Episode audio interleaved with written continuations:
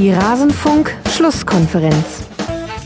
Bevor ich über Inhalte nachdenken kann für die Woche, ist es wichtig, dass, dass uns jetzt mal alle, alle Spieler zur Verfügung stehen. Ja, das hatten wir jetzt die letzten zwei, drei Wochen nicht. Und äh, das ist der erste Schritt. Und danach geht es natürlich auch wieder um Inhalte. Zeit ist auf jeden Fall da zum Trainieren. Wichtig ist nur, dass wir Personal haben auch. Sonst kann ich ja, kann ich ja die Inhalte nicht weitergeben. Alles zum letzten Bundesligaspieltag. Es sind schon die einfachsten Dinge, die Taifun Korkut, Trainer von Hertha BSC, Kopfzerbrechen bereiten, wie eben die Frage, wie viele Spieler habe ich überhaupt zur Verfügung, um zu trainieren. Und damit hallo und herzlich willkommen zu dieser Rasenfunk-Schlusskonferenz Nummer 350 zum 24. Spieltag der ersten Männer-Bundesliga. Mein Name ist Max Jakob Ost. Ich bin der Genetzer bei Twitter und ich freue mich sehr, hier begrüßen zu dürfen. Zum einen Caroline Kipper, sie ist Journalistin, war lange bei der Sportschau, twittert unter Kalorineki. Hallo Caro. Hi. Schön, freue mich da zu sein. Ja, ja, ich freue mich auch. Ich weiß auch, dass ganz viele Hörerinnen und Hörer sich auch freuen und die werden sich, glaube ich, ebenso erfreuen daran, dass Uwe Bremer mal wieder hier zu Gast ist. Den haben wir ja schon, er gehört ja fast schon zum Rasenfunk-Inventar, war lange bei der Berliner Morgenpost, ist jetzt freier Journalist und bei Twitter als Ed ubremer1 und wird uns unter anderem im Hertha BSC-Schwerpunkt weiterhelfen. Hallo Uwe. Hallo Caro, moin Max, schön bei euch zu sein. Schön, dass du hier bist. Ja, schön ist vielleicht das Stichwort. Es war allerdings äh, ein besonderes äh, Fußballwochenende. Es sind besondere Tage aktuell. Ich nehme an, liebe Hörerinnen und Hörer, auch euch wird der Krieg in der Ukraine, der Angriffskrieg Russlands nicht zur Ruhe gekommen lassen haben. Okay, allein schon die Formulierung zeigt, ich bin auch noch ein bisschen neben der Spur. Ich muss auch ehrlicherweise gestehen, mir ist es schwer gefallen, mich auf Fußball zu konzentrieren. Ich habe mich trotzdem bestmöglich versucht vorzubereiten auf diese Sendung. Aber an dieser Stelle eben der Hinweis, zum einen seht es uns vielleicht nach, wenn wir bei manchem Detail dann vielleicht dann doch nicht so aufmerksam waren wie sonst und seht es uns nach, dass wir alle drei vermutlich sehen, Fußball ist gerade das Unwichtigste der Welt. Gleichzeitig wollen wir euch und uns irgendwie auch die Ablenkung aber auch bieten. Ich weiß nicht, Caro, wie es dir am Wochenende ging, war seltsam, über Fußball nachdenken zu müssen.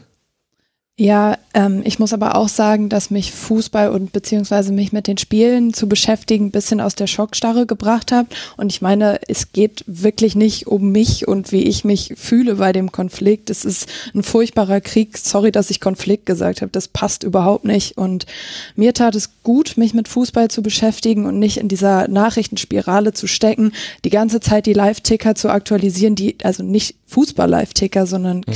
Kriegsticker. Und ähm, das, was ich machen kann, ist mein Job. Und mein Job war dieses Wochenende Fußball zu gucken, mich mit den Spielen auseinanderzusetzen. Und ich hoffe, wir können eine gute Sendung machen. Das hoffe ich auch. Uwe, hast du noch äh, Gedanken, die du ergänzen möchtest? Ja, dass ich, also schließe mich euren beiden Ausführungen an. Äh, und wir hatten hier in Berlin extrem tolles Wetter an diesem Wochenende. Ich wollte rausgehen, habe am Ende des Tages aber morgens von der Regierungserklärung von Herrn Scholz mit den Fußballspielen eigentlich den ganzen Tag nur äh, vor dem Bildschirm äh, verbracht, äh, was ähm, irgendwie schon zeigt, die Zeiten sind besonders und ja, Fußball ist dann ganz klar nicht das Wichtigste, aber wir versuchen diesmal hier trotzdem sauber abzukommen. Ich glaube, das fasst es äh, ganz gut zusammen und allen da draußen, die sich äh, Sorgen machen. Ihr seid nicht alleine und all diejenigen, die auch Betroffene kennen, ihr ebenfalls nicht. Also dann wollen wir versuchen, über Fußball zu sprechen. Vorher möchte ich mich aber auch noch bedanken bei einer Reihe von Menschen bei Exil Ostfriese, bei Mauro, bei TG23, Tilek, Kovi Briand oder Kovi Bryant dann ja wahrscheinlich, Frankie66, Familie Reschke, Philipp Poli, Benjamin Reinhardt und Maxe Bischab. Sie alle sind Rasenfunk-Supporterinnen und Supporter. Der Rasenfunk bleibt Werbe, Paywall und Sponsoren frei. Wir finanzieren uns allein über eure freiwillige Unterstützung, die dann auch unseren Gästen zugutekommt in Form eines kleinen Honorars, muss man ehrlicherweise noch sagen. Wir hoffen, es wird größer. Also herzlichen Dank für eure Unterstützung und dann wollen wir jetzt dann aber auch in die Sendung hineinstarten und uns mit diesem 24. Spieltag auseinandersetzen. Wir gehen, nachdem der Schwerpunktverein eher aus der unteren Tabellenregion kommt, dann doch von oben diesen Spieltag an. Da können wir beginnen beim FC Bayern. Der hat bei Eintracht Frankfurt gespielt. Eine Partie, bei der am Ende nur ein Tor den Unterschied macht zwischen diesen beiden Teams. Leroy Sané trifft in der 71. Minute nach Vorlage von Josua Kimmich und besieget damit den Sieg der Bayern in Frankfurt. Die SGE hält sehr lange sehr gut dagegen, auch wenn Bayern wahrscheinlich dann doch relativ klar die besseren Chancen hat. Uwe, welche Erkenntnisse kann man aus so einem Spiel deiner Meinung nach mitnehmen? Also zum einen, dass äh, die Bayern sich in dieser Saison gegen viele Gegner wirklich schwer tun. Also Frankfurt, finde ich, hat die Intensität sehr hoch gehalten. Also das hat sicherlich keinen Spaß gemacht für die Bayern-Spieler, ähm, dieses Match auszutragen. Bayern war aber mental auch äh, gerüstet, dagegen zu halten. Die spielerischen Qualitäten, ähm, die sind jetzt ohnehin unstrittig. Und es ist immer noch so, dass selbst in den engen Spielen, wo es dann ähm, die Münze sowohl rechts als auch links runterkommen kann, äh, so gut wie immer die Bayern dann das bessere Ende für sich haben. Und das Tor, muss man ehrlich sagen, war ein sehr schön herausgespieltes Tor mit der Kimmich-Vorlage und Sané. Das äh, hatte schon Playstation-Charakter. Ja, die, berühmte, die berühmte tödliche Passtaste, die hat Josua Kimmich da erwischt. Caro, würdest du da zustimmen bei Uwes Einordnung? Ja, würde ich auf jeden Fall zustimmen und mit Einschränkungen bei der individuellen Stärke der Bayern. Also bei Kimmich, also ich, der hat ein astreines Spiel gemacht. Ich wüsste überhaupt nichts, was ich daran auszusetzen habe. Das war ein wahnsinnig starkes Spiel, aber der Gegensatz zu Sabitzer, der war schon zu mhm. spüren und Sabitzer hat leider wieder meiner Meinung nach ein schwaches Spiel gemacht macht. Äh, Nagelsmann hat vor dem Spiel gesagt, ja, er braucht einfach mal ein gutes Spiel und äh, dass er, wie, wie sehr er an ihn glaubt. Aber er hat eben viele Bälle verloren und am Ende wechselt Bayern eben Sané ein, der wirklich ein sehr schönes Tor macht und aber für mich absolut herausragend in dem Spiel Kimmich mit großem Abstand hat ein unfassbar starkes Spiel gemacht und was mir also was einfach auch aufgefallen ist, ist so die aggressive Stimmung auf dem Platz. Ähm, was natürlich auch an Frankfurts kämpferischer Leistung lag. Ähm, ja, ob mhm. man sich da so angehen muss, weiß ich nicht. Ich, ihr, ihr, wisst, welche Szene ich meine. Da gelb für Hernandez und ähm, wer war es von Frankfurt? Lenz müsste das Lenz, okay. sein. Ja. ja, vor allem Hernandez holt sich damit die fünfte gelbe Karte. Das ist natürlich vor einem Spiel gegen Leverkusen jetzt auch nicht unbedingt das, Schlauste. Aber Uwe, du wolltest noch was sagen, entschuldige. Ja, das mit Hernandez, denn der einer der üblichen Verdächtigen äh, mit, mit Mang dabei ist, wollte eben noch zu Caro sagen, die Süddeutsche ähm, hat heute als Überschrift Der Löwe brüllt wieder. Joshua Kinnich dann mit Moment seiner geballten mal, Faust. Moment mal, die Süddeutsche hat nicht ernsthaft eine Überschrift zum FC Bayern mit dem Löwen gebracht. Heieieiei. da will ich aber nicht Community Management machen.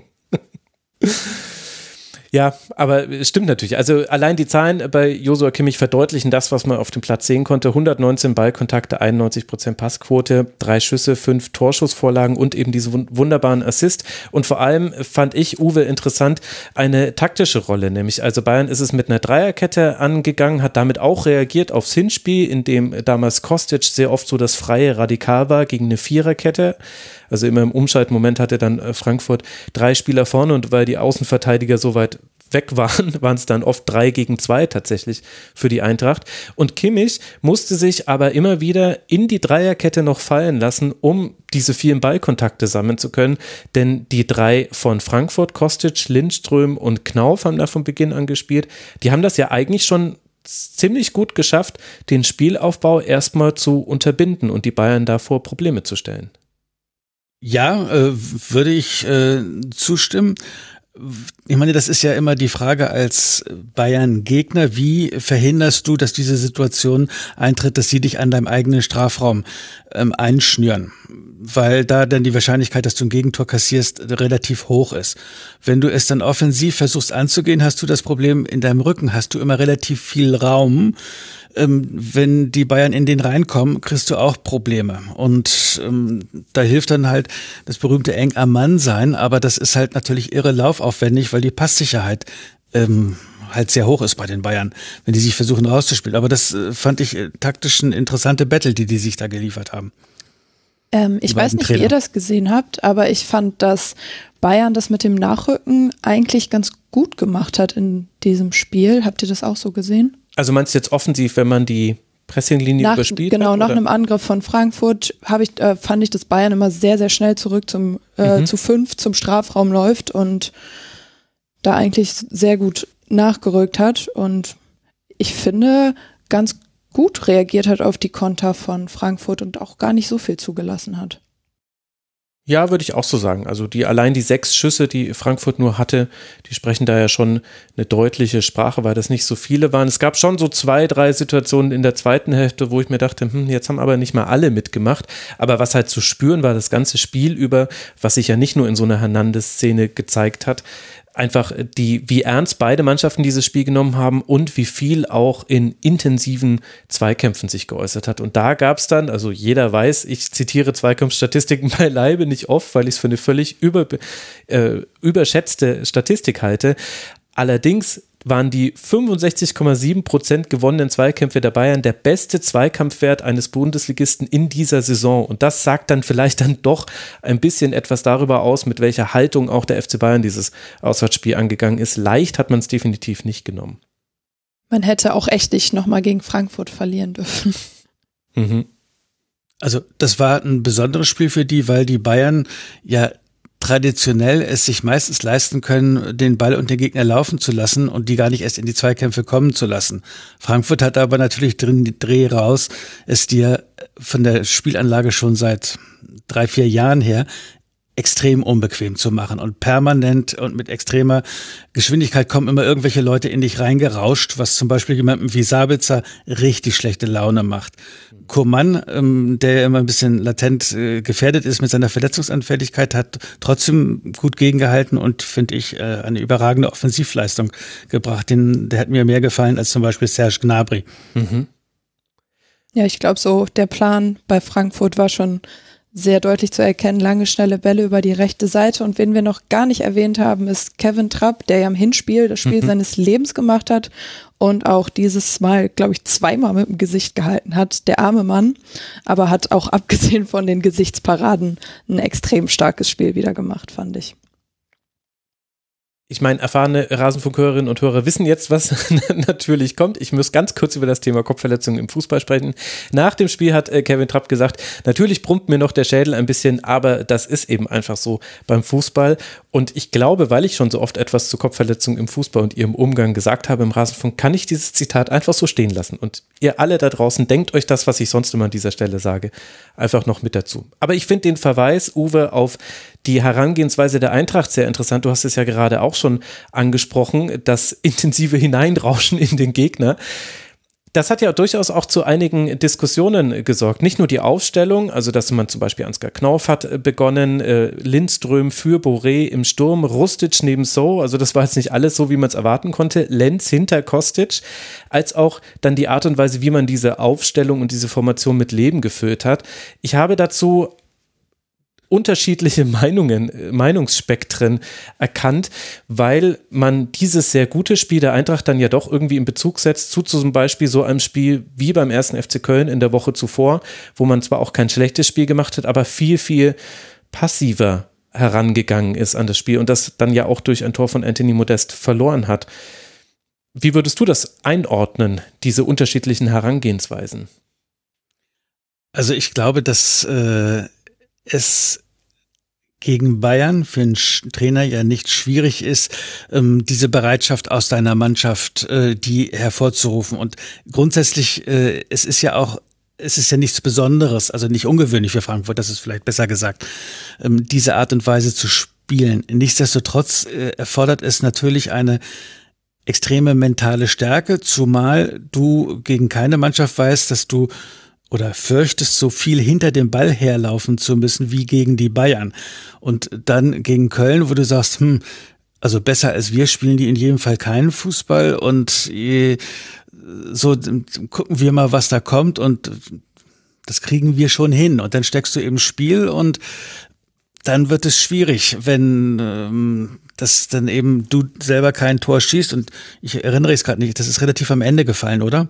Das Kölner Tor, Modest? Ja, ja, genau, irgendwie 83. war das, glaube ich. Mhm. Äh, so, und äh, ähm, so, und dann ja, und da hast du dann halt nicht, was du, ich sag mal, nicht mit dem Energielevel unterwegs. Das ist einerseits ein bisschen beruhigend, dass äh, das halt alles auch nur Menschen sind, die halt nicht auf Knopfdruck dann 15:30 jetzt geht raus und ähm, hm, aber als Trainer bist du natürlich dann wahrscheinlich äh, nicht so erfreut.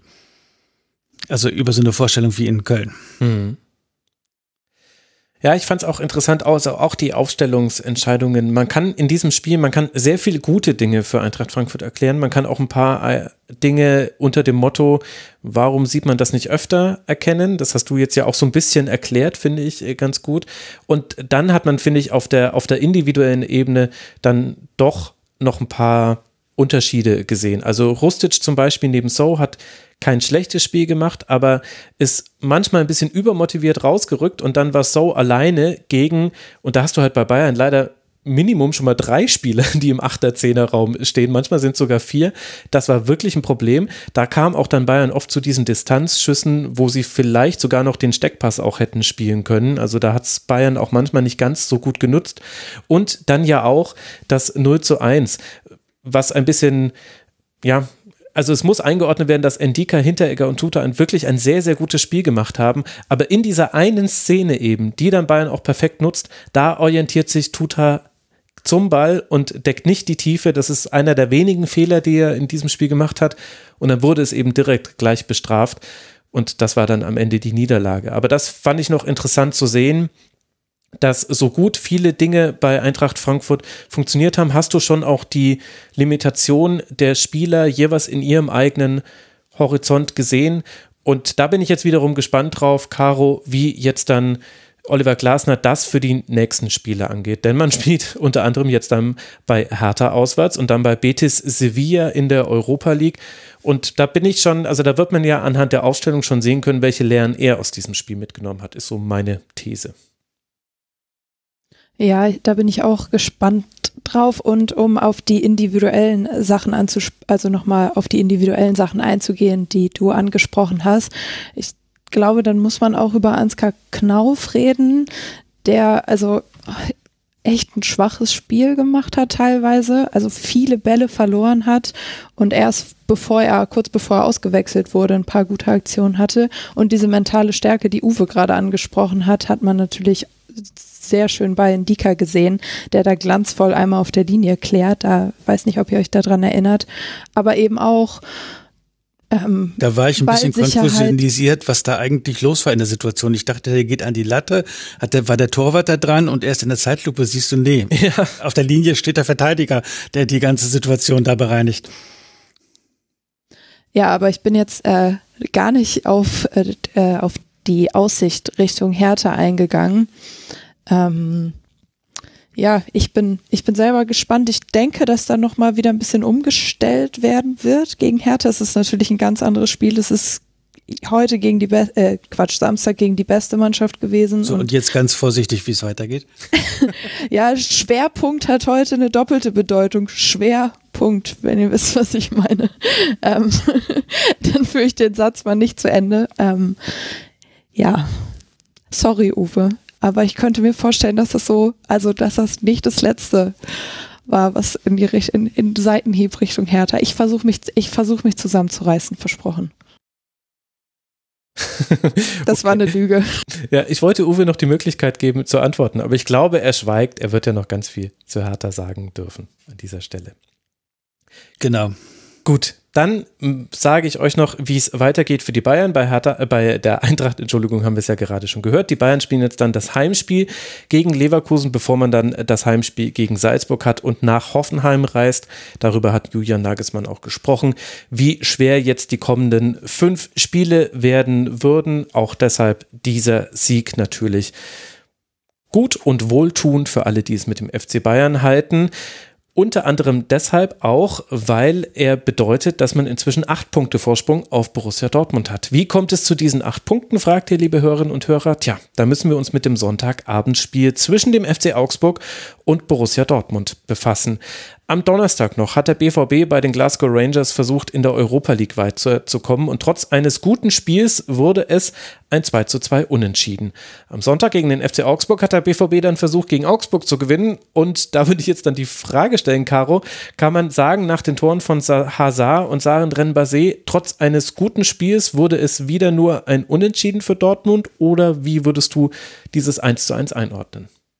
Ich würde als erstes sagen, dass es ein komplett verdienter Punkt für Augsburg war. Mhm. Ähm, um deine geliebte Zweikampfstatistik nochmal aufzuwerfen. Es lohnt sich schon, einen Blick auf die Zweikampfstatistik der ersten Halbzeit zu werfen, weil Augsburg da extrem stark war, extrem gekämpft hat.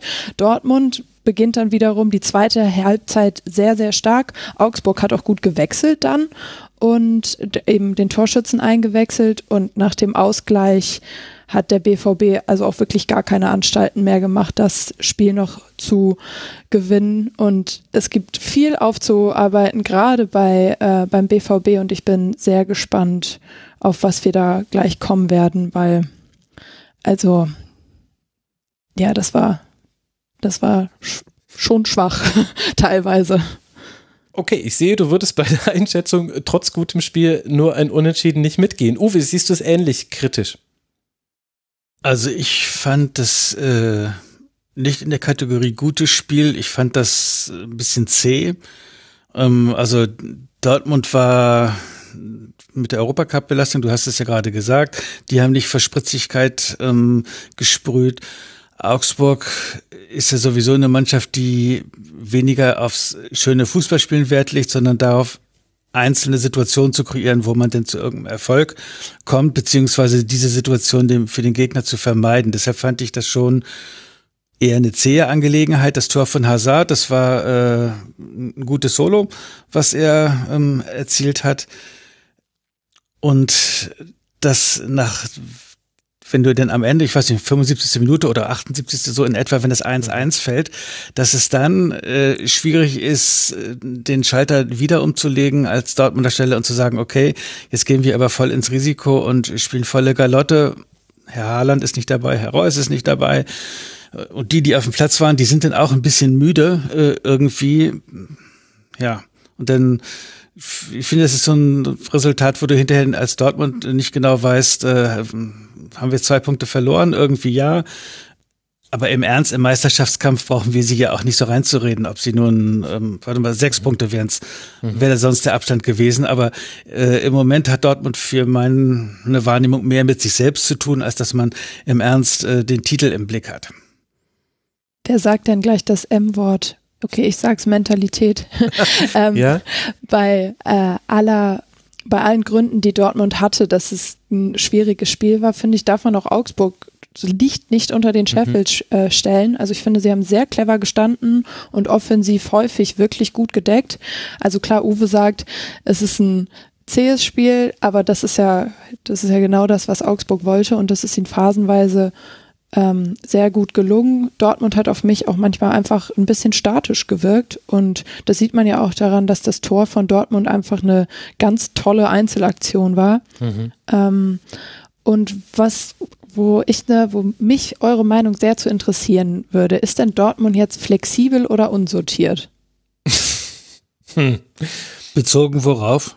Also taktisch oder ja, also offensiv merkt man ja, dass sie da viel rotieren und sehr flexibel sind und das eben auch zu tollen Situationen führen kann. Aber ich habe auch das Gefühl, dass es eben defensiv dann zu Problemen kommt, wenn du da so, so flexibel auf dem Platz agierst. Das sieht, hat man mal einmal gesehen, also Hummels musste oft auf der linken Seite aushelfen und da habe ich nicht so richtig verstanden, was Hummels da jetzt zu suchen hat. Aber deswegen ja auch die Frage, flexibel oder unsortiert, weil ich mir dann nicht anmaßen will, zu viel, zu viel zu bewerten, ob das jetzt gut oder schlecht war, weil ich finde es irgendwie beides und deswegen habe ich euch die Frage gestellt. Also meine Meinung ist, dass der Fußball sich in den letzten zwei, drei Jahren ein bisschen verschoben hat äh, durch dieses sehr hohe Anlaufen, was äh, ja viele Mannschaften betreiben, also phasenweise. Ähm, kommt es dann auf der anderen Seite der eigenen Mannschaft in der letzten Kette immer wieder zu, also häufiger zu Laufduellen äh, vom Innenverteidiger gegen den Stürmer und also du hast Hummels angesprochen, der dann offensichtlich auch ausgeholfen hat, weil der Pongracic irgendwie ähm, weiß nicht, den fand ich nicht so doll gestern. Ähm, bei den Bayern wird immer vorgezählt, Upamecano, welchen Fehler der gemacht hat, oder Hernandez, oder mhm. bei Herrn Süle wird das mit dem Fehler finden im Moment gerade ein bisschen schwierig. Das ist aber eigentlich äh, durch die Veränderung des Fußballs, dass die Stürmer immer mal wieder eine, zwei Szenen haben, in denen sie längere Zeit laufen können oder in dem klug gespielt wird.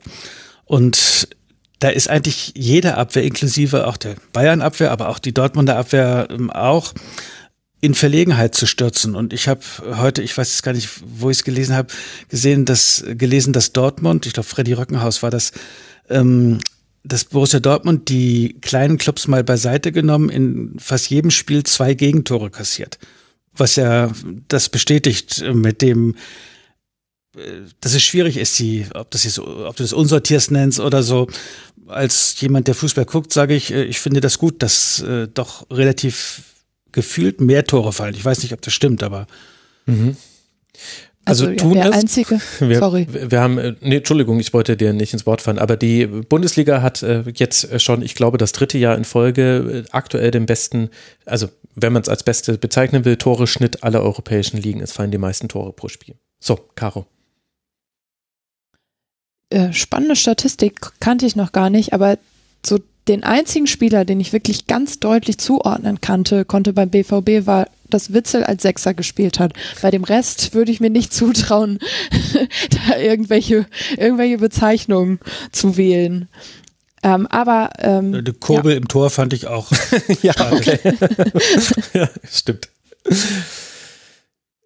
Ich, also vielleicht, wenn ich da noch äh, meine Gedanken anschließen darf, ich glaube, in diesem speziellen Spiel liegt das auch an einer Stärke des FC Augsburg und trotzdem finde ich, dass du auch schon recht hast, äh, Caro, äh, da auch so ein statisches Ungleichgewicht anzuspielen. Also erstmal, was meine ich aus Sicht des FC Augsburg? Ich fand es extrem deutlich zu sehen, aber nicht überraschend, weil so spielt der FC Augsburg unter Markus Weinziel einfach, was Augsburg gemacht hat, wenn man den Ball gewonnen hat. Und zwar, sie haben radikal die Tiefe attackiert. Jeder Pass ging entweder über eine Station, oft sogar direkt tief. Und das hat vor allem in der ersten Hälfte, hat da manchmal das Timing noch nicht gepasst. Da gab es so zwei, drei Situationen, wo der ballführende Spieler genau einen Schritt zu viel gemacht hat und deswegen gab es eine Abseitssituation oder er konnte den Pass nicht mehr spielen oder er wurde zugelaufen. Und in der zweiten Hälfte waren sie dann damit aber besser. Unter anderem ja der Ausgleich fällt auch durch eine Balleroberung ein, eine Station und schon ist der Ball tief gespielt, ein, ein offener Raum wird attackiert und dann hat Augsburg diesen Flügelfokus. Also das war schon ein ziemlich prototypisches Tor vom FC Augsburg. Und das hat Augsburg sehr gut gemacht und deswegen haben wir halt auch so häufig Hummels, Pongracic, Can in irgendwelchen direkten Laufduellen gesehen und es stimmt ja, was Uwe sagt, das ist auch eine Tendenz. Also deswegen sage ich, es ist nicht überraschend. Das haben wir so häufig in der Bundesliga. Und da allein aus diesen Szenen heraus, jetzt würde ich dem BVB keinen Vorwurf drehen wollen, gleichzeitig auch, weil man wirklich nicht ignorieren sollte, dass Meunier sich jetzt wieder schlimmer verletzt hat, dass Reus ausgefallen ist, Haaland haben wir auch schon angesprochen. Sie müssen auch wirklich irgendwie, ich nenne es jetzt einfach mal improvisieren. Und dafür fand ich, hat man schon auch viele positive Dinge in diesem Spiel sehen können. Wo aber, glaube ich, tatsächlich ein Problem liegt, ist zum einen die Positionierung der Außenverteidiger oder Außenspieler, in dem Fall, wenn es eine Dreierkette ist, Hazard und Guerrero. Ich finde gerade Guerrero hat ein ganz, ganz seltsames Missverhältnis. Ich habe das Gefühl, dass er immer noch häufiger in die Mitte zieht, als es eigentlich vom System her gedacht ist. Zumindest ist das der Grund, warum dann immer auf dem linken Flügel ausgeholfen werden muss. Unter anderem ja sogar von Hummes, der rausrücken muss. Und das Zweite ist, dass du mit Witzel als klaren Sechser und Dahut und Bellingham als so pendelnden Spielern zwischen der 8 und äh, der 6 auch häufiger in Situationen hineingerätst, in denen Witzel alleine diesen Raum verteidigen muss. Und ich finde, dass Bellingham bei allem, was er ganz toll macht, also ich finde, er ist ein fantastischer Spieler und hat viele positive Aktionen, aber es gibt immer wieder so Phasen im Spiel, da siehst du ihn eigentlich gar nicht mehr in seiner defensiven Rolle, weil er auch, glaube ich, so interpretiere ich es von außen, das Gefühl hat, er muss jetzt alleine dafür sorgen, dass das statische Offensivspiel, das es eben auch noch gibt beim BVB, dass das ins Rollen kommt. Und Moda Hut, das war jetzt eine Sonderrolle in dem Spiel gegen Augsburg, der hat auch sehr viele gute Aktionen gehabt, bereitet ja auch das 1 zu 0 vor. Aber da, da sehe ich dann schon quasi etwas, was in der Formation angelegt ist, wo man mit zwei Sechsern zum Beispiel das eigentlich relativ in Anführungszeichen einfach beheben könnte. Also eine Mischantwort, eine typische ostsche Mischantwort. Wobei der Trainer in Dortmund ja immer das Problem hat, du hast so viele gute Offensivspieler, ja. obwohl du hast ja schon gesagt, wer nicht zur Verfügung steht. Wen lässt du denn da draußen, wenn du ein klassische Doppelsechs aufbietest, ne? Ja, natürlich. Das also ist, weil Brand, ja. Brand ist kein Sechser. Mhm. Der Hut würde ich mal so als Notsechser durchgehen lassen. Und Bellingham, ähm, glaube ich, ist verschenkt auf der Sechs. Ja, guter Punkt. Also das stimmt ja natürlich tatsächlich. Und, äh, und ist ja auch äh, etwas, was der BVB mit dem FC Bayern gemein hat. Das, äh, wenn, wenn Julian Nagelsmann davon spricht, er will keinen seiner Offensivspieler opfern, das ist seine Wortwahl und deshalb würde er so spielen lassen, wie man spielt, dann ist das quasi genau die Antwort. Und das gehört aber, finde ich, auch beim BVB mit dazu und auch und ich sehe das auch nicht nur kritisch, sondern auch positiv. Also ich finde, da sehe ich dann das, ordne ich dann das Spiel, glaube ich, ein bisschen leicht anders ein als ihr beiden. Ich finde schon, dass der BVB im Rahmen seiner Möglichkeiten ein gutes Spiel gemacht hat. Ich finde, dass es auch viele positive Dinge gab. Also ein paar Sachen habe ich schon angesprochen. Ich fand die Variabilität im, im Aufbau war ganz gut. Also Dreierkette und Witzel ist der Aufbau. Augsburg hat es mit drei Spielern angelaufen und mit dem Deckungsschatten wirklich Witzel ziemlich gut rausgenommen. Das heißt, da war es erstmal schwer für den BVB. Aber vor allem in der Anfangsphase, so in den ersten 20, 30 Minuten, haben sich so viele Spieler fallen lassen. Bellingham, Dahut, Brandt, Malen ist einmal sogar mit äh, zurückgekommen, um anspielbar zu sein. Und das hat funktioniert. Sie haben es echt immer wieder geschafft, die erste Pressinglinie zu überspielen und dann hat Augsburg durchaus auch seine Probleme. Das fand ich gut. Und ich finde, Daniel Mahlen hat ein richtig gutes Spiel gemacht, hatte Pech bei seinem Lattentreffer. Ich finde, der, ja, also angekommen ist jetzt, glaube ich, ein bisschen überstrapaziert, nachdem er jetzt schon so viele Spiele für Dortmund gemacht hat. Aber der spielt eine immer wichtigere Rolle. Und Dortmund hat es auch geschafft, obwohl man das System ja doch relativ radikal verändert hat. Jetzt zwei Spitzen statt vorher drei finde ich, hat man es dann doch gut geschafft, sich da auch noch Chancen zu erspielen. Augsburg ist halt auch echt unangenehm. Ja, ähm, du hast sowohl Dahut als auch äh, Morlen gelobt und ich finde, da muss man auch beide im Zusammenspiel nochmal loben. Ich finde, da waren wirklich viele schöne Momente von beiden zusammen, gerade zu Beginn der ersten Halbzeit, die du ja auch sehr gelobt hast. Und da muss man auch den Beginn der zweiten Halbzeit ansprechen, mhm. weil das war meiner Meinung nach wirklich die stärkste Phase vom BVB. Da haben sie die Partie komplett übernommen, aber eben ja durch defensive Unsicherheiten dann doch wieder aus der Partie rausgefunden, wenn man das so sagen kann.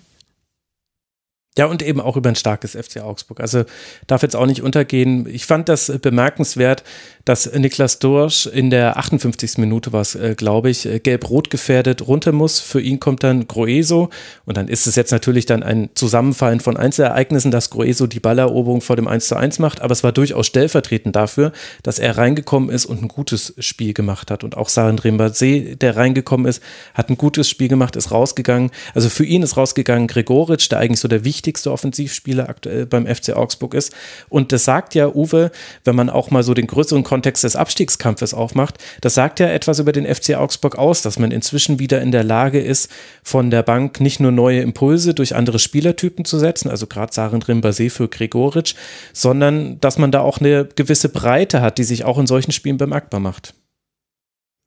Ja, ich finde, dass du bei allen Mannschaften, äh, die abschießgefährdet äh, sind, an diesem Wochenende gesehen hast, dass äh, da niemand sich aufgibt und dass mittlerweile das Level so ist, dass bei allen Trainerstäben ähm, so ein Spielplan entworfen wird, dass man ich sag mal, um die 70. Minute rum, ob jetzt ein bisschen früher, ein bisschen später, ähm, jetzt nicht nur tauschen kann, sondern auch mhm. nochmal die Statik verändern kann.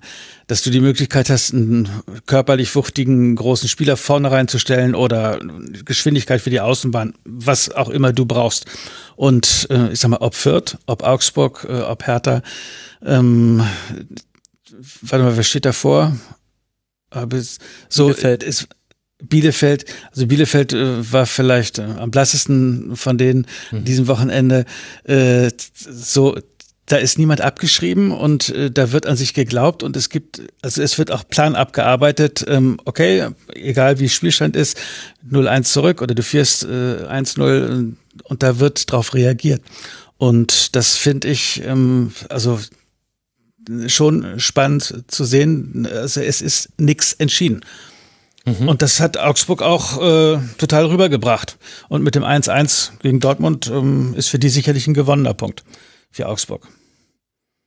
Unter anderem ja deshalb, weil Augsburg zumindest zwischenzeitlich damit die Abstiegsränge verlassen konnte. Man ist auf Rang 15 vorgerückt aufgrund der besseren Tordifferenz gegenüber Hertha BSC. 23 Punkte haben beide Mannschaften und wir werden ja gleich noch ausführlicher über das Tabellenbild auch dort unten sprechen und es bleibt auch weiter die Erkenntnis, die ich glaube ich im letzten Rasenfunk auch schon mal kurz angesprochen habe.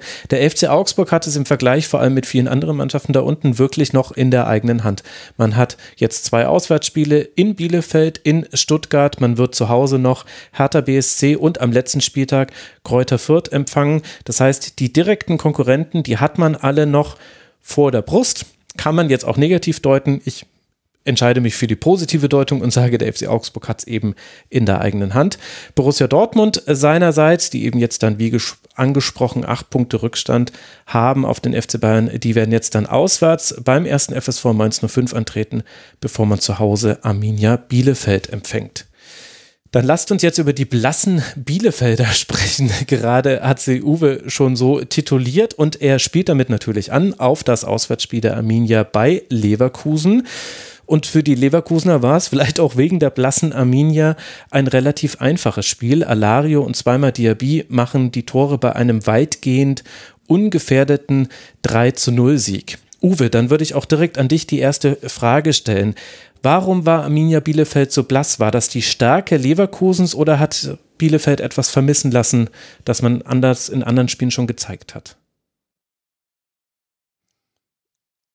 Also Bielefeld ist ja auch eine Mannschaft, die in relativ vielen Spielen äh, dieses hohe Energielevel hinbekommen, es dem Gegner total schwer zu machen. Du weißt gar nicht genau warum, aber es ist schwer, Torchancen gegen die rauszuspielen und äh, ständig ist irgendwer noch irgendwie dazwischen.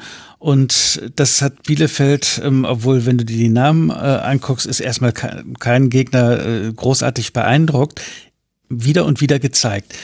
Äh, in Leverkusen ist natürlich so eine Mannschaft, die häufiger, sage ich mal, so das, das Problem, die Herausforderung haben, entweder spielen sie mit ihren herausragenden Offensivleuten wirklich top oder die kommen überhaupt nicht ins Rollen. Und äh, das war jetzt so ein Spiel, in dem Leverkusen, also ich fand es einfach ungefährdet, also wie Herr Wirz aufgetreten ist. Ähm, über Diaby, über die Tore hast du ja schon ähm, erwähnt. Und ja, dann irgendwann hat Bielefeld auch selber nicht mehr dran geglaubt und hm. Mhm. Also das äh, ist dann schön für Leverkusen, aber wie immer bei Leverkusen, äh, nach dem Sieg ist vor dem große Fragezeichen. Ich glaube, nächste Woche ist Bayern. Mhm, Habe ich genau. das richtig? Mhm. Äh, und da kommt es dann drauf an. Und äh, Leverkusen hat ja in den letzten ein, zwei Jahren mehrere sehr packende Spiele gegen die Bayern gehabt, aber ich weiß es nicht genau, meistens das schlechtere Ende gehabt. Mhm. Also du müsstest es dann halt auch im nächsten Dings nochmal nachlegen, aber ja, schauen wir mal. Schauen wir mal. Dann, bevor wir. Rasenschwein? Nee, nee, nee, nee. Das gibt's ja an dieser Stelle nicht. Aber bevor wir auf dieses Spiel jetzt verwechselt. voraus, vorausschauen, äh, lass uns bei Bielefeld bleiben. Caro, wie würdest du denn Leverkusen in dieser Partie einordnen? Also ich würde Uwe in vielem zustimmen, aber auch sagen, dass Leverkusen diese schwachen Phasen, die sie auf jeden Fall im Spiel hatten gegen Bayern, ein bisschen geringer halten sollte. Ähm, so gerade um die 20. Minute herum fand ich das Niveau allgemein nicht so berauschend und das merkt man nee, so kann ich das jetzt nicht sagen. Ich wollte sagen, das merkt man daran, dass Arminia am Anfang gut mithalten kann. Es klingt jetzt gemeiner, als es sein sollte. Und ich glaube, das hat Uwe auch schon angesprochen. Der Haken, warum es so deutlich ausfällt, ist dann, weil Bielefeld den Eindruck gemacht hat, als würden sie nicht daran glauben, da was mitnehmen zu können gegen Leverkusen. Und am Ende sind sehr schöne Tore von Diaby, das muss man auch sagen. Und eine verdiente Pausenführung, ein verdienter Sieg. Aber ähm, wie das 1-0 entsteht, ist halt auch ein bisschen wirr gewesen. Also da ist mir wieder aufgefallen, wie, wie wenig Ahnung ich doch von Handspielregelung habe. Aber ich glaube, da bin ich nicht alleine. Deswegen ist das schon okay gewesen. Also für alle diejenigen, die es nicht gesehen haben, wir schreiben die 29. Minute. Diaby steckt auf Frimpong, der in den Rückraum auf Paulin, Paulinho ablegt. Der will schießen, schießt sich dabei selbst an die angewinkelte Hand von dort, prallt Ball zu Alario, der aus kurzer Distanz zum 1 zu 0 einschießt.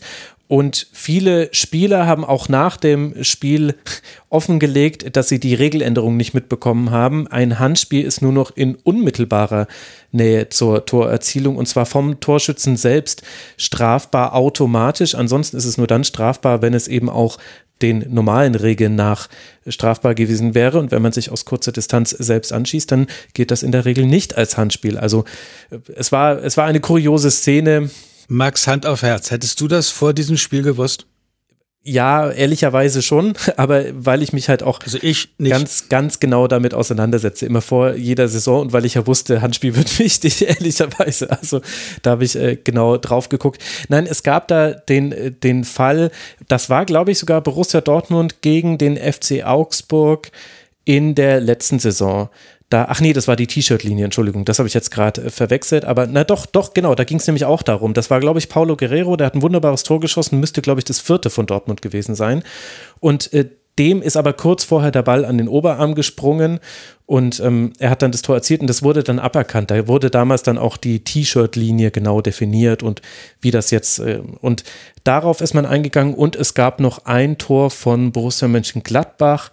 Da ist, glaube ich, Christoph Kramer der Ball an die Hand gesprungen. Er hat nochmal quergelegt und dann wurde das Tor erzielt und im letzten Jahr wurde das aberkannt. Und das waren, glaube ich, die Beispiele, die genannt wurden bei dieser Regeländerung. Also das Ding ist aber, was ich finde, ist, also man kann darüber diskutieren. Ich bin, jetzt, bin mir ehrlich gesagt auch nicht sicher, ob ich mir, ob ich glücklich bin mit dieser Regelauslegung, denn der Ball wäre ohne dieses Handspiel, ob absichtlich oder nicht, nicht so zu Alario gekommen. Was ich allerdings finde, was meiner Meinung nach noch wichtiger ist als diese Frage, die wir drei ja sowieso nicht ändern können, egal wie wir darauf antworten, ist, dass Bielefeld, glaube ich, auch einfach genau die Dinge falsch gemacht hat und nicht gut gemacht hat gegen Leverkusen, die du gut machen musst, um eine Chance zu haben gegen dieses ja doch hochtalentierte Offensivquartett, auch wenn jetzt Schick durch Alario da ersetzt wurde. Aber was musst du gegen Leverkusen machen? Du musst gut gegen Konter absichern. Du musst versuchen, dass du auf den Flügeln nicht erwischt wirst, weil da haben sie nicht nur Geschwindigkeit, sondern auch einen klaren Fokus in ihrem Spiel. Und du musst es irgendwie schaffen, dass Wirtz nicht aufdrehen kann. Also Wirtz, der muss einfach möglichst immer jemanden auf seinem Fuß stehen haben, weil er einfach ein hochtalentierter eine, Fußballer ist. Eine Baustelle zu viel in der Mannschaft defensiv. Ja, also zwei Sachen kannst du irgendwie aus dem mhm. Weg nehmen, aber wenn denn eine dritte extrem starke Qualität ist, äh, dann wird es schwierig. Aber es hat, aber sie haben ja keine der dreien aus, aus dem Spiel genommen. Also ich fand, De Medina und Lawson hatten riesige Probleme auf den Flügeln. Es gab ständig diese Steckpässe. Der von Frimpong hat ja auch zum 1 zu 0 geführt. Ich fand, dass Kunze und Vassiliades seltsam viel Raum im, im direkten Bereich vor dem Strafraum gelassen haben. Da hat dann, da konnte dann auch Leverkusen immer reinspielen. Und Florian Wirtz hatte eine 92-prozentige Passquote. Und ich habe es mir jetzt nicht mehr genau angeguckt, wie viele Pässe, aber also ich habe mir ungefähr 1000 Szenen auf, aufgeschrieben, in denen er halt wirklich einfach Zeit hatte, dann was zu machen. Und ich, ich glaube, du hast recht, Uwe. Das ist dann vielleicht einfach genau eine Baustelle zu viel. Ich glaube, die Amina muss sich aber vorwerfen lassen, dass man auch nicht mal zwei davon geschlossen hat. Ja, aber du hast es bei diesem einen Solo, das war ähm, Anfang des Spieles, in der ersten 20 Minuten ungefähr, wo Wirtz in der Mitte der eigenen Hälfte den Ball bekommt. Der, der ihn attackiert, will faul spielen, ja, stimmt, kriegt, kriegt ihn aber nicht. Der zweite geht rein und will ihn über die Außenlinie abdrängen, da windet er sich aus, rauf, auch raus und dann zieht er in die Mitte, da muss ihm natürlich jemand entgegenkommen und dann spielt er einen sehr klugen Pass auf Paulinho. Ja, was sollst du als Abwehr da machen, wenn du mit drei Leuten nicht mal einen Foul gegen den zustande bekommst? Dass der Paulinho die Chance dann nicht reinmacht, hat äh, Bielefeld in dem Moment noch noch Glück gehabt. Äh, ja, das aber war das schon in der zweiten Minute übrigens. Das war nach der ersten Ecke für Bielefeld. Da dachte man gerade, Bielefeld startet gut in die Partie und dann aus dieser Ecke entsteht diese riesige Chance für Paulinho. Also da hast du natürlich ja. recht. Das ist ein sehr gutes Beispiel. Aber auch Ecke Bielefeld, könnt ihr mir sagen, warum Bielefeld nie nach Standards trifft? weil die Standards fürchterlich sind. Das ist, ja, okay. also, also ist auf jeden Fall ein großes Thema. Generell die Standardqualität an diesem Wochenende war unterirdisch. Ich habe das vorhin äh, wahrscheinlich um die BVB-Fans zu schonen, weggelassen, als wir Hazard gelobt haben. Aber der Freistoß, den der in der 94. Minute schießt, das ist unglaublich. Auch die Bayern haben wieder wahnsinnig schlechte Standards äh, gegen Eintracht Frankfurt ausgeführt. Und Bielefeld gehört da definitiv mit dazu. Man hatte vor der Saison dieser, gehofft, dass es besser wird. War das die letzte Aktion äh, bei Dortmund, der ja. Freistoß? Mhm. Ja. Da habe ich gedacht, das ist so eine Mischung aus Kraftlosigkeit, Mutlosigkeit und selber nicht mehr dran geglaubt. Klar. Das ist ja ein Freistoß, der auf Kniehöhe dann bei den Augsburgern endet, statt in zwei Meter Höhe da rein reinzufliegen. Äh, und dann mal gucken in der Hoffnung, dass ein eigener Mann reinkommt. War mein Gefühl mhm. dazu. Ja, also ich meine, wir müssen jetzt auch gar nicht wieder über äh, Dortmund sprechen, aber, aber das stimmt, das ist mir auch aufgefallen, Caro. Das ist aber schon ein Problem, was sich durch die Saison zieht, wenn man mit Bielefeld-Fans drüber spricht. Übrigens bei Leverkusen auch. Also sowohl Leverkusen als auch Bielefeld-Fans, die holen sich eher ein neues Getränk, wenn es einen Standard für die eigene Mannschaft gibt. Und äh, das hat jetzt halt auch nicht unbedingt geholfen in der Partie. Plus, ich finde, man hat in dem Spiel auch sehr deutlich gesehen, was bei Bielefeld fehlt, wenn Serra abgemeldet ist im Sturm, wenn Wimmer aus dem Spiel genommen wird. Okugawa hatte so zwei, zwei Situationen gegen Tapsoba und Ta, wo er mit gefühlt 30 Kilo Unterschied halt einfach weggedrückt wird und die anderen nicht mal so wirklich gemerkt haben, dass da jemand war. Also ich überspitze jetzt natürlich, aber das heißt, wesentliche Elemente mit Wimmer, Serra und Okugawa, die eben einfach da sein müssen, um ein Offensivspiel zu haben bei der Arminia, die waren also die hat Leverkusen auch einfach sehr gut verteidigt, um es jetzt mal positiv auf Leverkusen zu drehen, fand ich. Gibt es noch was, was ihr zu diesem Spiel ergänzen wollen würdet, Uwe? Ich habe genickt, aber das hast du ja wieder nicht gehört. ja, das ist nicht, da musst hab, du deutlicher nicken. ich habe eine doofe Frage und die man eigentlich nicht so stellen kann, aber mich interessiert, ob ihr es vielleicht doch beantworten könnt. Wer war denn jetzt besser, Kimmich oder Wirtz? weil beide haben einen fantastischen Spieltag gemacht. Kann man jetzt schwer vergleichen, aber mir juckt es dann doch in den Fingern, da einen kleinen Vergleich zu ziehen. Hm, also äh, spontan hätte ich gesagt Kimmich, weil das das schwierigere Spiel war. Also Kimmich wurde es nicht leicht gemacht, eine gute Leistung zu bringen, weil Eintracht Frankfurt wirklich ein starker Gegner war. Auf der anderen Seite spielt aber bei Wirtz, was mich bei Wirtz fast schon wahnsinnig macht, ist, mit welcher Natürlichkeit der alle Dinge gut macht, für die andere oder bei denen andere Probleme haben. Also zum Beispiel, er weiß genau, wann er mit einem Kontakt passen muss und wann er noch einen zweiten Kontakt nehmen kann. Zum Beispiel, Wirtz spielt fast nie einen Pass, der dann den Passempfänger in Abseitssituationen erreicht, sondern er hatte ein perfektes Timing. Dieses Zuspiel auf Paulin, Paulinho, das war ein erwartbarer Pass, aber er war halt auch perfekt ausgeführt. Das ist ein, Paulinho nimmt den zur Seite mit und kein Mensch weiß warum. Nur deswegen kann ihn Ortega überhaupt noch abdrehen. Eigentlich muss Paulinho ihn mit dem Ballfernfuß annehmen und mit dem anderen Fuß dann äh, direkt abschließen, mit dem zweiten Kontakt. Aber das ist das, was mich bei Wirtz, das macht mich fast schon hibbelig, dass der immer die richtigen Entscheidungen trifft, zumindest aktuell in seiner Karriere. Deswegen. Und ich finde sein Selbstbewusstsein für seine jungen Jahre auch erstaunlich, dass der mhm. irgendwie äh, gar nicht zu beeindrucken ist und wenn denn, ähm, egal wer da kommt, was, also Kimmich hatte das auch, als er so jung war, ähm, aber das ist auch nicht jedem gegeben. Ich wollte eigentlich nur eine kleine, aber feine Wirtsanalyse aus euch rauskitzeln. Hast du, hast du hingekriegt. Dann kann ich noch, ich kann noch Statistiken hinterherwerfen, klar. Er hatte drei Schüsse, drei Torschussvorlagen und zehn gewonnene Dribblings. Zehn gewonnene Dribblings hatte Wahnsinn. auch Arminia Bielefeld, aber halt die komplette Mannschaft. Also das war schon. Er war nicht zu halten und dann sind wir ja mal sehr gespannt, ob er vielleicht von den Bayern gehalten werden kann. Also das verspricht ein spannendes Spiel zu werden. Überhaupt die nächsten vier Spiele von Leverkusen, da schnalzen Fußball-Expertinnen und Experten mit der Zunge. Es geht auswärts zum FC Bayern, auswärts nach Bergamo zu Atalanta. Dann spielt man zu Hause gegen den ersten FC Köln, gerade ja beileibe auch keine langweilige Mannschaft. Und dann hat man das Rückspiel gegen Atalanta. Also ich glaube, die nächsten vier Spiele von Leverkusen, da steckt so einiges drin aus vielerlei Hinsicht. Die Leverkusener liegen damit auf Rang 3 mit 44 Punkten, haben vier Punkte Vorsprung auf den ersten Nicht-Champions League-Platz. Für die Arminia aus Bielefeld geht es jetzt sehr wichtig weiter. Ihr wisst es natürlich noch, liebe Hörerinnen und Hörer. Die spielen jetzt zu Hause gegen den FC Augsburg. Schon am Freitag wird dieses Spiel stattfinden, bevor man dann gegen Dortmund und den ersten FSV Mainz 05 ran muss. Die Arminia bleibt bei 25 Punkten stehen, hat damit zwei Punkte Vorsprung auf den Relegationsplatz, sechs Punkte Vorsprung auf den direkten Abstiegsplatz. Das ist alles noch sehr eng da unten drin und das lenkt ja auch so langsam den Blick nach unten.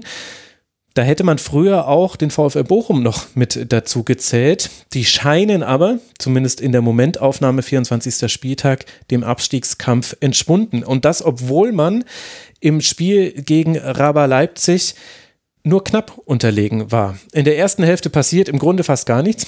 Die beiden Teams geben drei Schüsse ab, nämlich War das das zusammengenommen. schlechteste Spiel des Wochenendes? Also das schwerst erträgliche? Ja. Fand ich also auch. fand ich, ich fand es ganz, ganz, ganz fürchterlich. Das war, äh, und ich dachte erst noch, es läge daran, äh, dass ich den Vormittag mit äh, Regierungserklärungen von Olaf Scholz und so weiter verbracht hätte. Aber dann, als ich nochmal so Revue passieren habe lassen, was sonst so kam, es war ein ganz fürchterliches Spiel. Ja, da war, Mensch, Uwe, da hast du uns ja jetzt richtig Bock gemacht, dass wir über die Partie sprechen. Bevor ich die erste Frage an euch richte. Also in der ersten Hälfte fast gar nichts passiert. Die zweite wurde dann allerdings besser. Es trifft allerdings nur Leipzig und das mal wieder durch Nkunku. Er macht in der 82. Minute das 1 zu 0 und das, Caro, ist dann auch der Endstand in der Partie. Ja, weiß jetzt gar nicht, was ich dich fragen soll. Wie schlimm fandst du es oder hast du dabei Schokolade gegessen? Oder war es wirklich äh, genauso schlimm oder muss man da nicht vielleicht die erste von der zweiten Hälfte trennen? Ja, also ich habe das Spiel angefangen zu gucken und wusste nicht so richtig, wie ich es einordnen soll, weil ich habe meinen Vormittag damit verbracht, Nordderby zu gucken. Also ich bin Ja. Bremen-Fan. Ähm, und ich war war ja ganz gut zum Runterkommen, oder? ich war total im Marvin Duksch Fußballgott-Modus äh, drin und dachte dann, okay, das ist jetzt nur so langweilig, weil das Nordderby so aufregend war.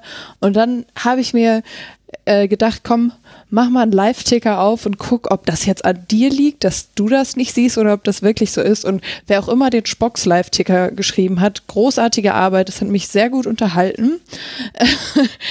das war wirklich sehr salty äh, teilweise dem Spiel gegenüber und ich würde sehr gerne eine Heatmap vom, von dem Spiel sehen, weil ich habe das Gefühl, wir haben uns einfach so ein bisschen um den Mittelkreis gedreht während des Spiels und ja, auch offensiv von äh, Leipzig war da nicht viel, bis halt äh, Silva gekommen ist und Druck gemacht hat. Und Kunku, klar, macht das Tor und Dani Olmo kommt auch und bringt Qualität mit.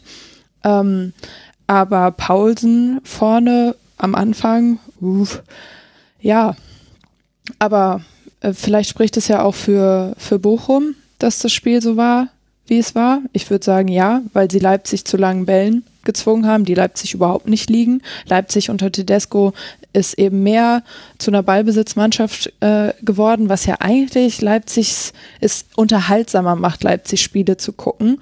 Aber das hat Bochum sehr gut gemacht, das eben rauszunehmen. Ähm, ja, das wäre jetzt erstmal mein Take zum Spiel. Mein erster.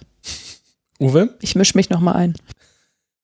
Ähm, also mein Take ist, ich seit vielen Jahren, also ich habe in jeder Mannschaft gibt es ja Spieler, die ich besonders gerne gucken mag oder Spieler, die mir total auf den Geist gehen. Fleming Pausen geht mir, wie heißt der Fleming? Yusuf Pausen, sorry, geht mir seit Jahren auf den Geist, mit dieser Art auszuteilen wie ein Kesselflicker und jeden Ball, den er nicht bekommt, sich hinzuschmeißen und sich den Knöchel zu halten. Der ist, ähm, hat die erste Hälfte gefühlt ähm, 20 Minuten auf allen Vieren krabbelnd auf dem Boden verbracht. Das geht mir total auf den Zeiger.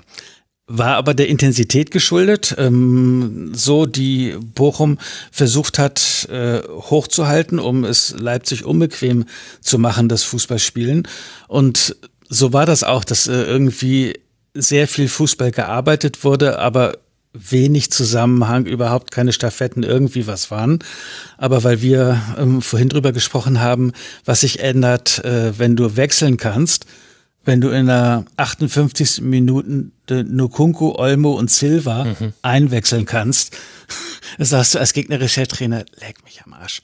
Jetzt wird's aber richtig schwer, weil jeder von denen was drauf hat, um das Spiel zu entscheiden. Rabums, Nukunku sagt, ich bin's heute. Mhm. Und äh, ja, aber das ist dann halt ähm, für eine Mannschaft, die in die Champions League will, ähm, halt eine erwachsene Leistung, ein mäßiges Spiel, dann mit 1-0 zu gewinnen, munter putzen, nach Hause fahren und Bochum vergessen. Also aus Leipziger Brille jetzt betrachtet. Ich finde trotzdem, dass, sorry, äh, Bochum die besseren Chancen hatte im Spiel. Also klar, Leipzig mhm. macht das Tor und das ist das, was zählt. Aber da diese Großchance, äh, erinnert ihr euch an den Kopfball von Andre Adjel, der da an mhm. den Pfosten geht in der 77. Minute. Und die Vorbereitung von Luca Dia war da auch ein Traum. Also eigentlich fand ich Bochum besser. Ja, finde ich auch. Ähm, ich glaube aber, also ich fand, Uwe hat da schon so sein, so eine Fährte gelegt für eine mögliche Lesart dieses Spiels. Denn das darf man ja bei Leipzig nicht vergessen, die haben auch unter der Woche gespielt. Die haben gegen Real Sociedad, äh, sind mit 3 zu 1 weitergekommen, sind in die nächste Runde eingezogen, werden jetzt dann, oder etwa auch nicht, vielleicht müssen wir da noch kurz drüber sprechen, gegen Spartak Moskau spielen. Und ich finde, das muss man, also zumindest ich muss es, glaube ich, an der Stelle auch sagen, weil ich kann nicht beim BVB die Argumentation aufmachen, guckt euch die Umstände an und dafür war das dann doch eigentlich auch gar nicht so schlecht gegen Augsburg und das bei Leipzig nicht tun, auch wenn ich dir aber, Caro, voll recht geben würde. Also die erste Halbzeit war relativ ereignislos, da ist sehr wenig passiert, weil es zwar viele lange Bälle gab, aber die Anschlussaktionen nicht gepasst haben. In der zweiten Hälfte fand ich Bochum auch deutlich besser. Sie hatten die größeren Chancen, sie hätten auch ein 1 zu 0 verdient gehabt. Aber ähnlich wie beim Spiel zwischen Eintracht Frankfurt und Bayern, eine individuelle, ein, ein individueller Fehler ermöglicht das 0 zu 1. Das war in dem Fall Bella Kotschap. Bella Kotschap und Leitsch, finde ich, haben eigentlich ein sehr gutes Spiel gemacht. Aber in der einen Szene beim 0 zu 1 lässt sich Bella Kotschap rausziehen, ähnlich wie Tuta nicht die Tiefe verteidigt hat gegen Sané. Und dann spielt eben eine Mannschaft wie Leipzig, spielt dann einfach auf dem Pass auf Nkunku, der nimmt ihn so perfekt mit, dass er einen tollen Winkel hat für seinen Schuss, trifft ihn dann und dann ist, dann ist das genau dieser eine Unterschied und das nervt einen so ein bisschen, weil es so ein bisschen unbefriedigend, wenn man sagt, die Einzelqualität macht dann den Unterschied. Ich glaube aber, dass man das auch in diesem Spiel wieder gesehen hat und aus Leipziger Sicht kann man das aber sehr positiv drehen mit Blick auf unter der Woche noch gegen die Europa League, mit Blick auf eigentlich hatte Bochum große Chancen, aber trotzdem kommt man schon wieder mit einem 1 zu 0 davon. Ich muss da also, einen da Aspekt aufgreifen. Ja, ich wollte dich eben noch mal unterstützen bei dem, was du vorher gesagt hast, mit den Chancen, den Großchancen, den Bochumern.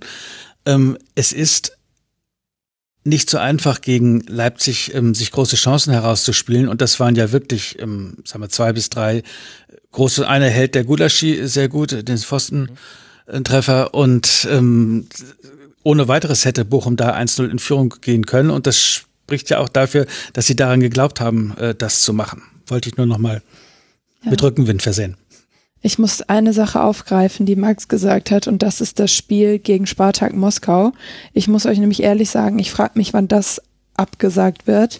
Ich finde das sehr, sehr, sehr, sehr schwierig, die Haltung, die Leipzig da hat, zu sagen, es trifft die Falschen. Ja, ach echt? Ähm, der Luftraum in der EU ist gesperrt für russische Maschinen und Moskau soll hier, also Spartak Moskau soll hier hinfliegen. Ich finde es total deplatziert. Ich finde, die äh, Mannschaften in der ähm, EM-Quali machen es vor, wie man es zu machen hat, nämlich zu sagen, wir spielen nicht in dieser Situation. Und wie Leipzig sich da verhält, finde ich ganz, ganz schwierig. Wer hat musste, das von Leipzig musste einmal gesagt? gesagt werden. Tedesco hat das gesagt. Es würde die Falschen treffen ein Boykott oder eine Absage. Okay. Wobei man da natürlich die Einschränkung machen muss. Also ich bin inhaltlich bin ich voll auf deiner Linie. Ich finde allerdings, äh, was ich nie Menschen irgendwie absprechen würde, ist Empathie. Und da darf man dann vielleicht nicht ausblenden, Domenico Tedesco hat diese Mannschaft früher trainiert. Er kennt viele Menschen von da. Und wenn er dann sagt, es träfe die Falschen, weil die Sportler haben diese Entscheidung für diesen Krieg nicht getroffen, dann ist das im groben, im, im großen Kontext, äh, kann man das also kann man das zwar gelten lassen, ich finde allerdings bei einem Angriffskrieg, also irgendwann muss man dann auch mal eine Grenze ziehen und sagen, was wäre denn jetzt der nächste Schritt? Also wollen wir nur noch Mannschaften boykottieren, wenn da jetzt auch jemand wirklich äh, von denen die Waffe in die Hand nimmt? Also irgendwann ist jetzt auch mal Schluss, jetzt ganz versimpelt, vereinfacht gesprochen, aber ich möchte schon kurz darauf hinweisen, ich gestehe Tedesco zu, dass er in diesem Fall da noch mal natürlich eine ganz andere Perspektive drauf hat, weil das ist für ihn ein wahrscheinlich sehr freundschaftliches Umfeld und de facto, den Fakten nach, hat er recht. Spartak Moskau hat diesen Krieg nicht angefangen. Also das wollte ich nur als kleinen Einschub machen. Ich bin aber inhaltlich bei dir, Caro. Uwe? Ja, also mir ist, es passieren ja im Moment viele Dinge sehr schnell auf dieser politischen Ebene. Also mhm. vorgestern, äh, wenn ich dir sage, dass äh, Deutschland 100 Milliarden Euro für Verteidigung ausgibt, sagst du, nimm dir mal sein Bier weg. Ja. Äh, heute sagen alle, ja. Friedensdemos, auf denen für Aufrüstung gejubelt wird. Das ist wirklich, ja. das ist bitter. Und ähm, jetzt hast du diese Situation, wo die UEFA sich, die hat ja immerhin relativ schnell entschieden, das Champions League Finale äh, aus St. Petersburg wegzunehmen. Das wird jetzt in Paris gespielt. Äh, die FIFA sagt, sie überlegen noch, äh, was sie machen sollen. Den einzelnen Vereinen ich glaube auch, dass auf abseh also ich mutmaße, es ist mal richtig gesagt, dass auf absehbare Zeit ähm, es keine sportlichen Vergleiche gegen russische Mannschaften geben wird, jetzt egal in welcher Sportart, auch nicht im, im Fußball. Und ja, bei RB Leipzig hat man immer äh, das Gefühl, dass man nicht so genau weiß, ob das wieder eine PR-Nummer äh, ist, äh, um, um irgendwas zu verkaufen oder Tedesco steht aber jetzt in dem Verdacht ja nicht sondern das hat Max ja gerade gesagt. Also ich bin zu wenig nahe dran, um zu verstehen, weshalb sie sich im Moment so artikuliert haben in Leipzig. Ich glaube aber, dass das Spiel nicht stattfinden wird. Die Frage ist dann, wer wird denn dann weiterkommen?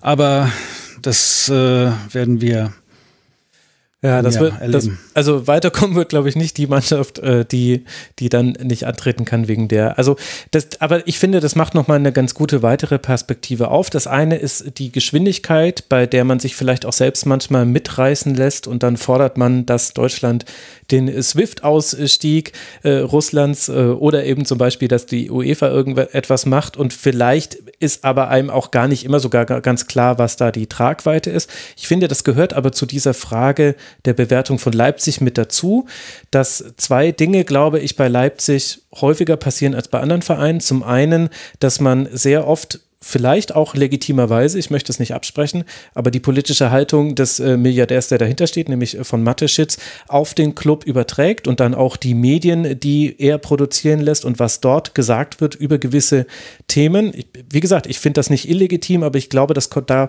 kommt manchmal dann auch nochmal so ein bisschen der, der Erwartungsdruck an Leipzig her, wo man sich die Frage stellt, ist der dann im Detail immer gerechtfertigt?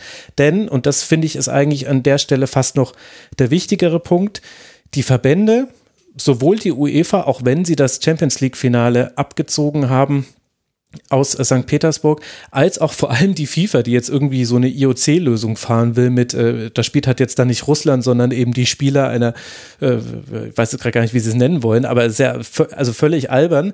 Aber diese Verbände, die werden auch gerade eher von den Mannschaften, die handlungsschneller sind, vor sich hergetrieben.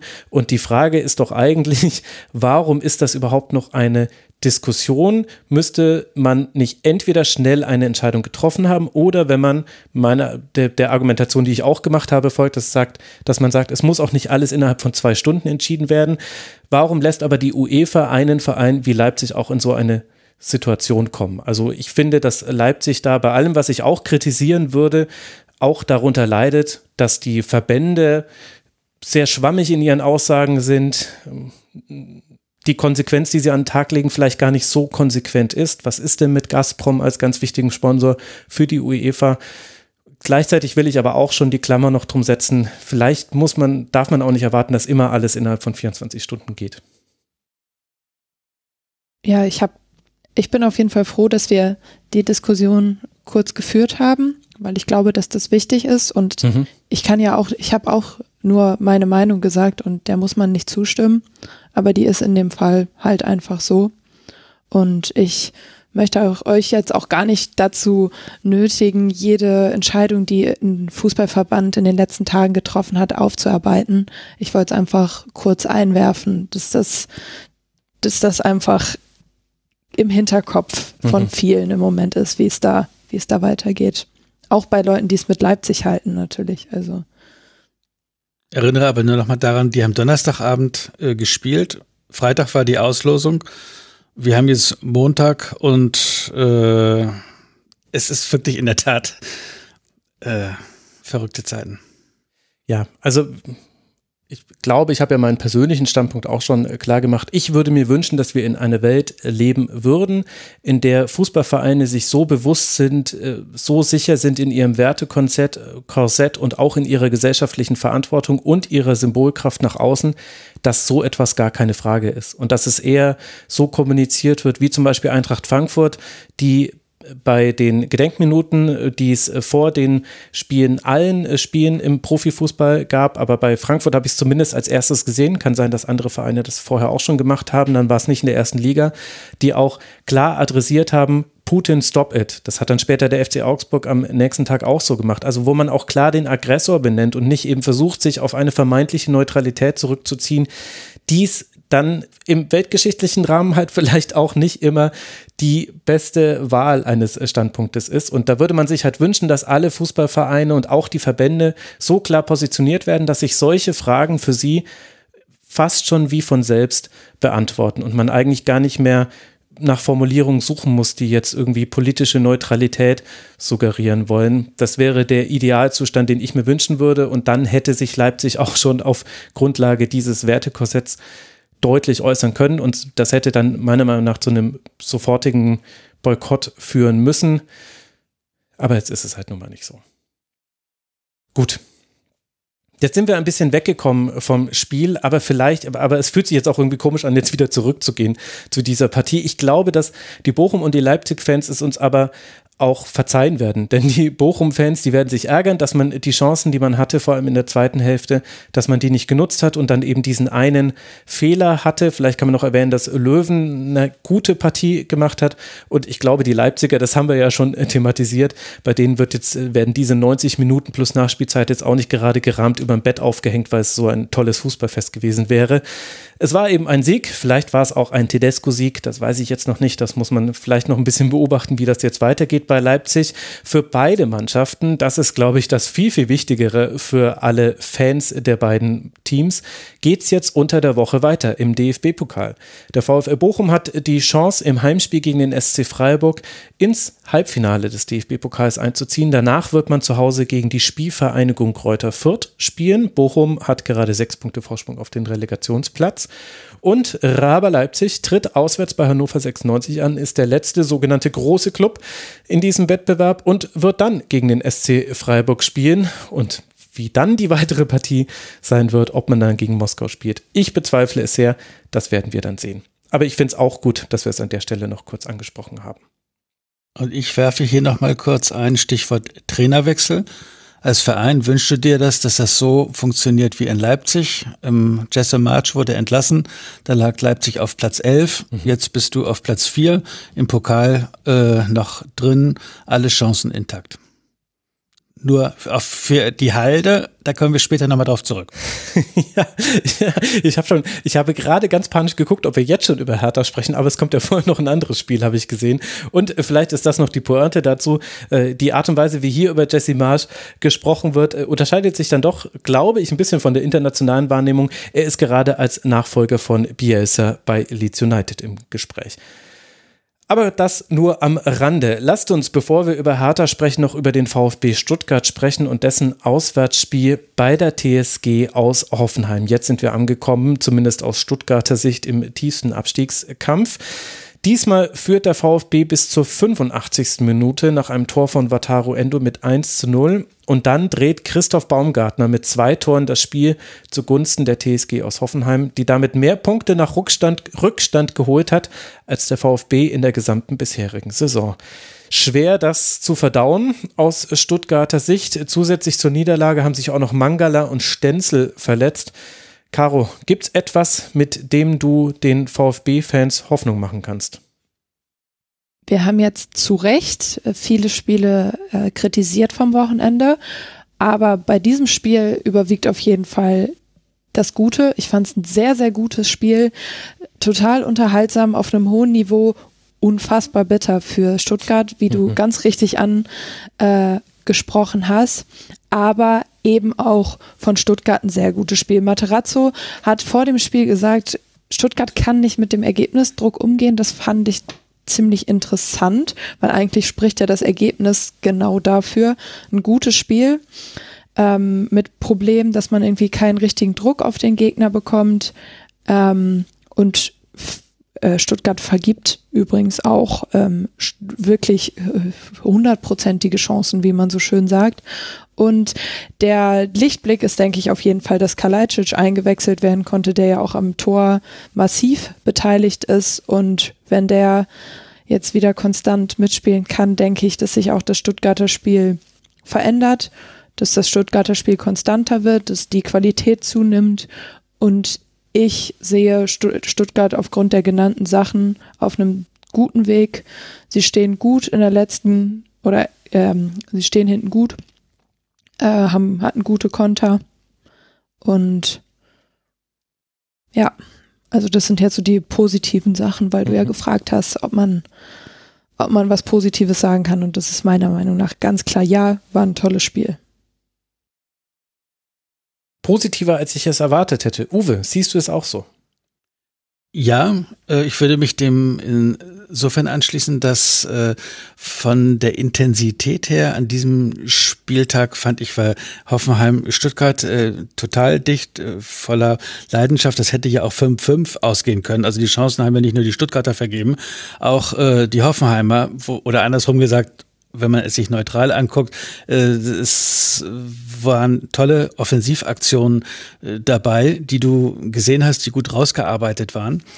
Und ähm, das hat Spaß gemacht, solange du nicht Stuttgart-Fan bist, weil wenn du das dann in den letzten drei Minuten jetzt nicht nur hergibst, sondern sogar noch verlierst, äh, das zieht dir natürlich extrem den Stecker als jemand, der eine Mannschaft verfolgt, die seit Jahren ähm, sich gerne im Abstiegsdrittel tummelt, äh, weiß ich, sowas passiert dir aber auch immer dann, wenn du im Abstiegskampf steckst.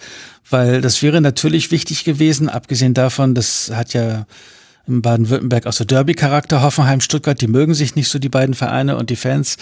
Äh, wenn du das gezogen hättest als VfB, das äh, wäre ein Signal gewesen und die Leistung war ja auch so, wie Caro das äh, skizziert hat, dass äh, das eigentlich hätte reichen sollen. Aber wenn du da oben drauf schaust auf die Ergebnistafel, dann lehnt sich Sebastian Hoeneß zurück und sagt, war was? Ja, ich muss auch sagen, das wird jetzt die Hörerinnen und Hörer, die regelmäßig reinhören, nicht komplett überraschen, dass ich es auch, äh, also ich bin inzwischen voll Anhänger der halb leer, äh, also das halb leere Wasserglas zu sehen beim VfB Stuttgart, weil bei allen positiven Dingen bei denen ihr natürlich recht habt, aber zwei Sachen sich einfach nicht verändern in dieser Saison. Und zwar egal in welchem Personal und in welchem Spielstil und gegen welchen Gegner. Und das sind leider zwei sehr wichtige Dinge im Fußball. Das eine ist, bitte nutzt deine Chancen. Da hatte auch wieder der VfB tolle Chancen. Fürich, Mamouche und Mangala alleine in der ersten Hälfte müssen eigentlich einer von ihnen sollte ein Tor erzielen, wenn man in dieser Liga bleiben will. Und klar kann man bis zu einem begrenzten Maße auch sagen, ist doch toll, dass wir uns diese Chancen herausspielen. Bin ich auch mit dabei oder war ich lange mit dabei? Jetzt langsam, finde ich, läuft aber die Zeit ab um äh, das noch so gelten lassen zu lassen. Und das Zweite, und das ist mir aber noch der wichtigere Punkt, das habe ich auch schon im Rasenfunk, ich glaube, vor ein paar Wochen gesagt, dass ich sehe, das eigentliche Problem ist die Abwehr, gar nicht, also man hat immer so sich im Warten auf Kalajdzic versteift. Mein Problem ist eher die Gegentore, die man kassiert. Und da kann man jetzt sagen, dass es gegen Hoffenheim wenigstens wenigstens noch größeres Pech war als Unvermögen. Also das ist Pech, dass Mavropanos in der 90. Minute eine Flanke so verlängert, dass sie dann Baumgartner wirklich perfekt in den Fuß fällt. Und das 1 äh, zu 1. vor allen Dingen der, ja. der eigene Verteidiger, der hinter Mavropanos stand, ja. genau dadurch ihn nicht wegköpfen ja, konnte. Genau. Also es ist, also es war sehr unglücklich und es war eine sehr gute Einzelleistung von Christoph Baumgartner fünf Minuten vorher. Er zieht von der Grundlinie nach innen und schweißt dann wirklich den Ball in den Winkel. Aber es ist eben heute auch typisch VfB Stuttgart in der Saison 2021, 2022 und das ist, also mir, mir, mir tun alle VfB-Fans leid, ehrlich, vor allem weil viele, die ich kenne, das auch schon so gesehen haben. Fans sind ja auch gerne mal ein bisschen fatalistischer als die neutralen Beobachterinnen und Beobachter. Aber dieses Spiel war für mich ein weiterer, weiterer Sargnagel für, für Stuttgart, gerade auch wegen der Art und Weise, wie es zustande gekommen ist, dieses Endergebnis. Brutal einfach. Ja, aber gehört zur Wahrheit nicht auch, dass Hoffenheim nun mal wahnsinnig viele Spiele gedreht hat in dieser Spielzeit? Das stimmt natürlich. Das stimmt, ja. Und an der Stelle auch äh, Glückwunsch zum 16. Alu-Treffer Hoffenheim. Das ist Bundesliga-Spitzenwert. Kriegt eine kleine Alu-Plakette. Ich lasse ein bisschen Alufolie rüberwachsen. ja, also es stimmt natürlich auf die, auf die Stärke äh, Hoffenheims äh, da zu verweisen. Gleichzeitig ist äh, Stuttgart aber auch eine Mannschaft, die nach Führung, man hatte nicht allzu viele davon, neun Führungen bisher in der gesamten Saison. Man hat viermal davon noch gewinnen können, zweimal schon verloren, dreimal unentschieden gespielt. Und jetzt halt gerade in den letzten, in den letzten Partien war es besonders hart. Uwe, wie würdest du es denn einschätzen? Also als ich es gesehen habe, fand ich, das ist äh, du hast dann nicht den Eindruck, naja, so spielt halt auch ein Absteiger. Das fand ich äh, nicht so bei diesem Spiel. Aber ähm, was du gesagt hast, ist natürlich auch richtig, dass äh, jetzt sind wir am 24. Spieltag. Also mal grob gerechnet, zwei Drittel sind vorbei. Äh, jetzt werden es wirklich äh, immer weniger Spiele und wenn der Trainer schon seiner Mannschaft attestiert, mit dem Druck Ergebnisse erzielen zu müssen, komme sie nicht gut klar der wird jetzt noch zunehmen, weil jetzt musst du dann auch mal irgendwo überlege ich gleich, ich glaube, gegen Gladbach spielen sie als nächstes, ne? Jetzt mhm. musst du dann irgendwo auch mal was gewinnen, wo nicht vorher drauf gerechnet wird, äh, weil du kannst ja nicht nur hoffen, dass du gegen Fürth und Bielefeld noch spielst oder, oder gegen Hertha oder so, sondern äh, das wird dann halt eine Nervensache, aber da sind die Vereine, die da unten drin stehen, ähm, alle gleichermaßen, also das trifft auf die ja alle gleichermaßen zu. Das finde ich ganz interessant, ob dieser Druck, ob es ist es leichter, diesen Druck zu nehmen, diesen Gewinn mit dem Druck, mit dem Stuttgart nicht umgehen kann, oder ist es leichter, das zu verändern, was bei Hertha nicht stimmt. Also ich will nicht auf unseren Schwerpunkt vorgreifen, aber das ist auch eine Frage, die man sich stellen muss. Ich glaube nämlich, dass diesen, diesen Ergebnisdruck, dass das etwas ist, was, was man beseitigen kann und was tendenziell mit einem Erfolgserlebnis mal meinst du? Mit einem Erfolgserlebnis, aber auch mit allein schon jetzt mit einem guten Spiel. Ich stimme dem nämlich nicht zu, dass die Abwehr von Stuttgart so große Probleme hatte. Das finde ich gar nicht. Gerade Stenzel fand ich auffällig mhm. gut. Mhm. Ähm, irgendwie eine gute Mischung aus Zweikampfführung, Passsicherheit und klärenden Aktionen. Also und auch Ito und Mavropanos fand ich auch eigentlich, haben eigentlich eine ziemlich solide Leistung abgegeben. Ich sage nicht nochmal eigentlich versprochen. Ja.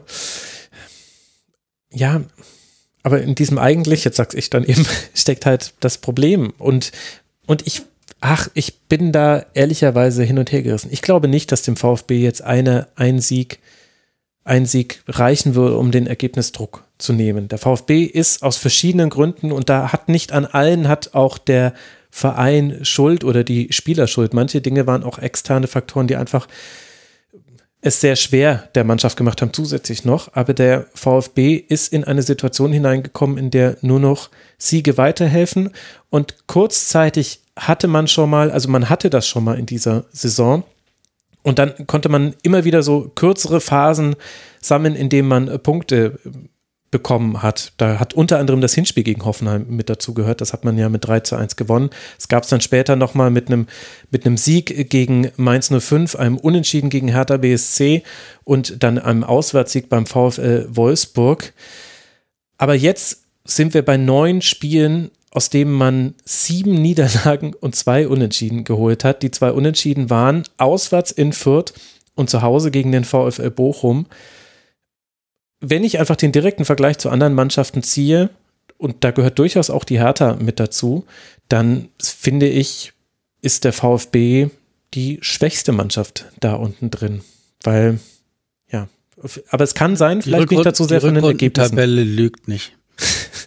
ja, da sind sie, glaube ich, sogar letzter. Müssen sie sogar relativ deutlich sein, so gut wie Fürth ist in der Rückrunde. Ich teile trotzdem das Gefühl von Materazzo, dass Stuttgart stärker wird, aber es ist auch viel Hoffnung bei mir einfach dabei. Mhm. Also nicht, dass ich die anderen Mannschaften unten nicht mögen würde, ganz im Gegenteil, das werde ich euch beim Härte-Schwerpunkt auch sagen, aber ich, ich finde es schade, dass Stuttgart so eine Fahrstuhlmannschaft ist. Ich hätte Stuttgart gerne äh, einfach solide in der Bundesliga drin, weil ich finde es eine tolle Mannschaft mit tollen Fans und ich will einfach nicht, dass die absteigen. Deswegen bin ich da sehr recht versteift auch auf das Positive, weil, weil ich es halt einfach hoffe. Mhm. Ist komisch als Werder-Fan, das zu sagen, dass man Stuttgart mag, aber ich mag Stuttgart sehr. Na gut, da gab es ja auch schon die Meisterschaft 1984 war doch, glaube ich, in Stuttgart. Nee, 1982 ist Stuttgart in Bremen Meister geworden. 1984 hat dann Werder das Saisonfinale gegen die Bayern verloren. Jetzt habe ich es leider gerade vertauscht. Das tut mir leid. Das war nicht böse gemeint. Liebe Werder-Fans, da habe ich mich jetzt gerade falsch erinnert. Wollen wir noch äh, zwei, drei Worte über Hoffenheim verlieren, bevor wir dann gleich in den Schwerpunkt hineinrutschen? Uwe, wie hat dir die TSG gefallen? Ich habe irgendwie, als ich das äh, Spiel gesehen habe, so gedacht, dass diese Saison eine merkwürdige Saison ist, weil Hoffenheim auch ein Beispiel ist, äh, dass es gibt so viele Mannschaften, die Achterbahn fahren äh, in der Saison. Also wir hatten Leipzig war Elfter, ist, steht jetzt auf dem Champions League Platz. Bei Hoffenheim erinnere ich, da habe ich ähm, durch private Umstände hin und wieder höre ich mal was daraus, dass es hieß ja also noch eine Niederlage und dann ist der Höhnes weg. Äh, schwupp und jetzt guckst du hin und äh, guckst, ich weiß nicht, sind sie jetzt Fünfter, weil Leipzig gestern vorbeigezogen ist oder wie ist das? Aber sie sind also Sechster, spielen, ja. aber punktgleich mit Leipzig und Freiburg. Genau, also die stehen ähm, auch da oben und es ist ganz oft so, dass du als ähm, Verein einfach gucken musst, lass uns die Ruhe bewahren, so wie das dann irgendwie möglich ist. Und die Trainer werden dir immer sagen, äh, es wird schon gut ausgehen. Also wir haben gerade über Herrn Materazzo gesprochen, das hat äh, Sebastian Hoeneß äh, auch so gesagt und Stand 24. Spieltag ist es absolut auch so gelaufen, dass äh, die sich äh, positiv entwickelt haben und das spricht ja zumal für eine sehr gute körperliche Verfassung, wenn du die Mannschaft bist, die mit Abstand die meisten Spiele, also ja glaube ich die meisten Tore in der Schlussviertelstunde gesch geschossen. Ja. Mhm. Ähm, also das ist ja eine Mischung aus einer guten körperlichen Verfassung und einer mentalen Stärke, dass äh, die Mannschaft wissen, okay, wir liegen 0-1 zurück wir haben die 75. Minute, wir haben die 80. Minute und so, aber wir machen jetzt keine verrückten Sachen, wir ziehen das Ding noch. Und dann passiert es auch so. Das ist dann auch schon Qualität, daran zu glauben. Mhm. Und ähm, da müssen dann die Verantwortlichen auch einiges richtig machen. Nichtsdestotrotz ist das 1-1 eine starke Einzelaktion von Baumgartner, die dann. Ja, vielleicht ist das ja auch ein Hinweis auf die Stärke von Hoffenheim. Also vielleicht ist es ja auch die Breite des Kaders. Du hast eben auch hier wieder äh, gute Wechsel, die dazu geführt haben. Das gab es jetzt auch erst neulich erst, äh, da kamen Rudi und Brün Larsen, glaube ich, wurden eingewechselt und haben in Anführungszeichen alleine ein Spiel entschieden glaube, das ist ein Faktor, der dazu führt, dass äh, Hoffenheim haben 17, 17 Tore hat Hoffenheim erzielt in der letzten Schlussviertelstunde plus Nachspielzeit.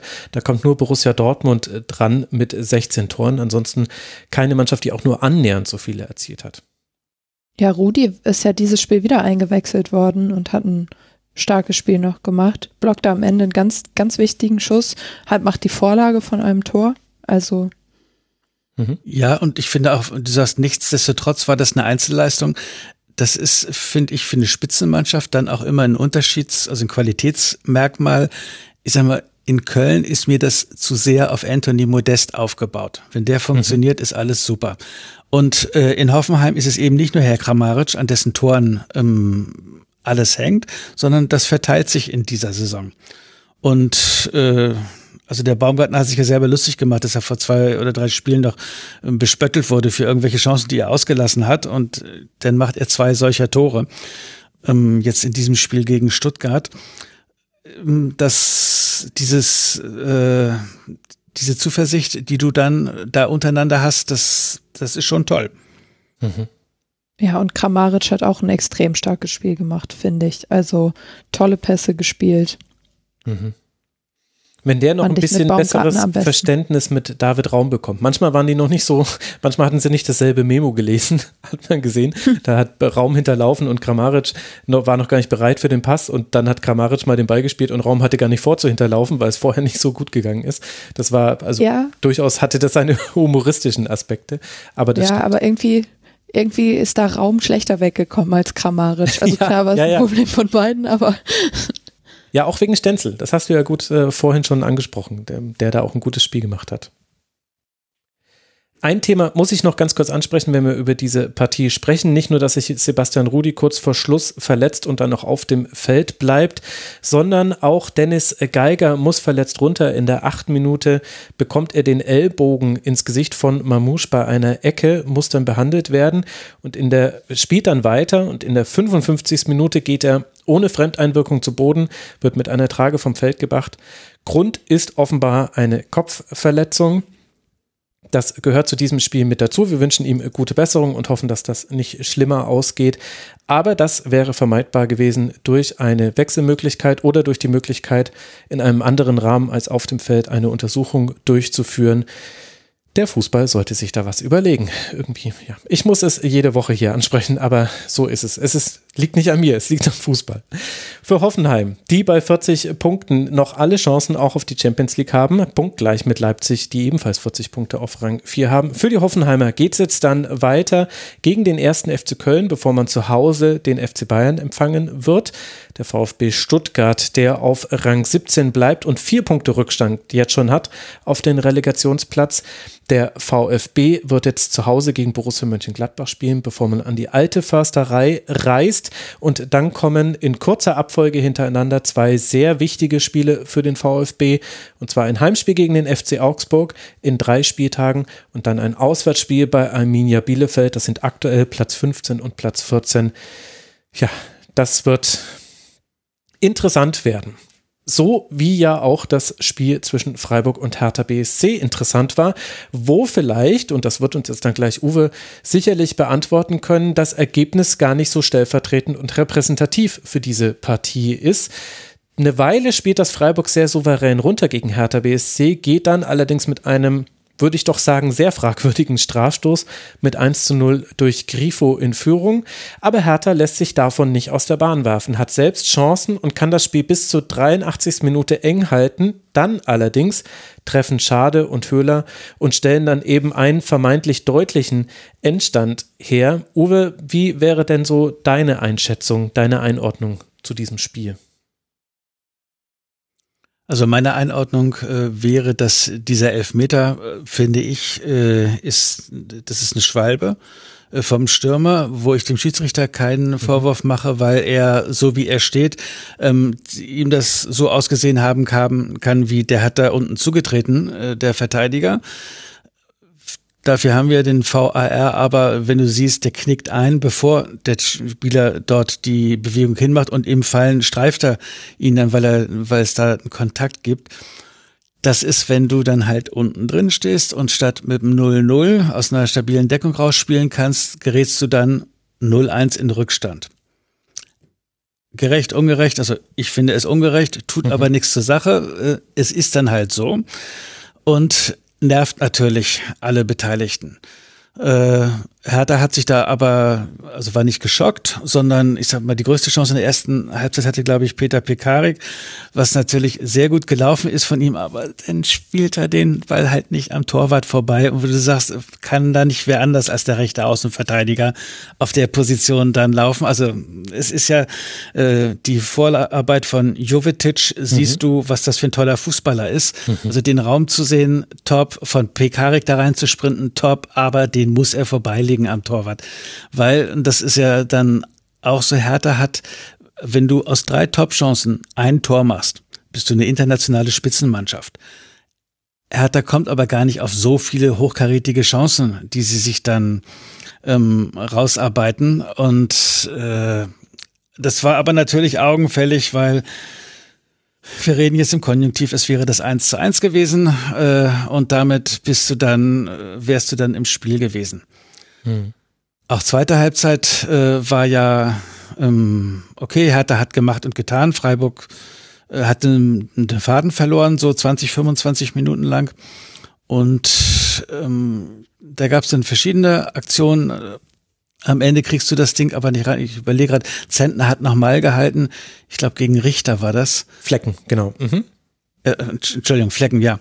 Der Torwart, das war dann äh, noch eine andere gute Chance von Hertha. Ja, und die Tore, ähm, die Gegentore sind dann wieder, es ist alles so ein bisschen, sowas kommt eben von sowas. Also da, beim ersten Tor, was den Elfmeter verursacht, ist es so, du hast einen 17-jährigen Innenverteidiger, den Gächter drin.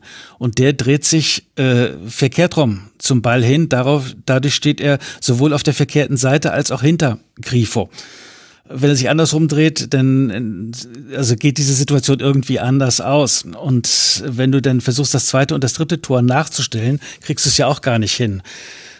So wie denn äh, die Dinger im Tor landen. Ja, aber bitte. Dann hast du halt 0 zu 3 verloren. Dein Torverhältnis ist, äh, was eh schon schlecht ist, nochmal schlechter. Und Hertha ist die schlechteste Mannschaft der Rückrunde. Zwei Punkten und hat im Jahr 2022 noch nicht einen Sieg herbeigeschafft. Die Lage ist ernst. Die Lage ist ernst. Bevor wir das bei der Hertha noch weiter auseinanderrechnen, wie würdest du denn dann Freiburg einschätzen? Haben die hatten, also Achterbahnfahrt, äh, hast du vorhin bei Hoffenheim gesagt. Ich glaube, die Ausschläge waren jetzt nicht ganz so hoch, die Amplitude nicht ganz so groß bei Freiburg, aber da kann man auch von einem wechselhaften Spiel sprechen, oder? Nee, ich meinte mit Achterbahnfahrt ähm, bei Hoffenheim äh, und äh, zum Beispiel Leipzig auf die Saison gesehen, mhm. dass äh, die Schwankungen erheblich sind. Freiburg spielt ja äh, eine ganze Saison über den Erwartungen und ist besser platziert, als äh, es dort erwartet wird. Und ja, nach wie vor ist es ja ein bisschen so ein Running Gag, ob nun Herr Streich was zur Champions League sagt oder nicht. Ähm, also Freiburg hat eine stabile Mannschaft am Start, die, wenn sie dann 20 Minuten ähm, wie in der zweiten Halbzeit nicht so gut stehen, da hätte ja auch durchaus das 1 zu 1 äh, fallen können, aber die sind nicht konfus geworden. Ähm, ich muss ja überlegen, wie haben sie denn getauscht? Freiburg, äh, das war natürlich gut, der Schade war gut, mhm. der Höhler hat ein Tor gemacht. Ähm, auch Freiburg hat Qualität äh, im Kader, der breit genug ist, um dann nochmal äh, die, also in dem Fall die Hertha-Defensive von neue Aufgaben zu stellen. Und die haben noch zwei Tore geschossen. Insofern äh, wird der Streich sagen, Haken dran, wird nicht ins Vereinsgeschichte aufgenommen, dieses Spiel, aber drei Punkte. Gut ist es. Ja, was man aber an dem Spiel auch gut erkennen kann an Freiburg ist, dass sie einfach exzellent auf den Gegner eingestellt sind. Das war auch in diesem Spiel bei Hertha wieder der Fall. Ähm, und dieser schöne, schön zu beobachtende Wechsel zwischen Angriffen auf Außen und auf auf dem, äh, im Zentrum hat Hertha wirklich große Probleme gemacht. Klar waren sie sehr passiv in der zweiten Halbzeit, aber es hat gereicht, also um auf diese spielinterne Achterbahn, die Max angesprochen hat, zurückzukommen.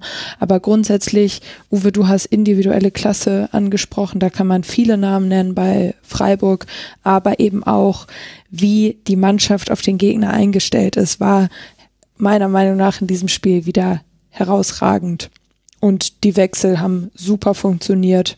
Zwei, die eingewechselt werden, treffen auch in den letzten zehn Minuten. Und in der Höhe verstehe ich, dass man, dass, dass das zu hoch erscheint, aber es ist trotzdem ein verdienter Sieg. Du hast viel bei Hertha angesprochen, was wir, glaube ich, separat nochmal aufrollen sollten, aber eben um da noch zu Freiburg was zu, zu sagen. Ja, und mhm. ähm, Nick, ich gebe erstmal ab. Ja, auch ja durchaus interessant, wie viele Spiele wir jetzt schon hatten, wo eben Einwechselspieler eine entscheidende Rolle gespielt haben. Ich kann mich auch nicht komplett davon lösen, ohne dass ich das jetzt schon mal genau nachrecherchiert hätte. Aber ich glaube, auch das ist eine Konsequenz der fünf Wechsel, die inzwischen erlaubt sind, dass Mannschaften, die einen sehr breiten Kader haben oder die klare Rollenspieler haben, die sie einwechseln können für bestimmte Situationen, haben wir vorhin bei Augsburg auch schon mal kurz angesprochen. Ich glaube, die sind im Vorteil und da gehört Freiburg mit dazu, meiner Meinung nach. Ich glaube, dass jede Mannschaft äh, damit dazugehört, weil wir hatten, ähm, wo gab es das zuerst mit den fünf Wechseln? Das war, als die Corona-Zeit genau. mhm. war. Und das war erstmal interimsmäßig in der Bundesliga eingeführt. Und dann ähm, hat die DFL, glaube ich, ähm, oder äh, erstmal wurde es vom Europäischen Board beschlossen, dass die Vereine, äh, die, Verbände das beschließen dürfen, gesagt, das machen wir in der Bundesliga permanent.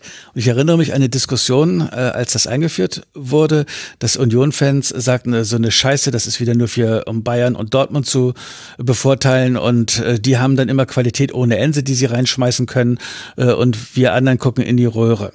Da war meine äh, Argumentation, jeder Trainer freut sich, wenn er seine Spielzeit an mehr Leute vergeben kann. Wenn du die Einsatzzeiten weiter streuen kannst, das hilft auch denen, die Nummer 12, 13 und 14 sind. Wenn die einen besseren Spielrhythmus haben, funktionieren die auch besser. Und äh, dann sind auch Verletzungen nicht mehr so dramatisch. Wenn du irgendwie vorzeitig was wechseln musst, hast du immer noch vier Wechsel, um, um was zu machen. Und das ist einfach Teil des Spieles äh, geworden, dass jeder Verein noch Qualitäten bringen kann. Mhm.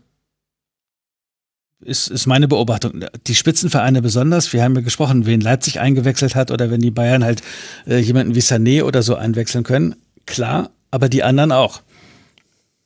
Ja, ich habe auch das Gefühl, dass man dadurch, dass man jetzt äh, zwar noch dieselbe Anzahl an Wechselfenstern hat, aber mehr Optionen, dass äh, die Trainer es jetzt auch seltener scheuen, früher, früher einzugreifen in ein Spiel, schon zur Halbzeit Dinge umzustellen, weil sie wissen, ich kann auch mein komplettes System noch verändern durch ein Zweifach- oder Dreifachwechsel. Das ist ja dann das, was man sehr häufig sieht und was man ja auch bei der Hertha feststellen kann, glaube ich, wenn man das so sagen mag. Also da wurde zwar sehr relativ positionsgetreu gewechselt, also Lee kam für Darida zum Beispiel, äh, Röcke für Gechter ist jetzt, glaube ich, nochmal eine eigene Geschichte, aber auch Selke und Ekelenkamp für Belfodil und Richter.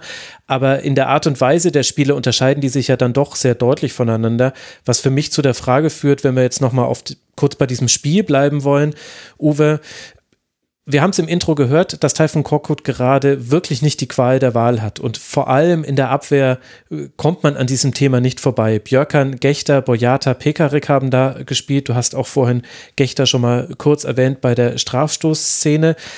Das bezieht sich ja aber auf die komplette Mannschaft. Wie fandest du denn aber die grundsätzliche Ausrichtung beim SC, die ja zunächst in so einem 4-3-3 begonnen hat?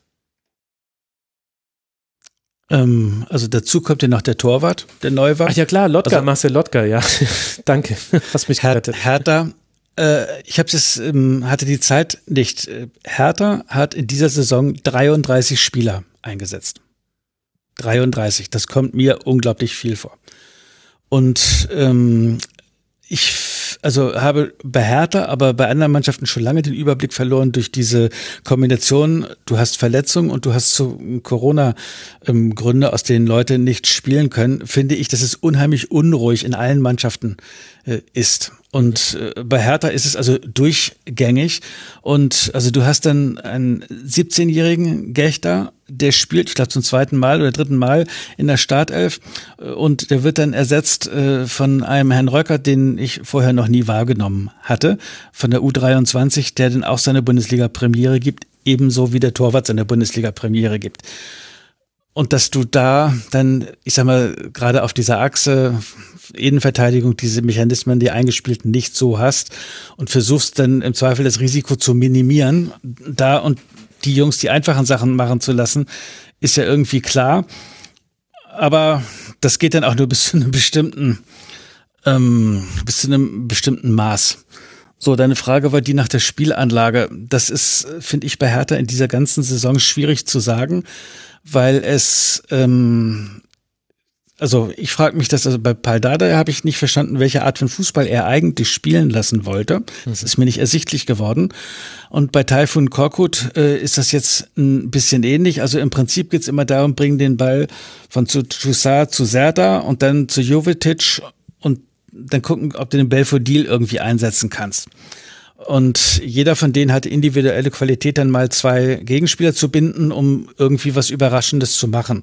Aber ich habe nicht den Eindruck von extrem einstudierten ähm, Passstaffetten, von, von bestimmten Angriffszügen, die da laufen sollen. Hm. Ich meine, das kann man natürlich auch mit den eingesetzten Spielern verargumentieren. Ich habe es jetzt mal kurz nachgeguckt. Hertha BSC hat 33 Spieler eingesetzt. Es gibt nur eine Mannschaft, die mehr Spieler eingesetzt hat in dieser Saison. Das ist der VfB Stuttgart mit 34. Alle anderen Teams sind unterhalb der 30 und am ganz am Ende des Spektrums wartet mit dem SC Freiburg sogar der aktuelle Gegner. Die haben gemeinsam mit dem 1. FC Köln die wenigsten Spieler eingesetzt, 24 nur. Also ein sehr, sehr deutlicher Unterschied. Die Frage, die ich mir aber jetzt speziell in diesem Freiburg-Spiel gestellt habe, war, es war klar zu erkennen, womit Hertha Probleme hatte, nämlich wenn Freiburg, das hat Caro auch vorhin schon kurz angesprochen, vom Flügel ins Zentrum gespielt hat, weil da war Toussaint auch relativ alleine. Und das habe ich ehrlicherweise nicht ganz verstanden. Taifun Korkut hat ja erstmal begonnen mit einem klassischen 4-4-2 bei Hertha, war manchmal auch ein 4-2-2-2. Das sind, finde ich, dann aber meistens gegen den Ball Detailfragen. Mit Ball ist es dann wichtig. Verstehst du, warum man jetzt dieses 4-3-3 spielt, das ja eigentlich ein sehr ballbesitzorientiertes Spiel ist, weil man eben genau über, um diese Probleme weiß, die man da hat, um, wenn man das Zentrum verteidigen möchte. Außer man legt es ultra defensiv aus äh, und alle bleiben hinten. Aber so ist es ja nicht gedacht, wenn da zum Beispiel ein Sada spielt. Ich äh, weiß es nicht, warum es so ist. Es ist äh, also schon seit längerem äh, so, dass es hat äh, heute, nee, am Samstag hat Toussaint dort gespielt. Askasiba hat in vielen Spielen vorher gespielt, aber als Sechser, egal wie sehr du rackerst und machst und tust, ist es häufig alleine nicht, nicht hinzukriegen. Es, ist, es hilft dann, wenn du zwei Sechser hast. Und ähm, bei Hertha haben wir nicht diese Übermaß an Offensivqualität, wo wir vorhin bei Dortmund drüber sprachen und bei den Bayern, ähm, wo du dann halt irgendwie unglaublich wertvolle Offensivspieler für opfern müsstest. Das ist dann eine strategische Entscheidung. Äh, also auch bei Korkut, Herr Korkut hat jetzt, äh, ich glaube, elf Spiele. Hertha hat neun Punkte geholt. Mhm. Es ist ein Punkteschnitt von 0,8. Also, das ist ein Desaster. Was aber da drin steckt, ist ja so eine, wenn ein Trainer neu kommt, der hat im November übernommen, du brauchst dann auch mal ein Erfolgserlebnis miteinander, dass die Mannschaft ein bisschen an den Trainer glaubt. Also der denkt sich ja bei allem mit seinem Trainerteam was mit dem taktischen Plan, den sie rausgeben. Äh, Hertha äh, wird genauso wie jede andere Mannschaft sehr gut vorbereitet ins Spiel gehen mit den Instruktionen des Spielern. Aber äh, es passt halt bei Hertha über die ganze Saison relativ wenig zusammen. Aber gab es dieses Erfolgserlebnis nicht mit dem 3 zu 2 gegen Dortmund? Ja, und dann war Winterpause und dann hast du gehofft, ja. worauf Hertha-Fans seit langem hoffen, so ein kleiner Aufschwung ein bisschen was, was sich positiv entwickeln möge. Mhm. So, jetzt seit einer, der letzte Sieg liegt ähm, 72 Tage zurück. Ja, stimmt. Richtig. Die, die, die Winterpause hatte ich da einfach mal komplett vergessen. Da hast du natürlich recht, ja. Vielleicht noch zu Herthas Aufstellung, was du ja gerade angesprochen hast. Lukas Toussaint ist halt auch einfach der beste Spieler, der auf dem Platz stand. Und ich könnte mir vorstellen, dass es damit was zu tun hat, warum Hertha so gespielt hat, weil er eben einfach sehr gut auf der Position ist, genauso wie Darida. Die beiden, also ich glaube, ich habe das letzte Mal schon viel zu lange über Darida geredet, weil ich den so sehr mag, aber eben Toussaint war auch in dem Spiel einfach ein Lichtblick, wenn es einen gab, mit seinem sehr guten Zweikampfverhalten, mhm. hat ähm, wichtige Torschüsse äh, verhindert und ähm, ja, aber nach dem Elfmeter hat man auch bei ihm gemerkt, der ist halt, der war total raus. Der erstmal drei Ballverluste, nachdem Hertha diesen Elfmeter gegen sich bekommen hat, der keiner war. Das hat Uwe ja schon gesagt. Aber ähm, wichtiger Spieler, sehr präzises Spiel gemacht. Ich will ihn jetzt auch nicht zu sehr loben, aber ich könnte mir vorstellen, dass es was damit zu, damit zu tun hat, dass sich das Spiel eben um Toussaint und Darida dreht und eventuell auch Serda, der jetzt in dem Spiel nicht so gut war, aber dass das vielleicht was damit zu tun hat. Ja, also Toussaint ist äh, verglichen mit Askasiba der etwas ballsichere Spieler, der in der Fortsetzung ähm, der Angriffe äh, stärker ist als Askasiba. Askasiba hat so dieses äh, Messer zwischen den Zähnen Zweikampfverhalten, was dir in manchen äh, Spielen hilft und so für Emotionen, Hitzigkeit äh, ist dann vielleicht aber nicht ganz so stark, was diese ähm, Spielfortsetzung angeht. Ich fand, dass äh, ich habe Wladimir Darida in dem Spiel nicht so häufig gesehen. Das ist jetzt ein bisschen, also das sind so Nuancen. Äh, du kannst, der Darida kann auch eine Doppelsechs spielen, ähm, der Dims, und wenn Suat Serda seine Ballsicherheit nicht hat, wie du sagst, dann ist er auch, ich sag mal, wenig äh, sichtbar. Und das ist dann kein Zufall, dass die gefährlichen Aktionen dann halt dann jeweils über Jovetic oder Belfodil und äh, Richter hat dann auch äh, noch eine Chance gehabt, laufen, aber das ist dann auch wegzuverteidigen für den Gegner. Ne? Der Hertha hat da nicht so viele, nicht so viele Überraschungen anzubieten. Das bringt uns ja dann auch, Uwe, zu einer Bewertung des Kaders in der aktuellen Situation des Abstiegskampfs. Wir haben natürlich die Problematik, auch bei Hertha BSC, ähnlich wie bei anderen Abstiegskandidaten, dass da auch Verletzungen eine große Rolle sprechen. Gerade in der Abwehr haben wir das gesehen gegen den SC Freiburg. Wenn wir jetzt aber mal so versuchen, ein Zwischenfazit zu ziehen dieser Saison, glaubst du, der Kader ist erstligatauglich? In wie großer Abstiegsnot steckt Hertha BSC? Ja, also Hertha ist voll im Abstiegskampf und das schon seit Wochen. Hm, das ist ja unstrittig. Und ich hätte mal eine Gegenfrage, wenn du ein Personaletat von Größenordnung 80 bis 85 Millionen hast, Personaletat, ungefähr den sechs oder sieben größten der Bundesliga. Hättest du die Erwartung, dass der Manager dir deine Bundesliga-taugliche Mannschaft zusammengestellt hat? Die hätte ich und ich meine, die kann man ja auch erkennen, wenn man Jovetic, äh, Belfodil und so weiter nennt. Gleichzeitig weiß ich aber auch, dass ja also so sehr ich immer gerne selbst auf so Zahlen herumreite und wir werden, glaube ich, noch einige Zahlen zitieren in diesem Schwerpunkt, hat ja das Wirtschaftliche mit dem Sportlichen, das steht in einem Zusammenhang, aber kurzfristig kann das sehr weit auseinandergehen. Die Frage ist halt, warum? Sind das jetzt dann Verletzungen? Ist vielleicht da die Trainerentscheidung der falsche Impuls gewesen, ohne dass ich jetzt sagen wollen würde, Taifun Korkut würde da schlechte Arbeit machen, aber man muss ja festhalten, hast du ja auch schon gesagt, so wirklich etwas verändert hat sich nicht von den Ergebnissen her. Es ist noch schlechter geworden. Ähm, also Paul Dada ist entlassen worden. Der hatte zum Zeitpunkt, das war nach 13 Spieltagen, da hatte, hat er 14 Punkte. Das entspricht einem Punkteschnitt von 1,07. Begründung Freddy Bobic, er hätte kein gutes Gefühl mehr mit Dada, da kommt nichts mehr, deshalb die Änderung. Jetzt haben wir elf Spiele Taifun Korkut, neun Punkte, macht einen Punkteschnitt von 0,8 irgendwas. Das heißt, es ist noch schlechter geworden. Aber ein Dazu besseres Gefühl. Freddy Bobic hat gesagt, äh, nee, also bis zum Saisonende wollen wir das jetzt machen und danach werden wir uns dann mal zusammensetzen. Dazu im Pokal ausgeschieden gegen Union. Hm. Das heißt, äh, hat Freddy Bobic keine Idee mehr. Er sagt, er äh, macht diesen Aktionismus nicht mit. Ähm, das ist ja auch okay. Es wäre doch aber schön, wenn man so unglaublich viel Geld zur Verfügung hat, dass man ausgibt und für die Kaderzusammenstellung äh, verantwortlich ist, also wie der Manager, wenn äh, du dann auch äh, davon was auf den Platz bringen kannst. Und das ist bei Hertha in dieser Saison durchgehend extrem schwierig. Und äh, das äh, zehrt an den Nerven aller Beteiligten. Mhm.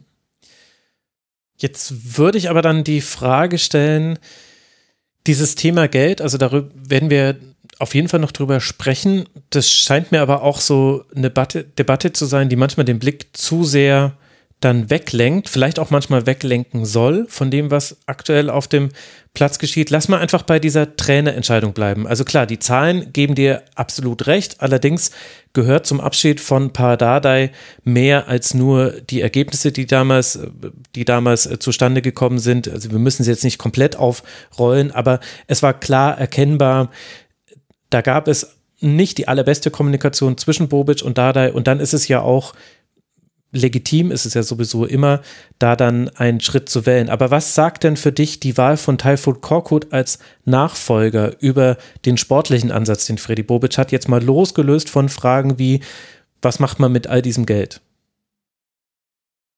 Also, als äh, die Trainerentscheidung vollzogen wurde, das war nach einem 1-1 gegen Augsburg, äh, gab es einen Kommentar von jemandem, der geschrieben hat, du kannst dich von dem Trainer äh, Dardai verabschieden, aber in ganz Fußball Deutschland hat niemand nach Taifun Korkut gerufen. Mhm. Also es gab 0,0 die Erwartung, dass Taifun Korkut irgendein Problem lösen kann, was Hertha hat. Die kennen sich von früher, Bobic und äh, Korkut. Und äh, also die bösartige Auslesung ist, der hat halt seinen Kumpel geholt und äh, der soll das jetzt zu Ende bringen und auch wenn es nicht läuft, ähm, zieht er das einfach durch, der Manager. Das ist die bösartige Auslegung, die, glaube ich, aber auch ähm, Freddy Bobic nicht gerecht wird. De facto hat sich aber, also es hat sich nichts verbessert. Ähm, Bobic sagt, er sieht, wie gearbeitet wird. Es würde klar kommuniziert im Training und äh, es sei also so kein Aktionismus beim Trainer da. Der würde keine verrückten Sachen machen. Mag alles sein. Ähm, bei dem, was bei rumkommt, gucken wir auf die Tabelle. Hertha ähm, ist mit dem sieben teuersten Etat der Liga Tabellen 16. Und das sind noch zehn Spiele und das Programm ist richtig schwierig, was äh, Hertha noch hat. Aber klar, ähm, die Flinte wird natürlich nicht ins Korn geschmissen. Das äh, heißt, da rauszukommen. Mir fehlt aber im Moment ein bisschen die, also der Sinn, wo, woher es kommen soll. Das, also auf, auf wen hofft man jetzt? Wer, wer performt jetzt äh, besser, damit äh, du da dich über den Strich zumindest rettest? Wenn ich da kurz reingrätschen darf, also bei Bobic merkt man ja schon eindeutig, dass er die, also den Grund, warum Hertha so steht, wie es steht, bei den Spielern sieht und eben Korkut bisschen aus, also ziemlich aus der Schusslinie nimmt. So habe ich das wahrgenommen. Und das ist natürlich auch für Zuschauende die einfachste Lösung, einfach aufs Spielfeld zu gucken, über die Abwehr von Hertha zu schimpfen, über die Verletzten sich zu beschweren, über Corona sich zu beschweren. Das ist einfach das, was man von außen am leichtesten sehen kann. Und finde ich interessant, dass, also natürlich nimmt Bobic seinen Trainer in Schutz, aber dieses passiv-aggressive Jovetic muss jetzt auch mal seine Leistung bringen, weiß ich nicht. Also du warst vorsichtig damit, Bobic zu kritisieren. Ich bin auch vorsichtig damit, Bobic zu kritisieren. Der hat sicher genug Probleme, aber das fand ich schon auffällig. Dass er eben von individuellen Korkut kann nichts für individuelle Fehler. Das ist ein Zitat von Bobic und er spricht auch Egoismen an, was ich harte Worte finde tatsächlich. Ja, da muss man dann ähm, mal gucken, was passiert ist. Der hat zum 1. Juni schon, also vier Wochen früher, seinen äh, Job angefangen bei Hertha im vergangenen Sommer. Ähm, der ist geholt worden, weil Michael Preetz, ich sage mal, abgewirtschaftet äh, hatte mit Hertha. Es gab im Sommer 16 Abgänge von den Spielern, die da waren und ich glaube zwölf Zugänge. Wobei bei der 16 Abgängen. Hertha hat ein Riesenheer an verliehenen Spielern. Es sind mhm. zehn Spieler verliehen. Also Idu Löwen hast du vorhin angesprochen. Arne Meyer ist in äh, Augsburg, Lücke Bacchio in Wolfsburg und äh, über ganz Europa sind die verteilt. Die Jungs, die kommen also auch alle irgendwie wann wieder. Und bei dem, was zusammengestellt worden äh, ist, hast du schon unter Paul Dada gedacht, Hertha hat seit Jahren ein Problem auf der rechten und linken Außenverteidigerposition. Hm, ist nicht richtig was passiert. Jetzt im Winter hat er dann einen äh, den Björkan geholt, einen Norweger, äh, einen Außenverteidiger. Der hat jetzt zwei, dreimal Bundesliga gespielt. Der braucht ein bisschen Zeit, um sich reinzufinden. Das ist ja irgendwie normal. Also er hat sehr viel getauscht, äh, Bobic. Also er hat ähm, Suat geholt, er hat den Jovetic geholt, er hat Belfodil geholt.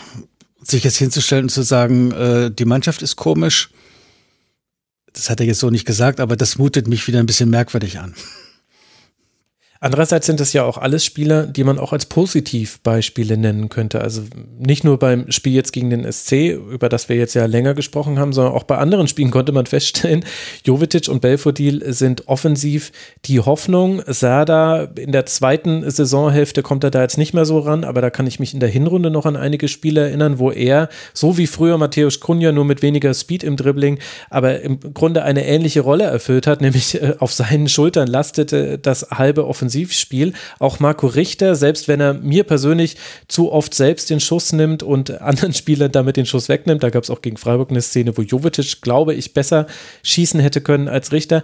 Aber davon abgesehen ist er auch jemand, der quasi positive Impulse setzen kann. Und Ekelenkamp hatte so sein goldenes Spiel. Ich glaube, es war doch auch gegen Dortmund, wo Ekelenkamp so gut war. Also man könnte ja auch sagen, viel von den Spielern, die Freddy Bobic geholt hat, haben durchaus schon ihren Wert für die Hertha bewiesen. Ja, also das, das ist ja auch so, dass ähm, also wenn was äh, Unvorhergesehenes äh, passieren soll, äh, gibt Belfodil den Ball, der mit seiner merkwürdigen, starksigen ähm, Ballbehandlung, mit seinen langen Beinen immer aussieht, als ob er gar nicht schnell ist und auch eine schlechte Technik hat, aber irgendwie relativ häufig an zwei Leuten vorbeikommt. ja, ja äh, also das ist nicht so fußballtypisch äh, bei ihm, aber äh, und er hat noch einen Blick für Mitspieler, also er legt dann auf und bereitet vor. Jovicic kann das sowieso alles, ähm, aber der hat irgendwie von, ich glaube 2100 irgendwas Saisonminuten sind gespielt und der hat weniger 900 irgendwas Minuten nur gespielt. Der ist halt immer kommt aus einer Verletzung, muss nach einer Verletzung fit werden und das ist, das ist so sein großes Thema, dass er ähm, selten mal eine Saison lang körperlich wirklich stabil ist. Aber äh, der, der kann was, also ganz klar. Zu Belfodil, da wäre ich ein bisschen vorsichtiger mit dem Lob. Also ob das jetzt so ein adäquater Ersatz war. Da spricht der Werder-Fan, oder? ja, der Werder-Fan für Bel wen?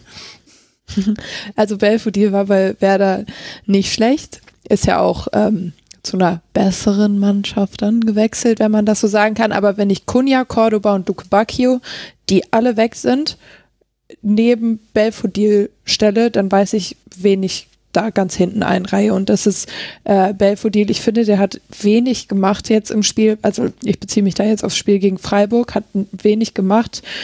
Ganz gutes Zweikampfverhalten, äh, aber hat Ballverluste, die einfach nicht gehen. Auch bei dieser einen Chance, da sieht Belfodil auch nicht gut aus.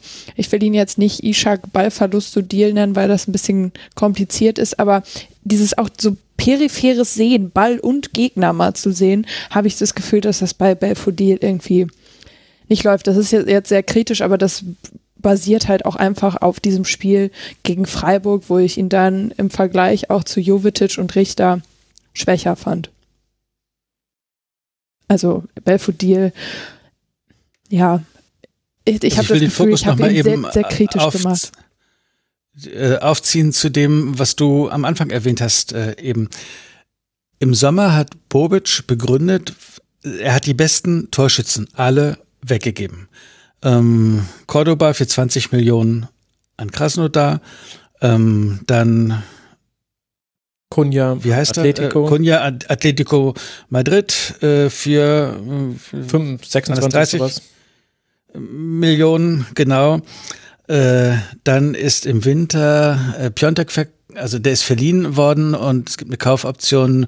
Äh, in Italien spielt der bei ähm, Florenz. Es ist Florenz, glaube ich, und äh, die ist dann über 15 Millionen. Gekauft hatten sie ihn aber für 25 Millionen. Äh, mit der Begründung, die würden charakterlich alle nicht so passen. Deshalb wurden, das war die Begründung dafür, dass die geholt wurden, über die wir jetzt gesprochen haben. Und jetzt stellt sich der äh, Manager hin und sagt, äh, also jetzt müssen es äh, die Spieler, die da sind, auch mal charakterlich auf den Platz kriegen. Und bei uns gibt es ja auch Egoismen, die das irgendwie so schwer machen. Ja, wie denn nun? Also wir haben fast eine halb äh, komplette Sturmreihe verkauft, eine neue Sturmreihe, Offensivdings dazugeholt äh, und gesagt, ja, die sind's aber nicht so richtig. Sorry, also die hat dann Freddy Bobic und sein Team ausgesucht und gesagt, äh, wir vermuten, dass diese Leute ähm, eine Mannschaft bilden, die Hertha helfen kann. Ja, gut. Wenn wir, wenn wir bei diesem Argument schon sind, was ja dann auch viel, also man kann das jetzt Charakter nennen, man kann es Mentalität nennen. Ich glaube, es hat aber dann auch viel damit zu tun, wie Spieler auf Rückschläge reagieren und wie sie auch quasi eingebunden sind in den Mannschaftsverbund. Ich finde, dann gibt es nämlich zwei Transfers, die komplett herausstechen aus den vielen, vielen Transfers, die Hertha BSC in den vergangenen Jahren gemacht hat. Und der eine, der fand im letzten Winter statt, das war Sami Khedira, der gekommen ist von Juventus Turin und der ja dann nach allem, was man gehört hat, auch eine wesentliche Rolle dabei gespielt hat, dass man nach einer Corona-Zwangsunterbrechung in einem tollen Lauf irgendwie den Klassenerhalt noch hinbekommen hat. Das darf man ja auch nicht komplett vergessen.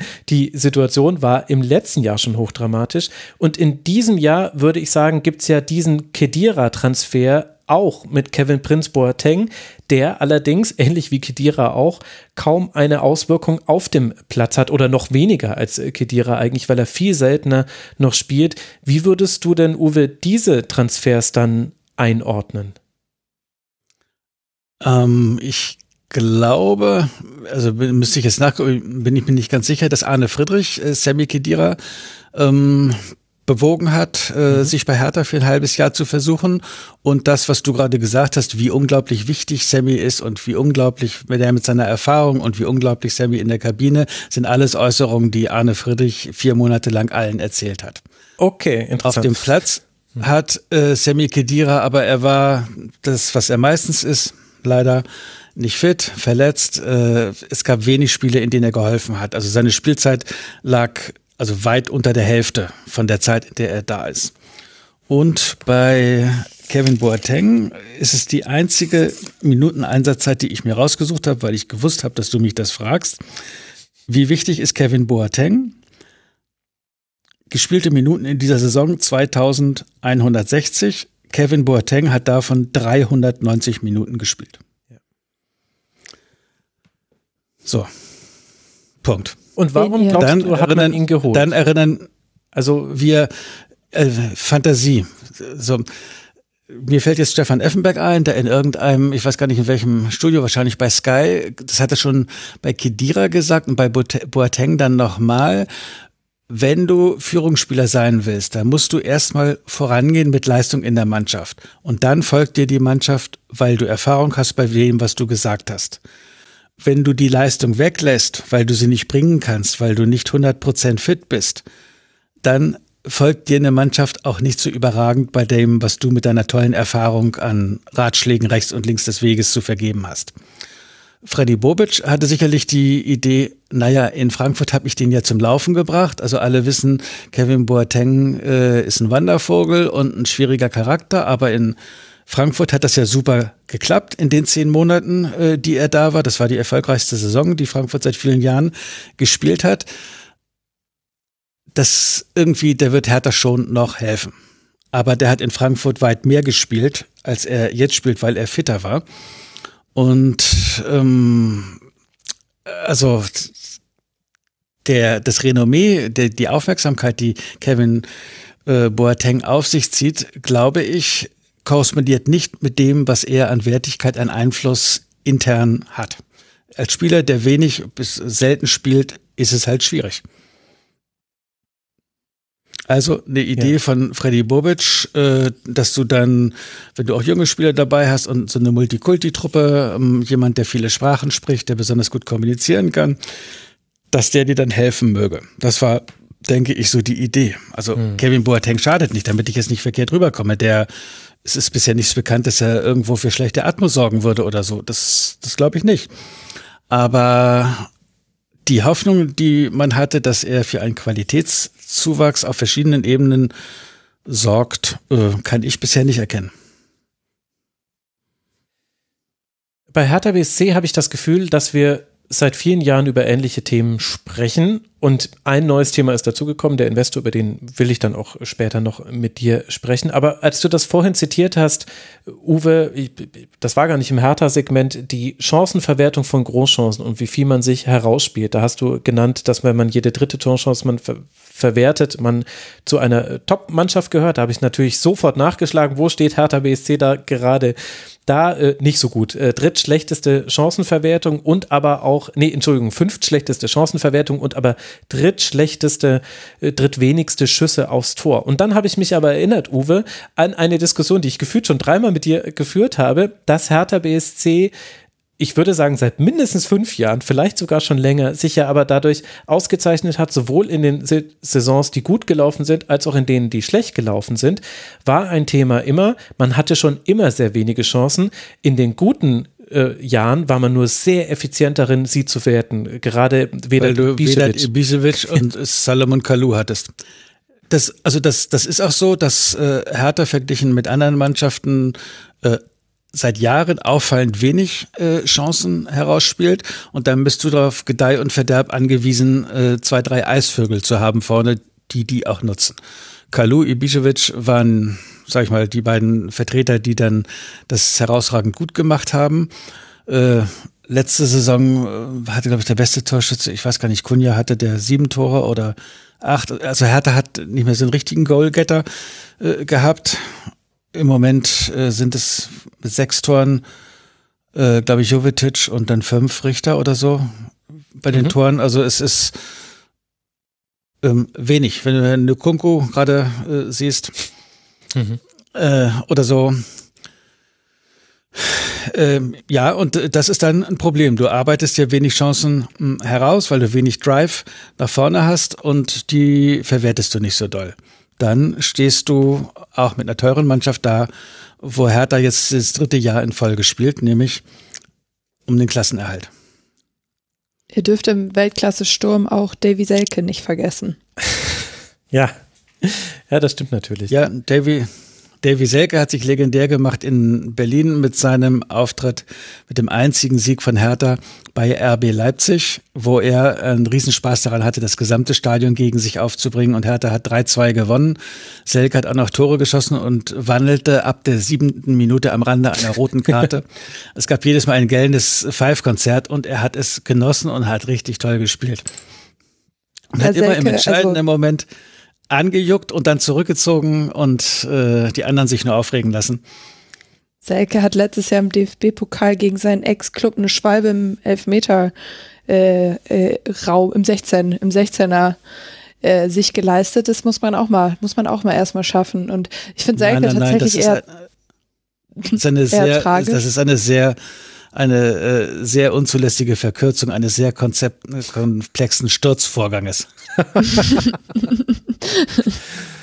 Ja, also in der Situation war ich auch ganz klar, ganz klarer Elfmeter. Nein, aber ich finde Selke tatsächlich ein bisschen tragisch, weil damals 2015 ist er von, also ich äh, als Werder-Fan kenne ich Selke natürlich irgendwie schon lange und er war richtig, richtig gut, bevor er für 8 Millionen plus 2 Millionen Erfolgsbonus zu einem Zweitligisten gewechselt ist. Und davon hat, hat er sich nicht erholt. Und vielleicht ist er deswegen auch gegen RB immer so, wie er ist. Ich weiß nicht, warum Selke eben dieses Talent, was da war, warum das so sich so entwickelt hat, wie es sich entwickelt hat. Und das finde ich auch einfach sehr schade, weil ich das Gefühl habe, dass da mehr, also das Selke ist so ein Spieler, wo man immer das Gefühl hat, da muss doch mehr gehen. Oder? Sehe das nur ich so. Ist das die Werder-Brille? Also ich, ähm, also Selke ist hier bei den Fans relativ populär, weil er immer den Eindruck vermittelt, wenn er kommt, haut er sich voll rein. Und das kommt gut an. Ähm, wenn du aber genau hinguckst, äh, hat Davy Selke hatte häufig das Problem, dass weil er Turniere gespielt hat, er war bei Olympia dabei mit der U21 und so weiter, dass er dann Teile der Saisonvorbereitung verpasst hat. Und das tut ihm nicht gut. Davy Selke hat keine Killerqualität. Er muss sehr hart arbeiten, um ähm, richtig 100% Fitness zu haben. Und dann äh, irgendwo hast du dann nochmal eine Verletzung und dann warst du bei der Rückrundenvorbereitung leider auch nur in Teilen dabei. Und er ist häufig nicht im Vollbesitz seiner Kräfte ähm, gewesen. Und dann gab es eine Vorbereitung, bei Hertha, da war er im Sommer mal da. Und da gab es eine Übungseinheit äh, hier im, im Brandenburg, war das, äh, wo Hertha war. Und da ging Davy Selke als erster in die Kabine und Per Schellbrett lag noch am Boden und hat mit Medizinbällen irgendwas gemacht und sagte, na Davy, tut weh, ne? Und Davy guckte so, wie was? Ja, sagte arbeiten ist angesagt und nicht schon wieder Pause machen. Also dieses in der Trainingsarbeit sich quälen können, ist nicht jedem Spieler gegeben. Und äh, wenn du, also Davy Selke, glaube ich, bräuchte das, um wirklich top zu sein. Er ist von der Geschwindigkeit her, läuft er niemandem davon. Er technisch dribbelt er nicht drei Leute aus. Ähm, Versucht es aber. Ja, und ähm, manchmal ähm, weil verspringt ihm der Ball und dann ist auch der Gegner irritiert, dann geht das irgendwie auch gut aus. Aber also ich finde, dass äh, Davy Selke gucken muss, äh, wie, damit es nicht so ist, wie du eben gesagt hast, Caro. Wenn er da seinen äh, Vorwärts oder seinen positiven Schwung kriegen muss, äh, glaube ich, muss er noch härter arbeiten. Das hört sich jetzt ein bisschen blöd an, aber das ist der Eindruck, ähm, den ich habe. Ich hätte noch zwei große Ex Themen. Neben, neben Davy Selke habe ich noch weitere Themen. Zwei, zwei Entschuldigung Themen. Nein, nein, ist ja alles gut. Ist doch alles gut. Äh, würde ich äh, gerne noch ansprechen. Und zwar einmal äh, Personal und zwar mal ausnahmsweise nicht die Spieler, weil ich habe das Gefühl, über die wird am allermeisten geredet bei Hertha BSC, sondern ich würde gerne über Trainer und äh, das Funktionsteam sprechen, was sich da auch jetzt mit Bobic verändert hat. Und dann müssen wir auf jeden Fall noch die Frage klären, Uwe, da freue ich mich schon drauf, wo ist das ganze Geld hin? Das ist die häufigste Frage, die mir rund um Hertha BSC begegnet bei all denjenigen, die nicht tief bei Hertha mit dabei sind. Aber lass mal kurz mit dem Personal auf der Trainerposition beginnen. Wenn man da eine große Linie ziehen möchte, die, Winse, die Linse mal ganz weit aufzieht, dann haben wir zwei Trainer, die eine lange Amtszeit hatten. Das waren Jos Luhukai von 2012 bis 2015 und dann natürlich vor allem Pat Dardai von 2015 bis 2019. Und dann gab es einen Cut. Und zwar einen Cut, meiner Meinung nach, auch aus einer Unzufriedenheit mit der Art der Spielweise heraus. Es geht durchaus ein bisschen Hand in Hand. Äh, überlagert sich zumindest auch mit gewissen Spielern, die gekommen sind. Dann waren sehr kurz da Ante Czovic, Jürgen Klinsmann, Alexander Nuri, Bruno Labbadia, bevor man dann wieder zurückfiel auf den Notfalltrainer Pardadei. Und jetzt sind wir bei Taifun Korkut, wo wir ja schon ein bisschen hergeleitet haben, wie wahrscheinlich Freddy Bobic dazu kam, ihn zu verpflichten und wie man das eventuell einordnen könnte. Ich würde jetzt darunter unter dieser schnellen Aufzählung der Namen. Die, die Überschrift würde ich drüber packen. Man hat versucht, radikal die Spielweise von Hertha BSC umzu, also zu verändern. Und aus verschiedensten Gründen durfte aber gar kein einziger Trainer das auch nur annähernd mal ausführlicher probieren. Und jetzt ist man eigentlich genau da, wo man schon 2019 stand, als man gesagt hat, Pardadei muss gehen. Oder also die gehen in dem Sinne, dass er nicht mehr Cheftrainer war. Ja, also das, äh, also das war der Grund, warum der damalige sportliche Leiter Michael Preetz gesagt hat, ähm, dass also Hertha einen aktiveren Fußball spielen sollte, einen offensiveren Fußball. Und äh, dafür, das hat man Paldada da nicht mehr zugetraut. Also bei den Fans heißt das die hintenrum Scheiße. Ähm, die äh, Hertha unter Dardai so zugeschrieben wird. Und so, also es wird dann komplex. Es sind so zwei, zwei Stränge, würde ich mal so sagen, die da nebeneinander liegen. Das eine äh, ist es, dass äh, das Argument bei Präsident Werner Gegenbauer und bei Michael Preetz immer war, warum Hertha dann mal Zehnter oder mal Achter oder mal Elfter äh, wird. Wir haben ähm, nicht genügend Geld, um wirklich irgendwie was obenrum zu machen. Und deshalb ist der Erfolg, dass wir noch, dass wir in der Bundesliga weiter jedes Jahr spielen. Mhm. Und bei den Fans äh, gibt es aber die Sehnsucht natürlich nach so ein bisschen was Aufbruch. So, man sagt, die sagen sich dann, es kann doch nicht sein, dass seit 2008, 2009, der letzten Saison unter Lucien Favre, als Hertha im Februar Tabellenführer war und dann am Ende Vierter geworden ist, seitdem hat Hertha nicht einmal die Überraschungsmannschaft der Saison gestellt. Nicht einmal. Nicht einmal ein Nationalspieler rausgebracht, äh, wo du sagst, wow, das ist ein toller Typ, der Hertha ähm, vertritt. Nicht einmal irgendein Talent rausgebracht, ein eigenes, das dauerhaft in der Bundesliga für Aufsehen gesorgt hat. Nicht einmal in diesem Pokalfinale. Wo wird denn das gespielt? Im Olympiastadion. Nicht einmal erreicht. Wie, wie kann das sein? Und die Hoffnung bei den Fans ist, bitte mal ein bisschen Aufbruch, der mehr ist als ein Sieg und ein Unentschieden dann in der Woche drauf, dass sich was bei Hertha in eine positive Richtung bewegt. Und dann schien es ja so, dass äh, im Juni 2019 auf einmal kam das um die Ecke, was Hertha immer haben wollte, ein Geldgeber, der sehr, sehr viel Geld zur Verfügung gestellt hat. Jetzt könnte es doch irgendwie vorangehen. Äh, sportlich gesehen ist Hertha seitdem in jeder Saison, dritte Saison in Folge im Abstiegskampf. Mit Personaletats, die so hoch sind, wie sie noch nie waren bei Hertha. Da sagt man, das kann ja eigentlich gar nicht äh, sein. Und äh, im Detail hat es dann viele Gründe, aber äh, Fakt ist, dass das Verhältnis von dem, was ausgegeben wird an Geld, und du hast gefragt, ähm, Bobic, von wegen das Team hinter dem Team, der hat ähm, mittlerweile irgendwie die ganze Mannschaft mitgebracht, neben Trainer, äh, Co-Trainer, den er gewechselt hat. Es gibt einen Kaderplaner mit Dirk Duffner, Pablo Tiam äh, ist gekommen, hat das sportliche äh, Nachwuchsakademie ist er Leiter geworden, der war in Wolfsburg vorher. Es gibt einen Chef-Scout aus Frankfurt, Babaka Wayne. Es gibt einen Scout aus Frankfurt. Es gibt einen technischen Direktor, Sebastian Zelichowski aus ähm, Frankfurt. Gabor Ruhr, Spielanalyse vorher in Frankfurt, Matthias Borst, Spielkonzeption vorher in Frankfurt, Thomas Bräuch, werden die meisten kennen, Leiter Methodik, Eintracht Frankfurt zuvor, Teamleiter von Eintracht Frankfurt Thomas Westphal, Co-Trainer der U23 Jerome Polens, zuvor Eintracht Frankfurt.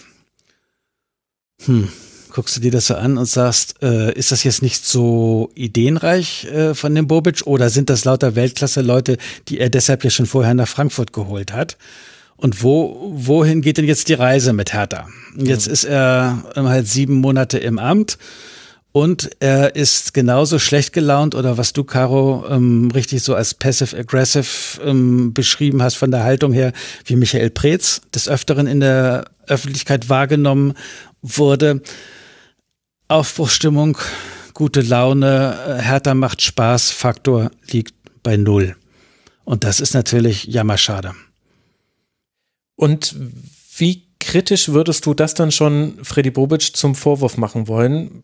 Weil de facto ist er ja auch noch nicht mal ein ganzes Jahr da und also diese Häufung des äh, Personalwechsels im Team hinter dem Team ist sehr interessant, auffällig, auch gerade wie viele er mitgebracht hat von Eintracht Frankfurt. Ich kenne da auch die Sicht der SGE, das war relativ früh auch schon klar, dass da einfach äh, ganze. Die werden natürlich stocksauer sein.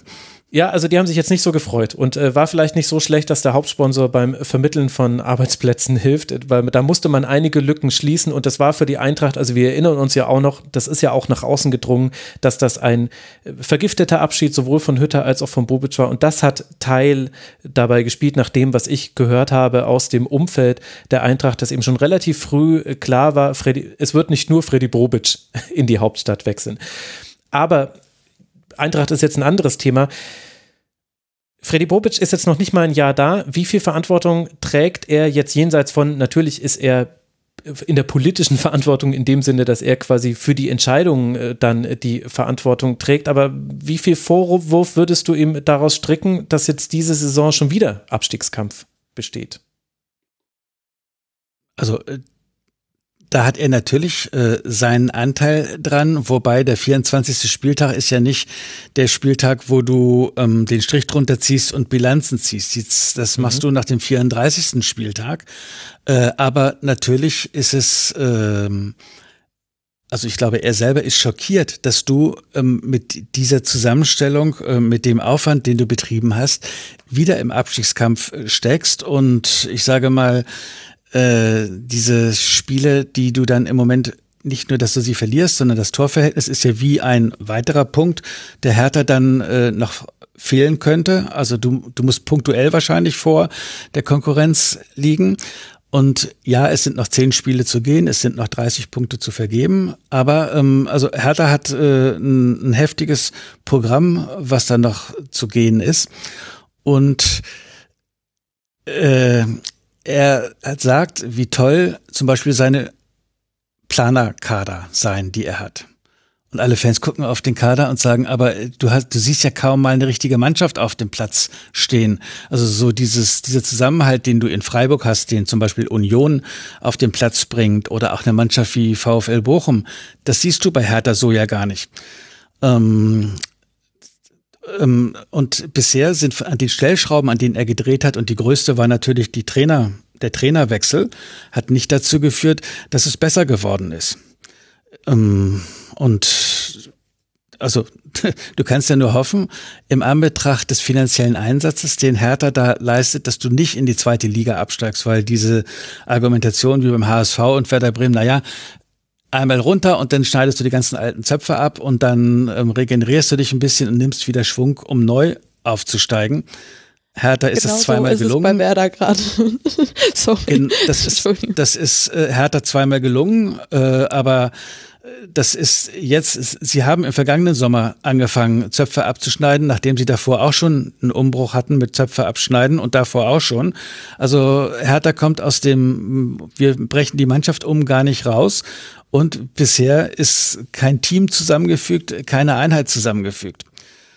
So, das ist jetzt für die letzten zehn Spieltage, glaube ich, kannst du da nur sagen, dann Kopf runter und alle zusammenrücken und alles raushauen und ähm, wir werden drin bleiben, weil wir sagen, dass wir drin bleiben. Ähm, und so eine jetzt erst Rechthaltung dahin zu kriegen. Aber natürlich musst du dir dann anschauen, warum ist das äh, eigentlich alles so ähm, konsternierend, was da jetzt schon wieder auch in dieser Saison abläuft. Mhm. Ich habe mich jetzt ein bisschen drum rumgedribbelt um die Antwort, ne? ja, diese ja. Wollt ihr, also wenn du die jetzt nochmal konkretisieren willst, gerne. Ansonsten würde ich gerne das mit dem jetzt erst Rechthaltung bei Hertha aufgreifen.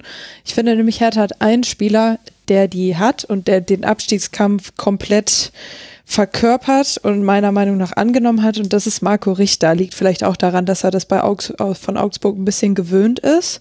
Aber bei aller Kritik finde ich, dass er das auf jeden Fall auf dem Platz signalisiert. Dieses Kämpferische. Und nicht aufgeben wollen, auch nach Rückstand. Und ja, Punkte holen. Würde ich, würde ich zustimmen. Und gleichzeitig es ist so wahnsinnig schwer, weil du kannst eine Kontext, äh, eine Saison, Entschuldigung, nie komplett aus ihrem Kontext reißen. Da spielen Corona und Verletzungen eine Rolle bei Hertha BSC. Gleichzeitig hilft einem aber diese Erkenntnis auch manchmal nicht weiter, weil es gibt keine extra Punkte am Ende in der Tabelle dafür, dass man irgendwie besonders viele Verletzte hatte. Dann würde der VfB nämlich auch nicht auf Rang 17 stehen. Jetzt hast du ja aber vorhin auch schon angedeutet, Uwe, dass wir parallel laufende Entwicklungen haben. Also ich habe ja schon quasi die Trainerebene aufgemacht, indem ich nochmal einfach allen Hörerinnen und Hörern die vergangenen Trainer in Erinnerung gerufen habe, von Tovic über Klinsmann und so weiter. Und parallel dazu hast du ja auch schon angesprochen, es kam dann sehr, sehr viel Geld in den Verein.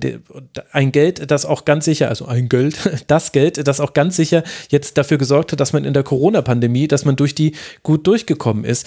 De facto, du hast es uns nochmal sehr schön aufbereitet in Vorbereitung dieser Sendung, äh, war es so, dass innerhalb von mehreren äh, ja, jetzt wenigen Jahren, von Juni 2019 bis bis dann in den August 2021 sind insgesamt 374 Millionen Euro über Lars Winhorst und dessen Tenor AG in den Verein geflossen. Dafür musste man auch etwas hergeben. Was musste man dafür angeben? 74,7 Prozent der Hertha KGAA, also Kommanditgesellschaft auf Aktien und vier von Darf neun Aufsichtsratssitzen. Äh, mhm.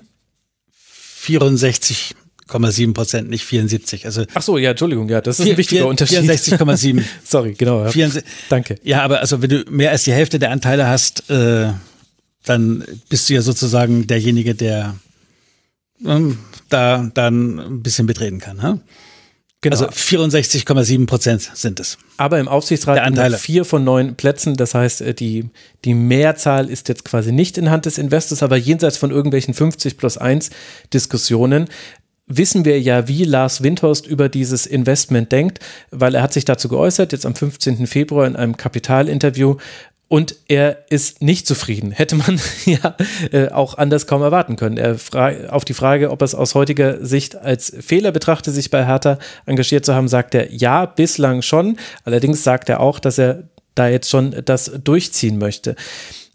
Aber die erste Frage, die man immer hört bei Hertha BSC, jenseits davon, dass sich die Wahrnehmung dieses Vereins radikal verändert hat. Es war die graue Maus, die meist keinen schönen Fußball gespielt hat, ehrlicherweise, die aber auch vielen Leuten eigentlich relativ egal war. Und dann wurde es auf einmal die reiche Maus, die zum Teil auch Champions League Ambitionen geäußert hat, zum Teil wurden das aber auch rein interpretiert in die Zahlen. Und jetzt ist die, die erste Frage, die ganz viele Fans stellen, auch Hörerinnen und Hörer haben die uns gestellt. Ja, wo sind denn die 374 Millionen Euro hin, Uwe? Hast du sie?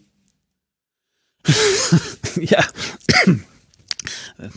Also, die Frage ist äh, schwierig zu beantworten. Um nochmal zuvorzukommen, ähm, was du gesagt hast, ähm,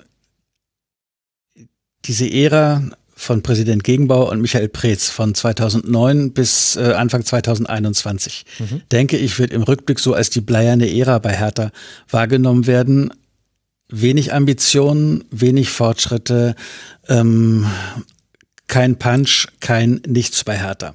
Und die große Hoffnung war, dass sich das ähm, ändert, weil alle genervt davon waren, dass man bei Hertha, Gegenbauer und Preetz es vermieden haben, konkrete Ziele auszugeben, weil wenn man irgendwas ausgibt, kann es ja sein in den, im nächsten Sommer, dass man das verpasst hat. Weshalb immer so wolkige wie wir wollen uns in der Liga etablieren, Ziele ausgegeben wurden oder wir wollen ähm, besser als letztes Jahr werden oder wir wollen in die obere Tabellenhälfte und so ambitioniert in Anführungsstrichen äh, war das dann häufig. Und als der äh, Geldgeber, ähm, der Investor Lars Winters gekommen ist, hat der gesagt, er möchte, dass Hertha regelmäßig in der Champions League spielt. Zeitnah. Und seitdem ist dieses Champions League Ding und dieses Big City Club äh, mhm. Ding äh, wabert darum. Und bei Hertha haben sich sofort Gegenbauer und Preetz am Anfang äh, in einen Abwehrkampf begeben. Der hat gar nichts zu sagen. Und unsere Ziele machen nur wir und nur wir bei Hertha werden. Also man hat den Investor nicht irgendwie mitgenommen, sondern der wurde immer abgewatscht. Äh, der spricht für sein Investment, aber wir sprechen für Hertha und wir wollen erstmal Schritt für Schritt. Und aus diesem, äh, also was du gesagt hast, das wird bundesweit wahrgenommen, wächst dann, wenn du viel Geld hast, natürlich auch Schadenfreude, wenn das dann irgendwie nicht so richtig in irgendetwas ähm, umgesetzt wird. Und äh, also es ist so, dass die, wo sind die 374 Millionen geblieben? Die sind verteilt auf diverse Saisons äh, gezahlt worden. Ähm, das ein augenfälliges Ding ist, dass Hertha seinen Etat hochgeschraubt hat in Höhen, wie sie das nie hatten. Sie hatten ähm, 2018, 19, glaube ich, ein äh, Etat von 80 Millionen Euro, dann mhm was 20, ich komme jetzt mit den Saisons durcheinander. 2021 war er jedenfalls bei 92,9 Millionen Euro, also fast 93 Millionen Euro. Und in dieser Saison, wenn er etwas weniger sein sollte, den schätzen wir den mal bei 80 bis 85 Millionen ein. Damit bist du 5, 6, 7 der Liga und spielst aber jedes Mal gegen den Abstieg. Mhm. Das ist äh, eine Geschichte. Dann äh, hat Hertha Verbindlichkeiten abgetragen, die sich auf schwindelerregende Höhen von über 140 Millionen aufgetürmt hatten.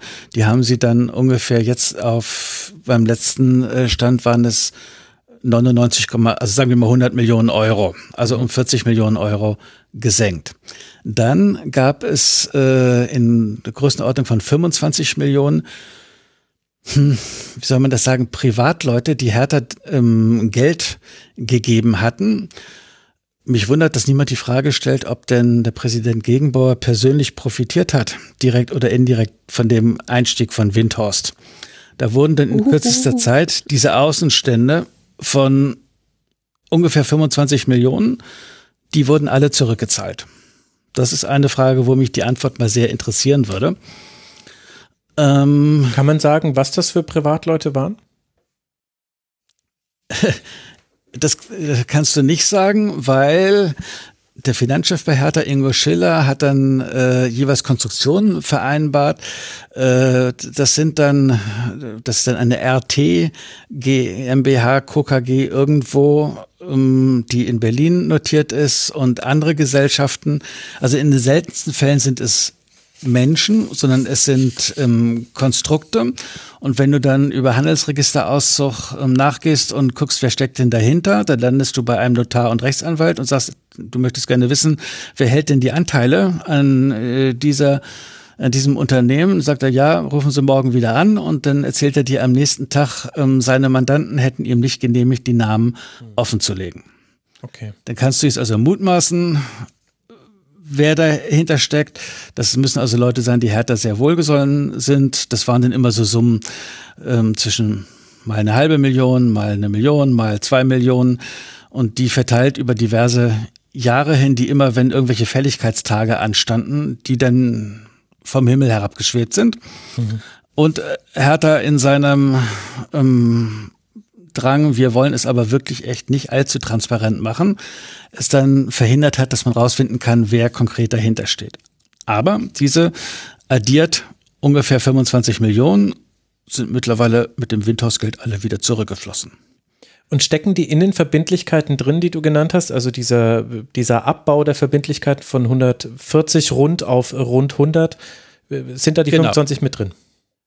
Die, die sind da mit drin. Äh, also der größte Posten, der jetzt noch in den 100 Millionen steckt, ist, äh, ist äh, hat halt ein Nordic Bond Anleihe aufgelegt, 40 Millionen Euro 2018.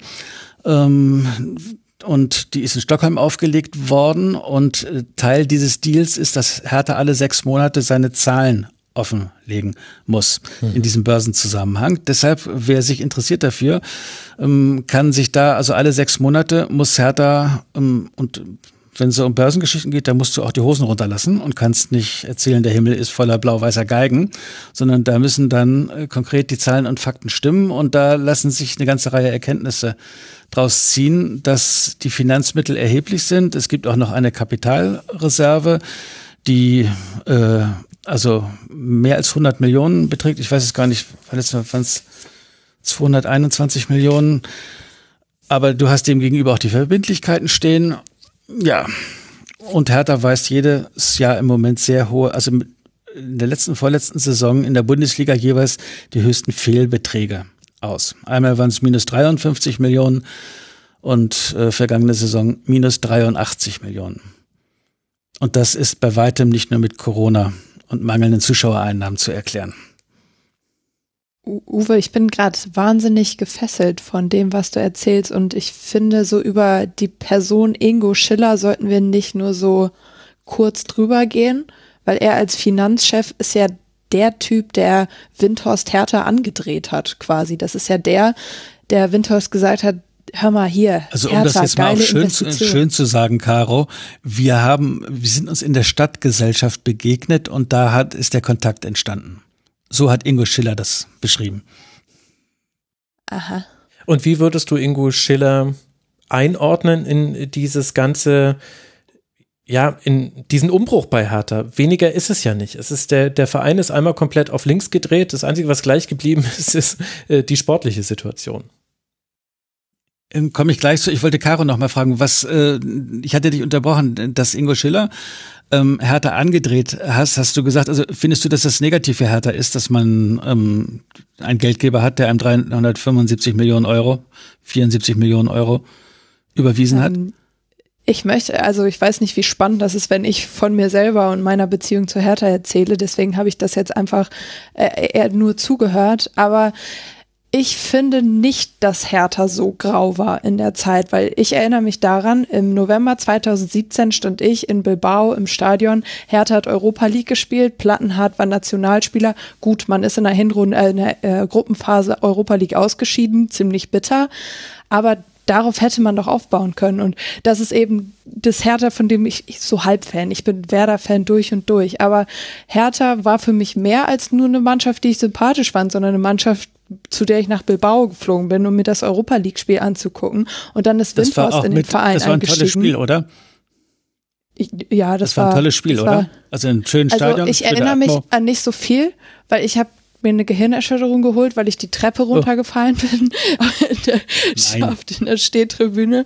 Aber ähm, ja, das ist eine andere Geschichte. Und ähm, dann ist Windhorst eingestiegen bei Hertha und dann konnte ich mir vor mir selber das nicht mehr rechtfertigen mit Hertha. Also ich, meine Familie kommt aus Uerdingen und da habe ich viel ertragen müssen mit einem Investorenverein, was wirklich, also wirklich eine schlimme, schlimme Zeit war. Also ähm, und äh, Uerding war das Gespött der ganzen Fußballwelt. Freut mich auch für elf Freunde, dass sie immer was zu schreiben hatten über Uerding, aber das war hart und das will ich nicht nochmal mit einer Mannschaft, ähm, das, das brauche ich nicht nochmal. Und bei aller Liebe zu Hertha, ähm, da dieses äh, Windhorst Investment hat mich selber von Hertha so ein bisschen weggebracht. Ich habe jetzt tatsächlich heute das erste Mal seit Jahren mein Hertha-Trikot angezogen für dieses, für diesen Schwerpunkt. Also für mich, für mich, also ich, es kann gut sein, dass ich damit alleine stehe, aber für meine Fußballromantik hat Windhorst mein Her also das Hertha, was ich geliebt habe, hab ein bisschen kaputt gemacht. Aber das ist, das ist einfach mein, mein Bier und meine komische Einstellung dazu. Also, ähm, ich sag mal, der Unterschied ist ja, so wie ich das wahrgenommen habe, dass in Uerdingen der Investor auch die Tagesgeschäfte geführt hat, oder? Ja, ja. Stefan das- also Effenberg das- hat. Und das, äh, also tut ähm, Lars Winters ja deutlich nicht, äh, auch wenn sich die Verantwortlichen bei Hertha nicht so groß heraustun, äh, dass sie diejenigen, also sprich das Präsidium ist für die Geschäftsführung äh, zuständig, beaufsichtigt die und das sind dann Bobic und Schiller im Moment. Ähm, zwischendrin gab es nochmal, das ist dann auch etwas, was bei Hertha dann äh, also da sagen dann die Hertha-Fans, ja, das passiert ja uns natürlich, den hast du zum ersten Mal seit Dieter Höhnes Zeiten wird ein CEO verpflichtet mit Carsten Schmidt, dem ehemaligen äh, Deutschlandchef von ähm, Sky. Und äh, der guckt sich das an und sagt, wir müssen aber ganz viele Sachen ganz anders machen. Und elf Monate später, Freddy Bobic ist in, inzwischen eingestiegen, ähm, verabschiedet er sich aus privaten Gründen und löst seinen Vertrag bei Hertha auf und äh, ist dann jetzt in, ist Privatier in München und ist da völlig von der Bildschwäche verschwunden. Das ist dann auch etwas, von dem man sich viel erhofft hatte, dass es Hertha hilft, was dann sozusagen verpufft ist, ähm, ohne, also da, da kann jetzt niemand was dazu. Manchmal ist das Leben halt so, dass Umstände eintreten, die dann die Lebensplanung äh, konkret über den Haufen werfen. Aber das hat dann auch nicht geholfen, ist aber nur ein kleiner Puzzlestein. Ja, gut, ist aber insofern interessant. Ich glaube, in der Saisonvorschau habe ich es angesprochen, wenn nicht, ich habe es mir zumindest damals aufgeschrieben. Das Projekt Goldelse hat ja äh, damals äh, Carsten Schmidt angestoßen, hat von Januar bis Mai des letzten Jahres die Strukturen im Verein analysieren lassen und daraus 40 konkrete Maßnahmen abgeleitet. Da wäre jetzt ja dann schon die interessante Frage, werden sie trotzdem umgesetzt? Äh, Wie sieht Freddy Bobic oder wie sehen auch die anderen Beteiligten, das ist jetzt nicht nur alles Freddy Bobic, diese Strukturmaßnahmen? Führt uns aber nochmal auf eine andere Ebene des Vereins. Um jetzt aber nochmal kurz, äh, ich würde gerne nochmal Du versuchen. hattest nach Schiller gefragt, ne? ja, Welche Rolle er spielt. ja, mhm. Ja, sag du. Ja, ich, ich, ich hänge immer noch an der Frage, wo ist all das Geld hin? Und äh, ich habe jetzt mal versucht mitzurechnen und mitzunotieren, auch wenn ich, äh, auch wenn man da leicht äh, Fehlern aufliegen kann. Deswegen würde ich dir das zur kritischen Prüfung hinwerfen. Ich habe mir notiert, also, man hat für 40 Millionen die Verbindlichkeiten jetzt immer so gerundet reduziert. Man hat laut transfermarkt.de, da muss ich mich jetzt an, an einer externen Quelle aufhängen, hat man einen Transfer minus von rund 80 Millionen Euro erwirtschaftet. Der Personalaufwand ist um rund 30 Millionen Euro gestiegen. Da hat man natürlich auch noch Folgekosten, weil du da Laufzeiten von Verträge hast, aber das ist jetzt das jährliche 30 Millionen. Und du hast ja die Jahresfehlbeträge angesprochen. Dazu können allerdings auch abgebaute Verbindlichkeiten gehören. Deswegen hier gibt es eine Unschärfe. Die Jahresfehlbeträge sind bei 130 Millionen Euro, wenn man die letzten beiden Saisons, die letzten beiden Spielzeiten aufeinander addiert. Das heißt, ich komme hier auf eine Summe von 280 Halt, stopp, Millionen stopp, stopp. Euro, aber da sind ein paar Unschärfen mit drin. Die Jahresfehlbeträge, da komme ich äh, irgendwie für 1920 auf 53 Millionen und auf 2021 auf 83 Millionen. Alleine das sind, schon dieser Posten sind 130. Genau, genau, das, äh, genau, für die letzten so. beiden Saisons, das meinte ich. Also ich habe es jetzt nicht für Okay. drei Saisons, von den, sondern für die letzten beiden, damit wir quasi eine ähnliche Ja. Datengrundlage haben. Also summa summarum 280 Millionen, da hätte man ja jetzt noch 90 über von 374 Millionen. Und ist das überhaupt richtig so zu rechnen oder mache ich da Nein, Fehler? das ist nicht richtig. Ja, es ist ja immer, also es ist ja immer komplizierter. Ähm, also das Eigenkapital, was Sie zuletzt gemeldet haben, liegt bei 107 Millionen Euro. Das hätten natürlich, ähm, das haben nur wenige Vereine. Wie gesagt, Verbindlichkeiten 100 Millionen. Das äh, ist eine ähnliche Größenordnung. Ähm, das erste Geld ist geflossen am äh, 27. Juni 2019. Das heißt, das geht noch in die Saison 18, 19 rein. Dann sind in der Saison 19, 20 99 Millionen Euro geflossen. Und in der darauffolgenden Saison sollten 150 Millionen fließen, sind dann aber äh, nur in Anführungsstrichen 120 geflossen. Und in dieser Saison sind dann die verbleibenden, ich weiß nicht, 30 oder 35, kommen ein bisschen schleuder mit den Zahlen geschlossen. Also das verteilt sich über ähm, vier Geschäftsjahre. Und äh, im, äh, im Einzelfall finde ich es, äh, du musst äh, dann jeweils auf alles gucken, du musst mit den Abschreibungen Bescheid wissen, was jetzt wir in einem Rasenfunkzusammenhang irgendwie nicht wirklich darlegen können. Wenn du das dranlegst, verglichen mit dem, was sportlich bei rausgekommen ist, sagst du, also ich könnte, also anders. Windhorst hat gesagt in seinem Kapitalinterview, was du ähm, zitiert hast, dass er die Hoffnung hatte, dass bei Hertha mit dem Geld sinnvoll im Sinne eines nachhaltigen Erfolges umgegangen wird. Und stattdessen ist er enttäuscht, dass es vor allen Dingen um Posten, Schacherei und um Positionen geht. Machte halt Dass du und Klügelei, nennt er das. Ja, dass du als Investor hoffst, dass mit deinem Geld Investment ordentlich umgegangen wird, finde ich jetzt mal legitim. Und äh, die Wertung, in der das äh, gemessen wird, äh, ist im sportlichen Bereich. Wenn du dann drei Jahre in Folge gegen den Abstieg spielst, äh, ist das unbefriedigend. So, und wenn der Abstiegsfall einträte, konjunktiv, ähm, dann ja nochmal. Und klar ist dann, dann müssen auf allen Ebenen wichtige Leute, die ähm, Schlüsselentscheidungen getroffen haben, Fehler gemacht haben, wenn das, der Einsatz des vielen Geldes so ausgeht.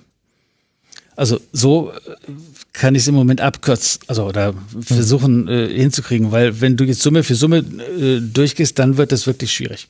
Ja, ja, klar. Also vor allem auch, äh, da, da haben wir das Problem, dass äh, es gibt jetzt zwar vergleichbare Finanzzahlen von der DFL, aber die beginnen eben in der Saison 2018, 2019. Das heißt auch, man muss es ja auch in den Kontext des äh, Wettbewerbumfelds einsortieren und das können wir nur bis zur Saison 1920 machen und danach ist noch viel passiert. Die Frage, die aber dann so ein bisschen noch, noch nicht beantwortet ist, ist, was ist deiner Einschätzung nach von dem Geld noch da? Also das Eigenkapital hat sich ja wesentlich erhöht. Du hast es auch völlig richtig angesprochen. Von so einer Eigenkapitalquote würden viele andere Bundesliga-Vereine träumen. Allerdings ist es ja erstmal auch nur ein Bilanzposten. Also was ist so deine Einschätzung? Das Eigenkapital hat sich erhöht rund um 70 Millionen Euro. Ist das jetzt dann auch noch Kapital, das weitgehend zur Verfügung steht für die Zukunft? Oder muss man tatsächlich sagen, na wahrscheinlich ist viel von der Liquidität, die über Windhorst in den Verein geflossen ist, jetzt schon nicht mehr als liquides Mittel verfügbar? Also äh, die Antwort ist, ich weiß es nicht, weil es schwer ähm, zu durchschauen ist von draußen. Äh, Dieter Hönes, der ja ganz lange weg ist bei Hertha BSC und sich da auch ganz lange nicht zu geäußert hat, hat sich neulich mal in einem RBB-Beitrag ähm, dazu geäußert und er hat gesagt, er fragt sich, wenn man in der ersten Tranche, der, also den 224 Millionen, dann in der nächsten Saison noch eine weitere Tranche mit 150 Millionen vereinbart, fragt er sich, warum man so schnell so viel neues Geld schon wieder braucht. Was ist denn da passiert? Und äh, diese Frage ähm, ist bisher nicht befriedigend äh, oder seriös erklärt worden, so dass äh, das einem irgendwie plausibel ist. Und Corona kann es ja Oder ist da Corona passiert? Jetzt, ich komme selber total durcheinander. Ja, also Corona, doch klar. Cor Corona ist dann, Corona ist ist dann da reingegrätscht und hat äh, dafür gesorgt, dass du natürlich über den Zuschauer Part äh, extreme Ausfälle hast. Äh, auch bei Sponsoring-Einnahmen äh, hast du Ausfälle, bei Marketing-Einnahmen. Ja, aber die Jahresfehlbeträge, was weiß ich, in Köln, die weisen dann für 2021 minus 3,9 Millionen aus. Mhm. Union minus 10 Millionen. Hertha minus 83 Millionen. Ja. Und das ist dann nicht nur Corona geschuldet. Ja, sehr, sehr richtige Einordnung an der Stelle. Das heißt, es ist auch zu vermuten, dass tatsächlich äh, einiges von dem Geld wird weg sein und dass da jetzt nicht perfekt gewirtschaftet wurde. Das, das sehen wir ja nach außen auch ohne jetzt die genauen Details zu kennen. Wo siehst du denn dann aber die Perspektive von Hertha BSC? Da gibt es viele, viele sich wahrscheinlich nicht immer einige Menschen. Die wichtigsten sind sicherlich Lars Windhorst auf der einen Seite und ich würde jetzt vermuten, dass dann Werner Gegenbauer auf der anderen Seite schon auch eine Rolle spielt. Denn er war ja einer derjenigen, der ganz früh, du hast es ja vorhin genannt, auch öffentlich immer schon darauf hingewiesen hat, ey, das Operative machen ja auch wir, was ja auch so gewollt ist. Also das ist ja durchaus, wäre auch durchaus problematisch gewesen, wenn er gesagt hätte, ab jetzt bin ich noch Befehlsempfänger. Also, aber siehst du dann eine positive Perspektive für Hertha BSC in der aktuellen personellen Konstellation, Windhorst, Gegenbauer?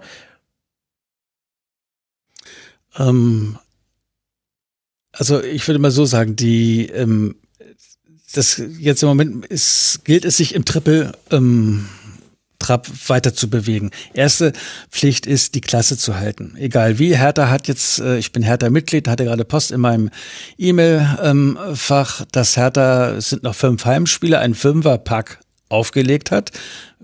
Ich glaube ab 69 Euro für die letzten fünf Heimspiele inklusive dem Spiel gegen Union, was auch hm. dabei ist.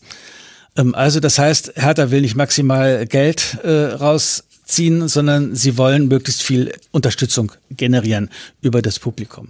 Also erstes Ziel ist Klasse halten. Zweites Ziel, was äh, Freddy Bobic immer wieder sagt, mit seiner tollen Mannschaft hinter der Mannschaft, äh, mit den tollen Kaderplanern und die Leute, die er alle hat, das wird sich perspektivisch auszahlen. Also du hast ja ähm, völlig zu Recht gesagt, er ist jetzt auch erst zehn Monate da äh, oder neun und ähm, das da ist dann die spannendste Frage, wer wird neuer Trainer? Die Hertha äh, Oldschool-Fraktion sagt Nico Kovac natürlich, geht ja kein anderer.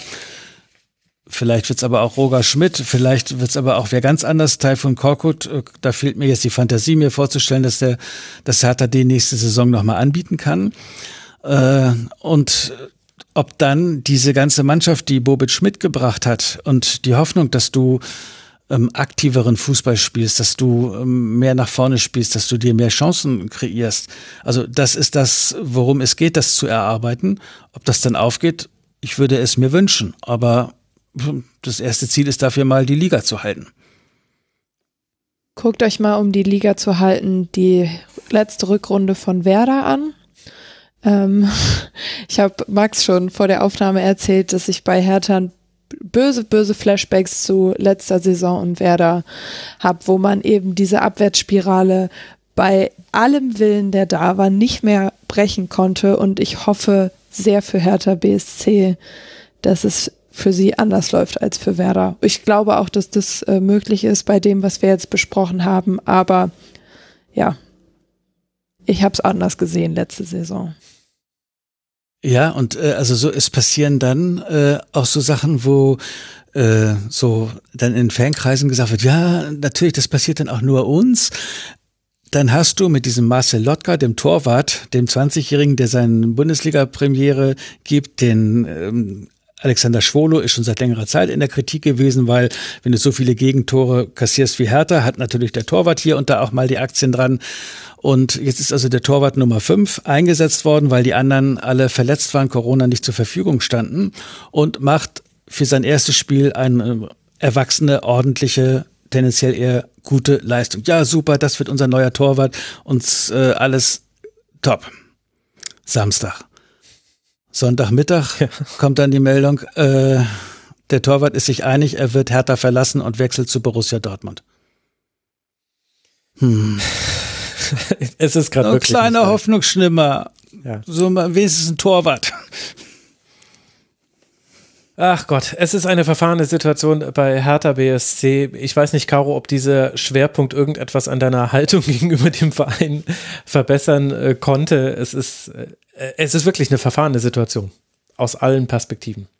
Ja, und ich sag mal, die, äh, das Trapez, in was du reinfällst, das Trampolin, aus dem du dann hochkommst, hat ja, hat ja ex, extreme Fallhöhen. Also die letzten deutschen Meisterschaften von Hertha datieren von 1930 und 1931. Und den bösen Buchtitel, jedes Team kann mal ein schlechtes Jahrhundert haben. Ja, ja. Den wollen sie sich bei Hertha natürlich nicht anziehen. Da war ich schon froh, dass du ähm, den Trapezwitz hast liegen lassen beim Trapez und dann kommst du mit diesem Buchtitel ums Eck. Und äh, ich sag mal, noch eine Parallele, die ja auch kein Mensch braucht. Der letzte Manager, den oder Geschäftsführer Sport, den Hertha hatte, ähm, war Michael Preetz, der in seiner ersten Saison 2009, 2010 abgestiegen ist. Michael äh, Freddy Bobic in seiner ersten Saison steht im Moment auf Rang 16. Vielleicht kann er das ja vermeiden. Mit dem Wiederholen von Ereignissen. Nicht alles wiederholt sich. Ich glaube, an der Stelle würde ich dann sagen, machen wir diesen äh, Schwerpunkt zu. Wir haben jetzt lange, lange über Hertha BSC gesprochen. Rein sportlich betrachtet kann man festhalten, Rang 16, punktgleich mit Rang 15. Der FC Augsburg hat sich vorbeigeschoben. Es geht jetzt dann weiter gegen Eintracht Frankfurt zu Hause, bei Borussia Mönchengladbach und dann zu Hause gegen die TSG aus Hoffenheim. Das ist Teil des noch schweren Restprogrammes der Hertha.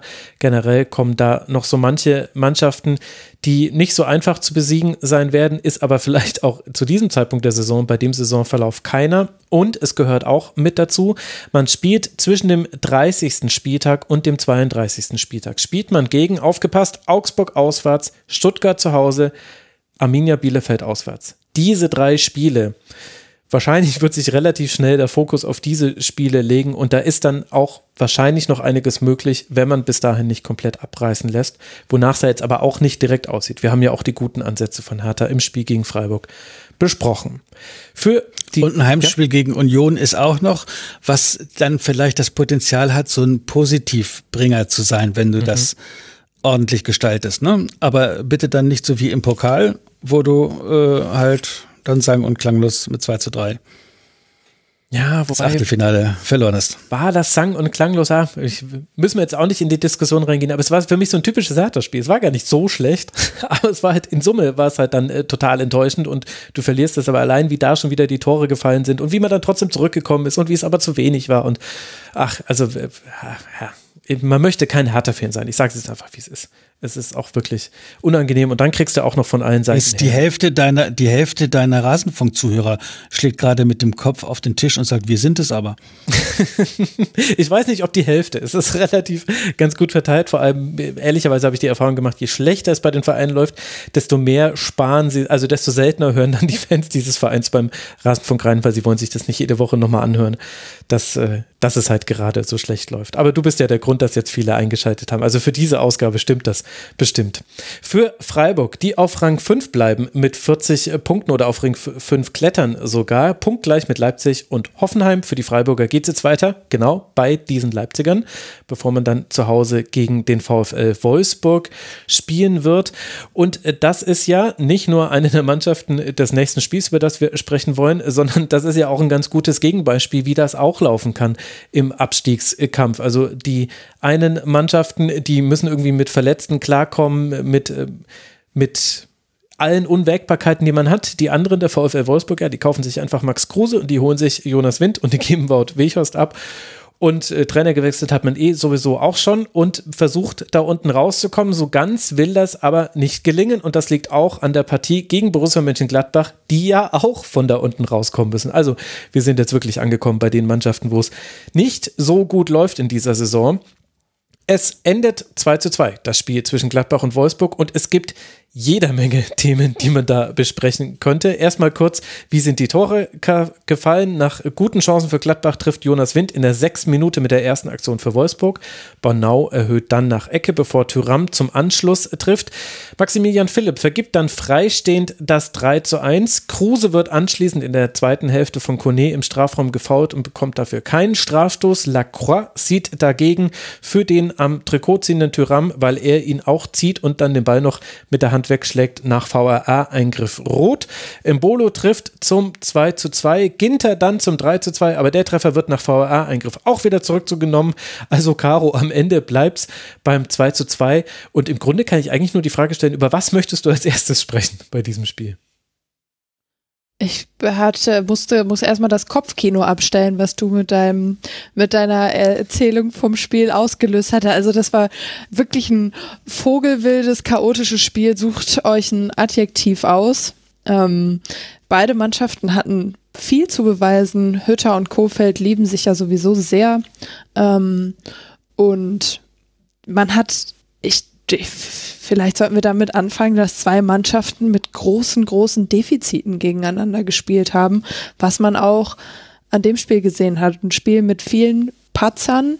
Klar ist das aufregend zu gucken, aber eigentlich will ich bei Borussia Mönchengladbach gegen Wolfsburg, wo ich bei mit keinem der beiden Vereine irgendwie eine emotionale Verbindung habe, so leiden, wenn ich das gucke. Und das liegt daran, dass beide echt, huh.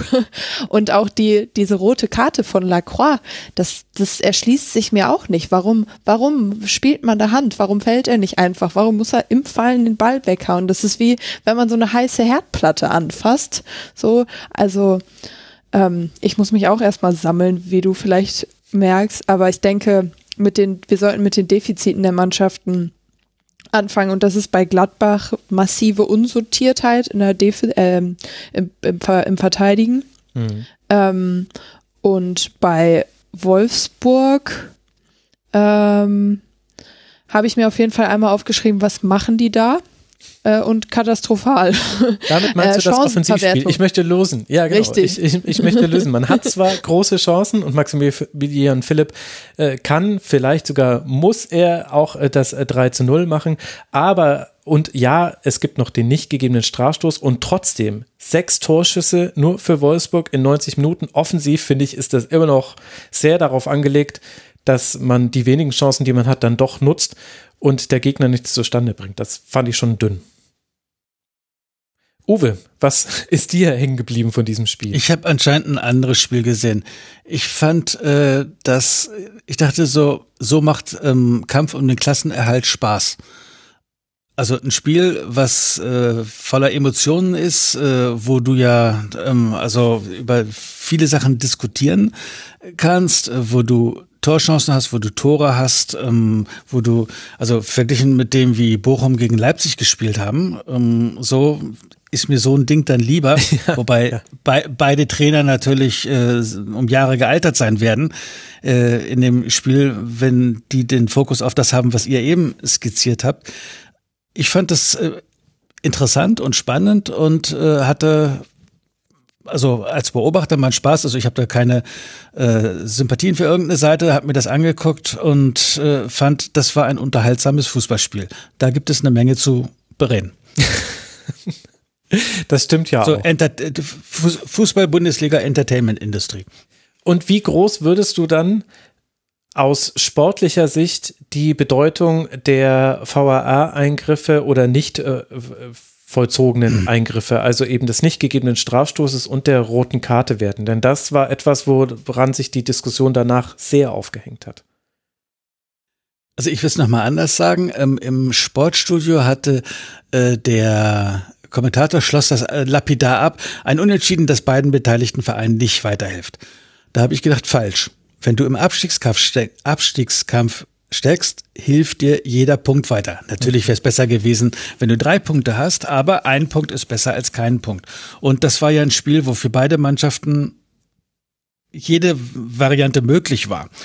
Und äh, mit also diese diese elf äh, gegen Kruse finde ich ist ein Elfmeter, auch wenn äh, Colinas Erben dargelegt haben, dass es im Spiel untypisch sei, wenn fortgesetzt wird das Spiel und man dann zwei Schritte später erst zu Boden geht, dass es dann eben keinen Elfmeter dafür gibt. Hm. Also ist schade, weil man möchte ja eigentlich, dass die Spieler erstmal weiterlaufen und noch was versuchen, oder? Ja, und man hat ja bei, bei Dortmund gesehen, was passiert, was passieren kann, wenn der Spieler weiterläuft mit Hazard. Der wurde auch vorher gefault, genau. bevor er das Tor gemacht hat. Ähm, wäre er, hätte er sich fallen lassen, hätte es den Elfmeter gegeben. Und das ist halt auch das Problem, was alle mit diesem Kruse-Elfmeter haben. Wer hätte wäre er gefallen, wäre es ein Elfmeter gewesen. Ich meine, wir, ihr habt bestimmt den, das Foto von Kruses Knöchel gesehen. Das ist ein Tritt mit der offenen Sohle gewesen und das ist, das war, er fällt zwei Schritte später, weiß ich nicht, ob man das so sagen kann, weil das ist ja eine super Zeitlupe, die wir immer gesehen haben. So lange stand Kruse da gar nicht mehr und ist gar nicht mehr weitergelaufen. Also man muss auf jeden Fall dafür sorgen, es kann nicht sein, dass wenn ich mich fallen lasse, kriege ich einen Elfmeter, wenn es keiner ist, wie bei Hertha gegen Freiburg, da fällt einer ohne dass bei einer sanften Berührung gegen die Wade, hier wird jemandem in die Knöchel reingetreten und es ist kein Elfmeter. Das ist einfach an diesem Spieltag so ein bisschen ab absurd, wenn man sich diesen Vergleich anguckt. Und das ist einfach sehr frustrierend gewesen in der Situation für die Wolfsburger, wobei sie ja natürlich auch mit einem Elfmeter in Führung gegangen sind. Und dann kann ich auch verstehen, wenn man dann als Schiedsrichter zurückhaltend ist, ähm, weil man ja auch so ein Spiel nicht sozusagen entscheiden will. Das ist jetzt falsch gesagt, aber ja, ist natürlich hart. Aber der Schiri hat ja hat in allen Schlüsselsituationen ja irgendwie der Hilfe gebraucht. Ähm, also mit dem letzten Foul, was an der Mittellinie war, wer wurde da abgeräumt? Also wo das Tor von Ginter, glaube ich, dann gefallen ist, was er dann zurückgenommen hat. Da hat Hermann Roussillon gefault. Ge genau. Äh, also der hat den so. Und da musste er dann rausgeschickt werden, guck dir das nochmal an, weil ihm das, weil er das in der realen Geschwindigkeit nicht so bewertet hatte. Dann bei der roten Karte, was du gefragt hattest, da bin ich jetzt nicht regelkundig genug, wenn der, wenn sich das beim VAR nochmal anguckt und sagt, ich werte als erstes das Halten von dem Gladbacher Stürmer als ein Foul an dem Verteidiger und gebe Freistoß für ähm, Wolfsburg. Mhm. Ist das wäre das regeltechnisch möglich gewesen? Ich glaube ja. Also das, ja, für mein Gefühl logisch. Äh, war, äh, habe ich die Situation mehr so gesehen. Wobei natürlich das, was du gesagt hast, Max, äh, warum nimmt er denn die Hand da zur Hilfe? Was soll denn das? Äh, ja. Es hatten also, alle nicht so den besten Moment in dieser Szene. Das Schiedsrichter ja, waren eingeschlossen. Also, das da in der Szene Freistoß für Gladbach zu geben und rote Karte für Wolfsburg fühlt sich irgendwie auch nicht richtig an. Aber irgendeine Entscheidung mu muss ja der Schiedsrichter treffen. Also, weiß nicht, Caro, was hättest du gegeben? Ich, also ich finde, das Handspiel ist halt leider, es, das Handspiel ist total dumm und unnötig, aber er ist der letzte Mann. Er spielt mhm. den Ball mit der Hand und dann dann ist die Regel so. Das ist unfassbar bitter in dem Moment für Lacroix und für Wolfsburg, was man ja auch im Spielverlauf sieht, dass weil Lacroix fällt, äh, fehlt, fallen die Tore für Gladbach, weil mhm. die defensive äh, Grundordnung nicht mehr stimmt. Wolfsburg hatte ja auch einfach keinen Innenverteidiger mehr, den man hätte einwechseln können. Ganz und durch diese Thema. rote Karte mhm. an Lacroix geht dann für Wolfsburg dieses Spiel ähm, aus der Hand und nur mit Glück und wegen dem klaren Foul von Hermann, was die richtige Entscheidung war letztendlich, auch wenn es auch in der 94. Minute immer so eine Sache ist, ähm, richtig. Und ich will jetzt nicht den Faden verlieren, aber ja, so bitter es ist, meiner Meinung nach ist die rote also Karte also als letzter Mann Karte. leider so. Ja, weil, weil ich es hätte müssen in der Situation. Als Lacroix ist der letzte Mann. So. Das ist für mich nämlich auch so eine Argumentationslinie, dass du sagen kannst, auch Tyram hält. Hält er faulwürdig? Dadurch, dass sie beide ziehen, finde ich nicht unbedingt. Und dann macht aber Lacroix dieses, dass er den Ball weghaut. Und das ist so, dass mit, und das ist, ja, ich meine, ich wiederhole jetzt die Worte, aber damit kippt es halt so in eine Richtung. Damit wird auch so eine 50-50 Sache, die man im Zweifel einfach laufen lassen wird, eine weggenommene Torchance und ich finde, man kann da durchaus auch die Gladbacher Perspektive sehen, ohne behaupten zu wollen, Tourem hätte in dieser äh, Szene gar nichts gemacht. Nee, im Gegenteil, beide haben gezogen, aber am Ende war es Lacroix, der die Chance weggenommen hat und es wäre eine klare Torchance gewesen. Er war eben letzter Mann und da sind dann vielleicht dem Schiedsrichter auch noch mehr die Hände gebunden, als man das so sehen möchte. Wenn, wenn vorher eine 50-50-Situation passiert und dann aber eine eindeutige, weiß ich nicht, kann, vielleicht, vielleicht hätte es die Möglichkeit gegeben, so wie du gesagt hast, Uwe, zu sagen, ich bewerte dann einfach das Foul des Gladbachers, denn dann komme ich um diese andere definierte Entscheidung, definitive Entscheidung äh, herum. Aber dann hätten sich die Gladbacher beschwert und das auch nicht komplett so unrecht. Also war auch wirklich undankbar für Tobias Reichel, den Schiedsrichter. Ja. Um aber kurz noch aufs Sportliche zurückzukommen. Also wir haben jetzt bei Wolfsburg schon angesprochen, man musste am Ende mit einer Viererkette spielen, weil man keine Innenverteidiger mehr hatte. Definitiv ein Thema, auch bei der Entstehung des 2 zu 2. Offensiv nicht allzu viel zu sehen. Beide Torschüsse, also Schüsse, die auch aufs Tor gingen, waren, waren drin. Auch wenn es natürlich noch die Szene mit Kruse gab. Das hätte einen Strafstoß geben können und die Philipp-Chance. Auf der anderen Seite, Caro, woran kann also sich die Philipp-Chance ist aber eine Monster-Chance. ja. Mann, Alter. Warum nimmt er den mit dem Außenriss? Ja. Ja, das stimmt. Also er steht komplett frei. Das zeigt ja auch, Caro, auch äh, Gladbach, du hast ja die Defizite angesprochen. Da musste man natürlich auch mit Bayer in der Innenverteidigung nochmal umstellen. Ich vermute mal, dass Adi Hütter nach dem Spiel vor allem über die Offensive sprechen wird, denn da kann man sich richtig hochziehen. Also man hatte 26 Schüsse insgesamt rausgeholt. Player hatte tolle Aktionen wieder, hatte zwei Schüsse und neun Torschussvorlagen. Also der ist wirklich der Stindelersatz schlechthin. Tyram hat sehr, sehr viele Abschlusssituationen gehabt. Hofmann gute Aktionen. Also offensiv Gladbach auf einem ganz guten Weg, oder? Ja, auf jeden Fall. Da muss man auch Tyram nennen, der ja getroffen hat, Player mit den zwei Vorlagen. Und eben was bei Gladbach einfach sehr schön funktioniert, sind diese Doppelpässe, womit sie schnell nach vorne kommen. Mhm. Das ist dann auch schön anzusehen und ähm, ja, schwer zu verteidigen auch tatsächlich. Wenn es gut ausgeführt ist, also diese Klatschpässe oder eben Doppelpässe, auch durchaus ein Hütter-typisches Spiel, hat allerdings Gladbach vorher auch schon gemacht, deswegen ist jetzt nicht komplett Hütter-Fußball, aber schwer zu verteidigen. Wenn es gut ausgeführt ist, äh, sehen äh, mindestens zwei Gegenspieler dumm aus, weil sie nicht hinterherkommen. Uwe, was würdest du noch so äh, sagen zu beiden Mannschaften, die ja beide noch unten drin hängen? Gladbach vier Punkte vor dem Relegationsplatz, Wolfsburg fünf Punkte davor. Da würde man ja noch nicht davon sprechen, dass da jetzt die Saison schon vorbei ist. Ähm, nein, also natürlich ist der Obacht äh, weiter ähm, angesagt, aber ähm, weil Caro am Anfang äh, sagte, dass ihr erster Eindruck zu dem Spiel ist, über die Defizite zu reden, dann die alte Fußballregel, äh, wenn du halt nicht gut spielst, dann musst du gucken, dass du wenigstens einen Punkt mitnimmst. Mhm. Hilft, hilft ein bisschen auf dem Weg zum Klassenerhalt. Wobei Wolfsburg und Gladbach ja beide nicht angetreten waren, äh, um Klassenerhalt zu schaffen und was sicherlich auch Teil der mentalen Belastung ist, die die haben. Weil die eigentlich in Richtung ganz vorne wollten. Mhm. fandet ihr Ginter offensiv auch besser als defensiv?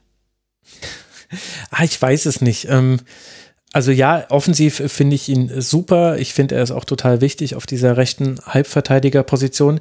Ich hatte das Gefühl, dass er defensiv darunter gelitten hat, dass also es sind sehr viele Fehler passiert. Elvedi steht mal falsch. Bayer hatte leider zwei, drei Situationen, wo er Baku offen gelassen hat. Benzebaini hatte manchmal ist nicht jeden Weg mitgegangen, um so zu sagen. Ich fand auch, dass Leiner auch so seine Probleme hatte. Gleichzeitig ist es natürlich auch der Fokus bei Wolfsburg. Also es ist auch eine Stärke von Wolfsburg mit Baku und Roussillon. Und ich hatte das Gefühl, für mich war Matthias Ginter wie so ein Feuerwehrmann, so ein Alter, ohne Schlauch, sondern mit einem Wassereimer. Und der muss versuchen, ständig irgendwelche Brände zu löschen. Und irgendwann merkt er, ah, ich habe gar kein Wasser mehr dabei. Das ist ja jetzt schlecht. Und dann hat er auch Fehler gemacht. Also ich würde ihn ein bisschen in Schutz nehmen. Wie fandst du ihn? Also der Kicker hat ihm die Note 5 gegeben. Also fünf finde ich auch hart. Ähm, ich alleine wegen diesem wirklich schönen Weitschuss, den Castells nur mit einer überragenden Parade halten kann, Mhm. kann man Ginter da nicht so schlecht bewerten. Deswegen habe ich die Frage gestellt, weil Ginter offensiv meiner Meinung nach einfach gefährlich war und auch hätte treffen können, wäre Castells nicht in Topform gewesen. Ja, ja Castells, wahnsinnige Paraden. Top, top, top, Topform.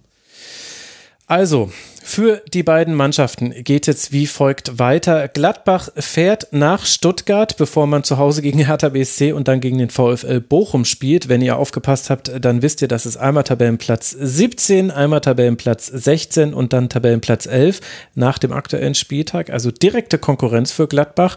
Für den VfL Wolfsburg geht es jetzt dann weiter im Heimspiel gegen den ersten FC Union, bevor man gegen Freiburg und Leverkusen antreten wird.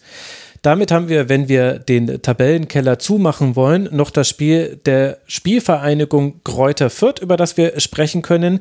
Die Vierter, sie bleiben im sechsten Heimspiel in Folge ungeschlagen. Nach einem 1 zu 0 durch Florian Kainz für den ersten FC Köln kann Sebastian Griesbeck per Kopf nach Ecke ausgleichen.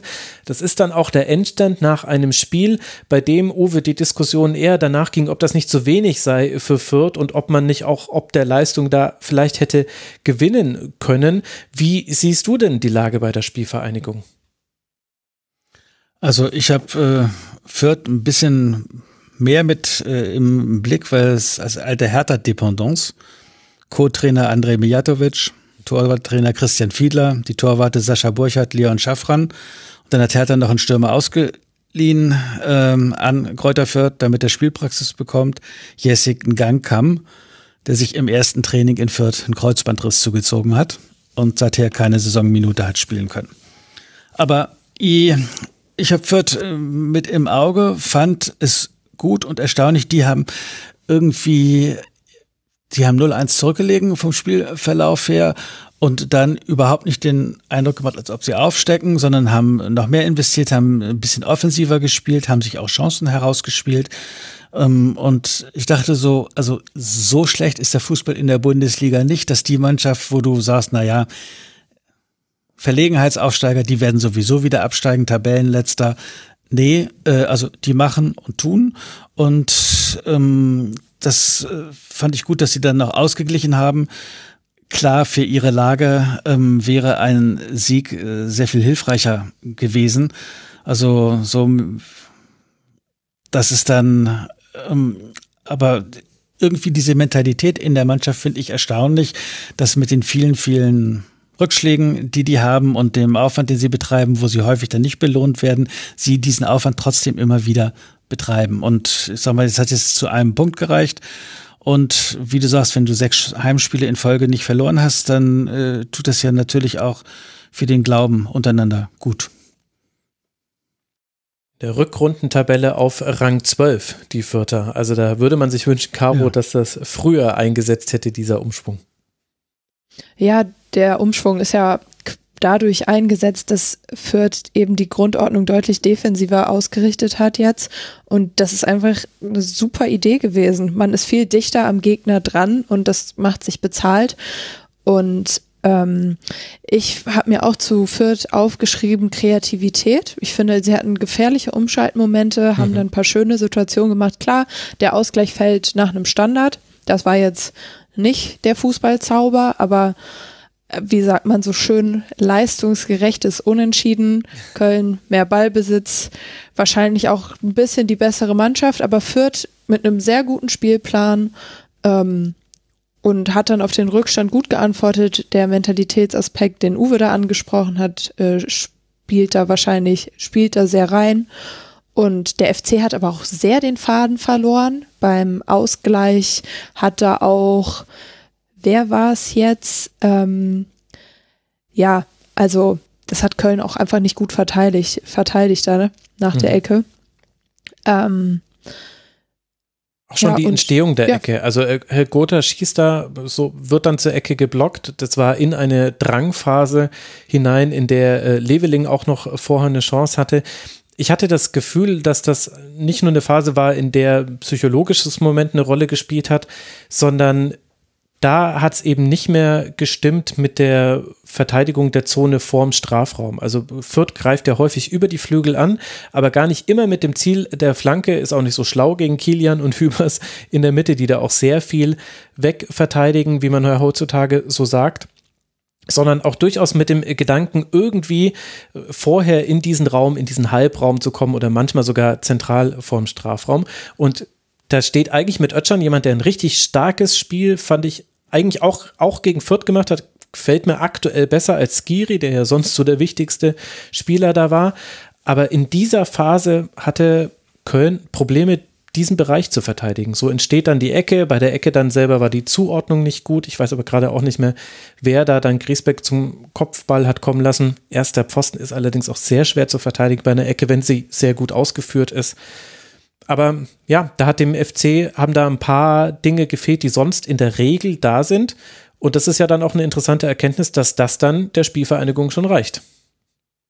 Trotzdem hat äh, Köln 14 Punkte nach einer Führung abgegeben. Also hätte jetzt auch kein, kein überraschender Spielverlauf sein dürfen für Köln. Habt ihr da einen Ansatz für, woher das äh, kommt beim FC? Uwe, du vielleicht? Warum man so viele Punkte dann noch abgibt nach Führung? Nee, kann ich nichts zu beitragen. Köln habe ich nicht so im Blick. Vielleicht liegt es an der, an der Ausrichtung. Das, also, was mir auch äh, in diesem Spiel aufgefallen ist, ist, also Köln hat diesen Flügelfokus, äh, Köln hat ein hohes Pressing und Köln will sehr vertikal spielen. Was Köln nicht so gerne mag, ist, wenn sie wenig Aktionen vor dem gegnerischen Tor haben. Also ich habe das Gefühl, der FC ist so eine Mannschaft, die sich an sich selbst manchmal berauscht. Also eine Chance führt dann zur nächsten, führt zur nächsten, führt dann irgendwann zum Tor durch Modest und dann sind alle happy und vielleicht machen sie dann sogar noch eins. Ist auf jeden Fall möglich. Und wenn der FC aber weggehalten wird vom gegnerischen Tor, und das hat die Spielvereinigung, fand ich, sehr gut gemacht. Die haben ein hohes Pressing ausgeübt, was auch gut funktioniert hat in weiten Teilen dann habe ich das Gefühl, kriegt es der FC manchmal nicht hin, wieder den Fuß in die Tür zu bekommen. Im Konter ausspielen ist man da dann auch manchmal nicht genau genug. Ist jetzt vielleicht nicht die volle Erklärung, aber ist so ein Eindruck, den ich so hatte in den letzten Spielen beim FC. Das hat dann Fürth gut gemacht. Ja, du hast äh, Öschan gelobt. Ich würde auf jeden Fall möchte ich äh, den Part nicht abschließen, ohne Florian Keins zu loben. Der hat das Tor mhm. gemacht, aber eine fantastische erste Halbzeit ja, das stimmt. gespielt, einen sehr guten, sehr, sehr, sehr guten Freistoß noch geschossen und super viele gute Pässe gehabt. Den fand ich auffällig gut ähm, bei Köln. Und ähm, ich habe mich gefragt, warum niemand von euch Fürth das Kleeblatt genannt hat. Ich weiß nicht, ob ihr auch die Konferenz gesehen habt, aber hätte ich jedes Mal, wenn der Sky-Kommentator Fürth das Kleeblatt genannt hat, einen Shot getrunken, wäre ich heute noch nicht in der Lage, mit euch zu reden. Also ein, zwei Mal das Kleeblatt, ja, aber äh, pff, äh, ist das, also sorry, das hat überhaupt nichts mit dem Spiel zu tun, aber ich war gerade nur, als ich ganz oft Fürther gehört habe, habe ich mich gefragt, okay, Fürther habe ich überhaupt nicht gehört. Aber ja, ich habe das Kleeblatt. Ist, Für mich ist es halt ein Marketingbegriff, deswegen umgehe ich ihn so ein bisschen. Da habe ich einfach so eine, eine Abneigung dazu. Und ich finde, der Sportjournalismus verwendet zu häufig Umschreibungen um Mannschaften und Spieler zu benennen. Also da sind dann die Augsburger, sind dann die Fuggerstädter oder der in der mutige Memminger ist dann Holger Badstuber und sowas oder der 21-Jährige und dann sehr gerne auch noch Deutsch-Türke, wo man sich denkt, okay, sonst wird die Nationalität nie genannt. Deswegen versuche ich sowas grundsätzlich zu umgehen. Ja, Bei ich Uwe musste da an die, die Domstädter gegen die Kleeblätter waren, war, war ein ausgeglichenes Spiel. Ähm, ich kann auch den Geistbock 11 anbieten. Ah ja, ja. Ich muss bei Kleeblatt einfach immer an Harry Potter und diese Quidditch-WM denken. Es ist jetzt noch nicht mal mehr Fußball, aber ich weiß nicht, falls sich irgendjemand an den vierten Teil erinnert, wie die Kobolde dann Kleeblatt formen. Danke, dass ihr die Anspielung versteht. Okay, gut. Bevor, bevor wir äh, weiter über andere Kleeblätter sprechen, glaube ich, uns so langsam geht uns, glaube ich, auch so ein bisschen die Luft aus. Es ist eine sehr lange Sendung. Ich wollte noch kurz ansprechen, also Christiansen war wieder gut, aber das äh, überrascht niemanden. Der macht äh, sehr gute Spiele zuletzt. Äh, Luca Itter hat mir noch hervorragend gefallen. Gerade gegen Benno Schmitz hatte der auch so auch defensiv eine ordentliche Aufgabe gestellt bekommen. Ich finde, der hat ein sehr gutes Spiel gemacht und das ist glaube ich, vor allem deshalb relevant, weil diese Linksverteidigerposition, das ist ein wichtiger Posten bei Fürth. Da musste Meierhöfer manchmal rüberwechseln, dann hat Asta rechts gespielt, da haben auch Verletzungen eine Rolle gespielt. Sollte Ita an diese Itter an diese Form anschließen, wäre das ein weiteres gutes Signal für die Spielvereinigung, meiner Meinung nach. Das wollte ich noch erwähnt haben. Für Fürth geht es jetzt dann nach Bochum. Da wird man das nächste Spiel machen. Fünf Punkte sind es auf Rang 17, neun Punkte auf Rang 16 für die Spielvereinigung und der erste FC Köln, die Geisbock 11, die 11 vom Geisbockheim, die Domstädter. Sie spielen jetzt dann gegen die haben, glaube ich, keinen Spitznamen. Hoffenheim. also zu Hause gegen Hoffenheim und dann gegen Leverkusen. Das sind die nächsten beiden Partien dieser beiden Mannschaft. Verbleibt noch eine Partie, über die wir sprechen wollen. Die fand statt in Berlin an der Alten Försterei. Das Ergebnis liest sich deutlich. Mit 3 zu 1 gewinnt der erste FC Union gegen den ersten FSV Mainz 05 nach Toren von Haraguchi, Becker und Avonie. Bürchsorg kann in der 90. Minute nur noch verkürzen.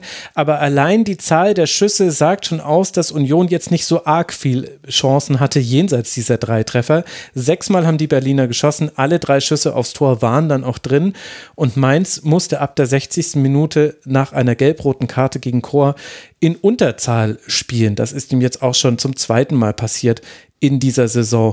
Uwe, welchen Eindruck haben denn beide Mannschaften auf dich hinterlassen? Also für Union war es natürlich wichtig, äh, den ähm, ersten Sieg, nachdem der Kruse weg ist, nachdem man dreimal, ich glaube dreimal in Folge verloren hatte, ne? Mhm.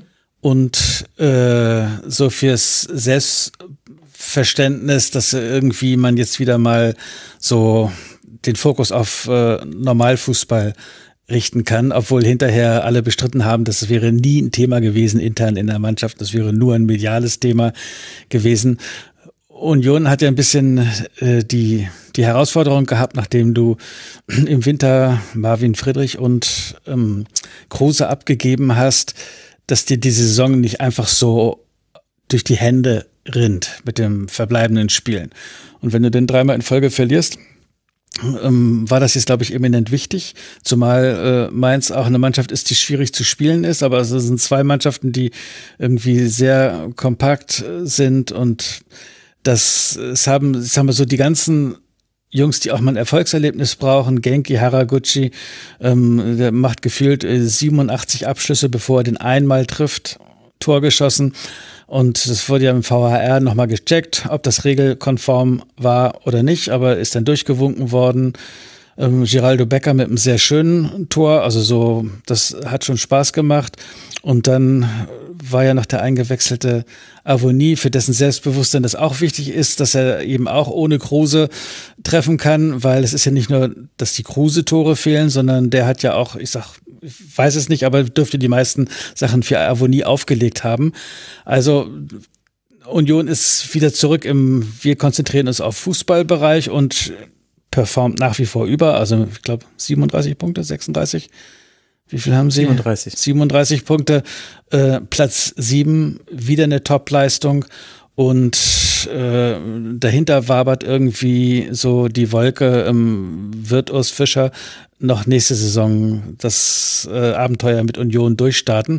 Nicht, weil es da irgendwelche Anzeichen gibt, dass er weggeht, aber schöner werden wird es, glaube ich, nicht mehr. Also ja, sind alle gespannt. Weiß. Union äh, hat uns schon so oft überrascht. Also aber ja. Ja, klar, also damit äh, bist du jetzt wieder weiter in Reichweite, um diese, äh, wie heißt der Wettbewerb? Äh, Euro Conference League. Europa Conference League. Ich äh, fremdel dann noch ein bisschen äh, mit. Ja, und äh, Punkt. Ende. Ende. Caro. Ich finde, äh, Uwe hat sehr schön gesagt, das wurde vom VAR gecheckt diese Betonung hat uns, glaube ich, allen aus der Seele gesprochen, was diesen Spieltag angeht und der VAR hat das nochmal gecheckt.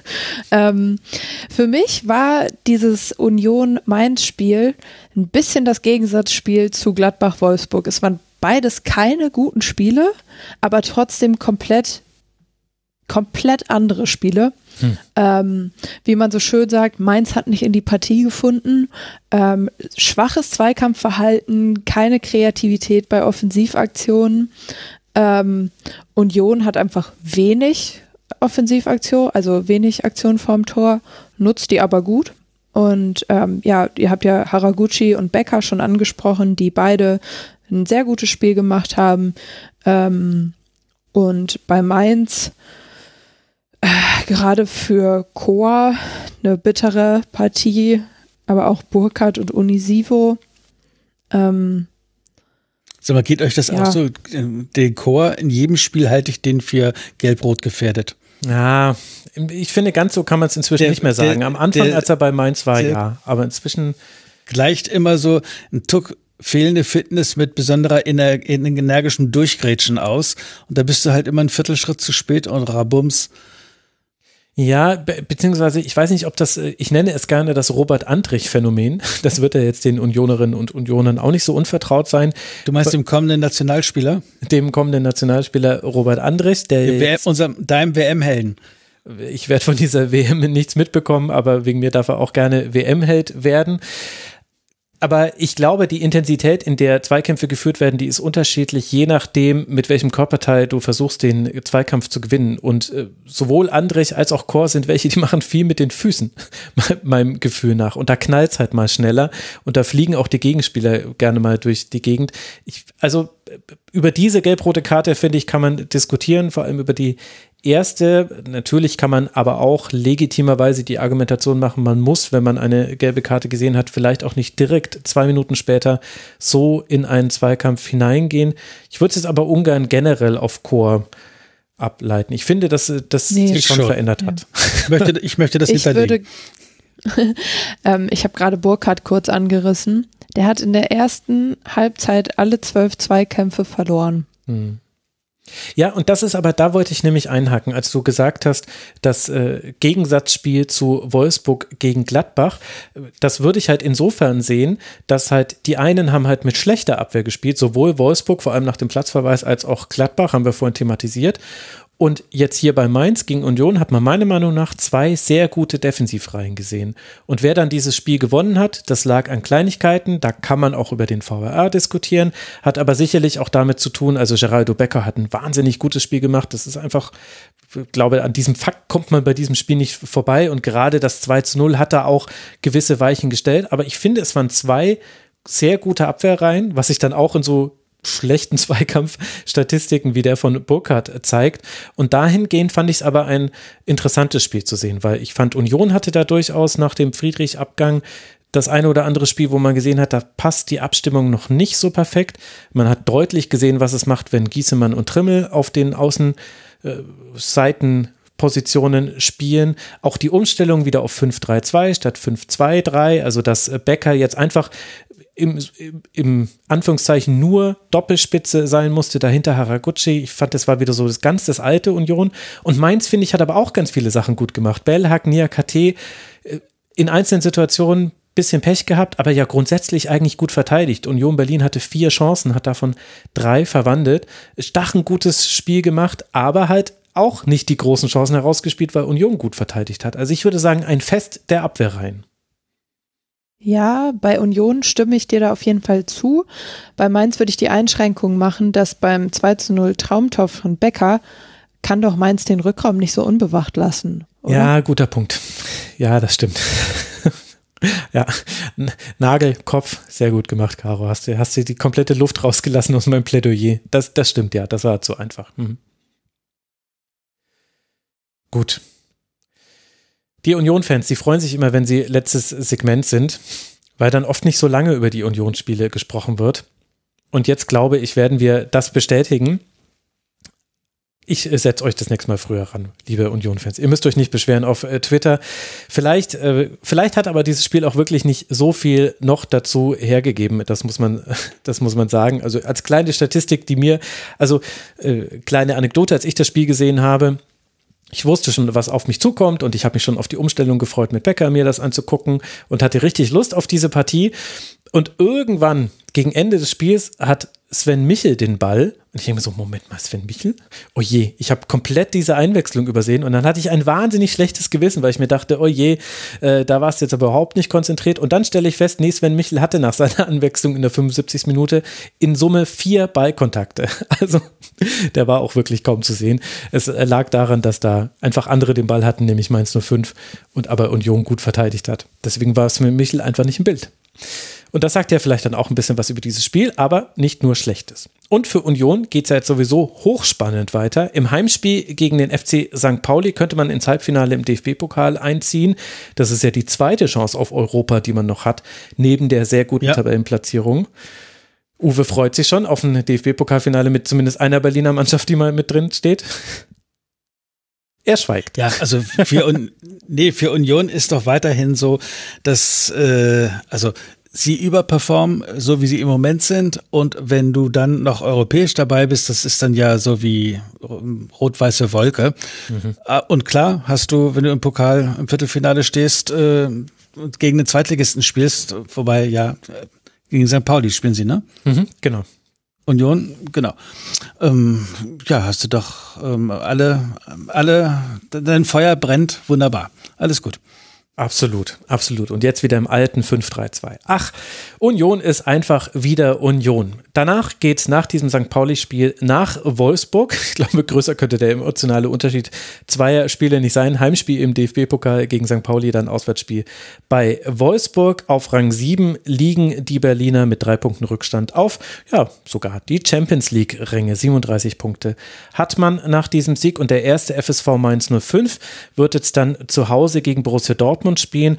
Auch Mainz hat, das liegt aber vor allem an den jüngsten Ereignissen, vor allem das 3 zu 2 gegen Leverkusen war da sehr wichtig.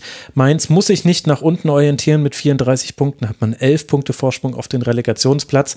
Man kann noch nach oben gucken, da sind es drei Punkte Rückstand auf den siebten Tabellenplatz, der ja eventuell noch reichen könnte für eine internationale Qualifikation. Das ist auch keine schlechte Ausgangsbasis, wenn man mal einfach guckt wo Mainz 05 herkommt. So langweilig dieses Argument ist, es wird dadurch nicht weniger wahr. Ihr beiden, das war eine sehr lange Sendung. Ich kann kurz rauslassen, dass wir jetzt 14 Uhr haben. Wir haben um 10 Uhr begonnen, nicht gleich mit der Aufnahme, aber das heißt, wir sind jetzt schon vier Stunden im Dienst und vor allem ihr zwei. Ich möchte euch sehr, sehr herzlich danken. Zum einen Caroline Kipper, Journalistin, der man auf Twitter folgen kann als Carlo Rineki. Muss immer aufpassen, dass ich es richtig sage. Danke dir, liebe Caro, dass du mal wieder im Rasenfunk mit dabei warst. Ja, danke, dass ich dabei sein durfte und äh, sorry, dass ich wieder so viel geredet habe und nein, nein, ja, nein, Twitter folgen lohnt nicht. ja, wer weiß, wer weiß. Wenn dir die ganzen Rasenfunkhörerinnen und Hörer folgen, dann gibt es auch einen Erwartungsdruck. Ich sag das ganz ehrlich. So, Max, um jetzt mal, aber mal Klartext zu reden. Caro sitzt im Hertha-Trikot da. Ich habe eins von den Athletic, äh, Oakland Athletics an. Jetzt fehlt noch dein T-Shirt. ich habe tatsächlich auch, äh, ich habe einen Packers-Pullover an. Caro kann es äh, bezeugen, sie hat äh, vorhin hier noch ein Headset abgeholt. Äh, der ist, ja, also den trage ich aus Überzeugung und weil er aber auch wahnsinnig bequem ist. Ist einer meiner absoluten Lieblingspullis. Also wir alle saßen hier nicht neutral. Das ist doch schön.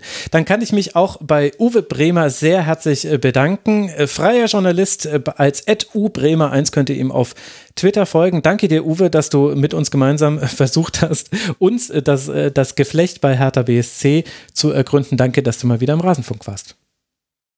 Danke, Caro. Danke, Max. Hat Spaß gemacht. Mir auch. Und dann habe ich noch äh, zwei Podcast-Folgen, auf die ich euch hinweisen möchte, liebe Hörerinnen und Hörer. Zum einen hat der Weserfunk eine Folge gemacht zu Fußball mit Farbsehschwäche. Fand ich sehr interessant, mal die Perspektive betroffener Menschen zu hören. Jeder zwölfte Mann in Deutschland leidet unter einer Rot-Grün-Schwäche, wie man sie auch handelsüblich nennt.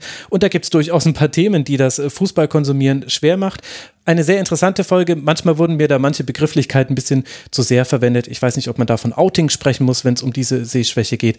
Aber das ist wirklich nur ein Detail. Das Thema ist wichtig. Ich werde es euch verlinken.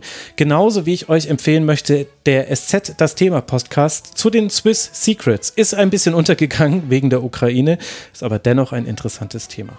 Und dann hören wir uns wieder nach dem 25. Spieltag der Männer-Bundesliga. Bis dahin, passt auf euch auf, bleibt gesund und seid gut zueinander. Macht's gut. Ciao.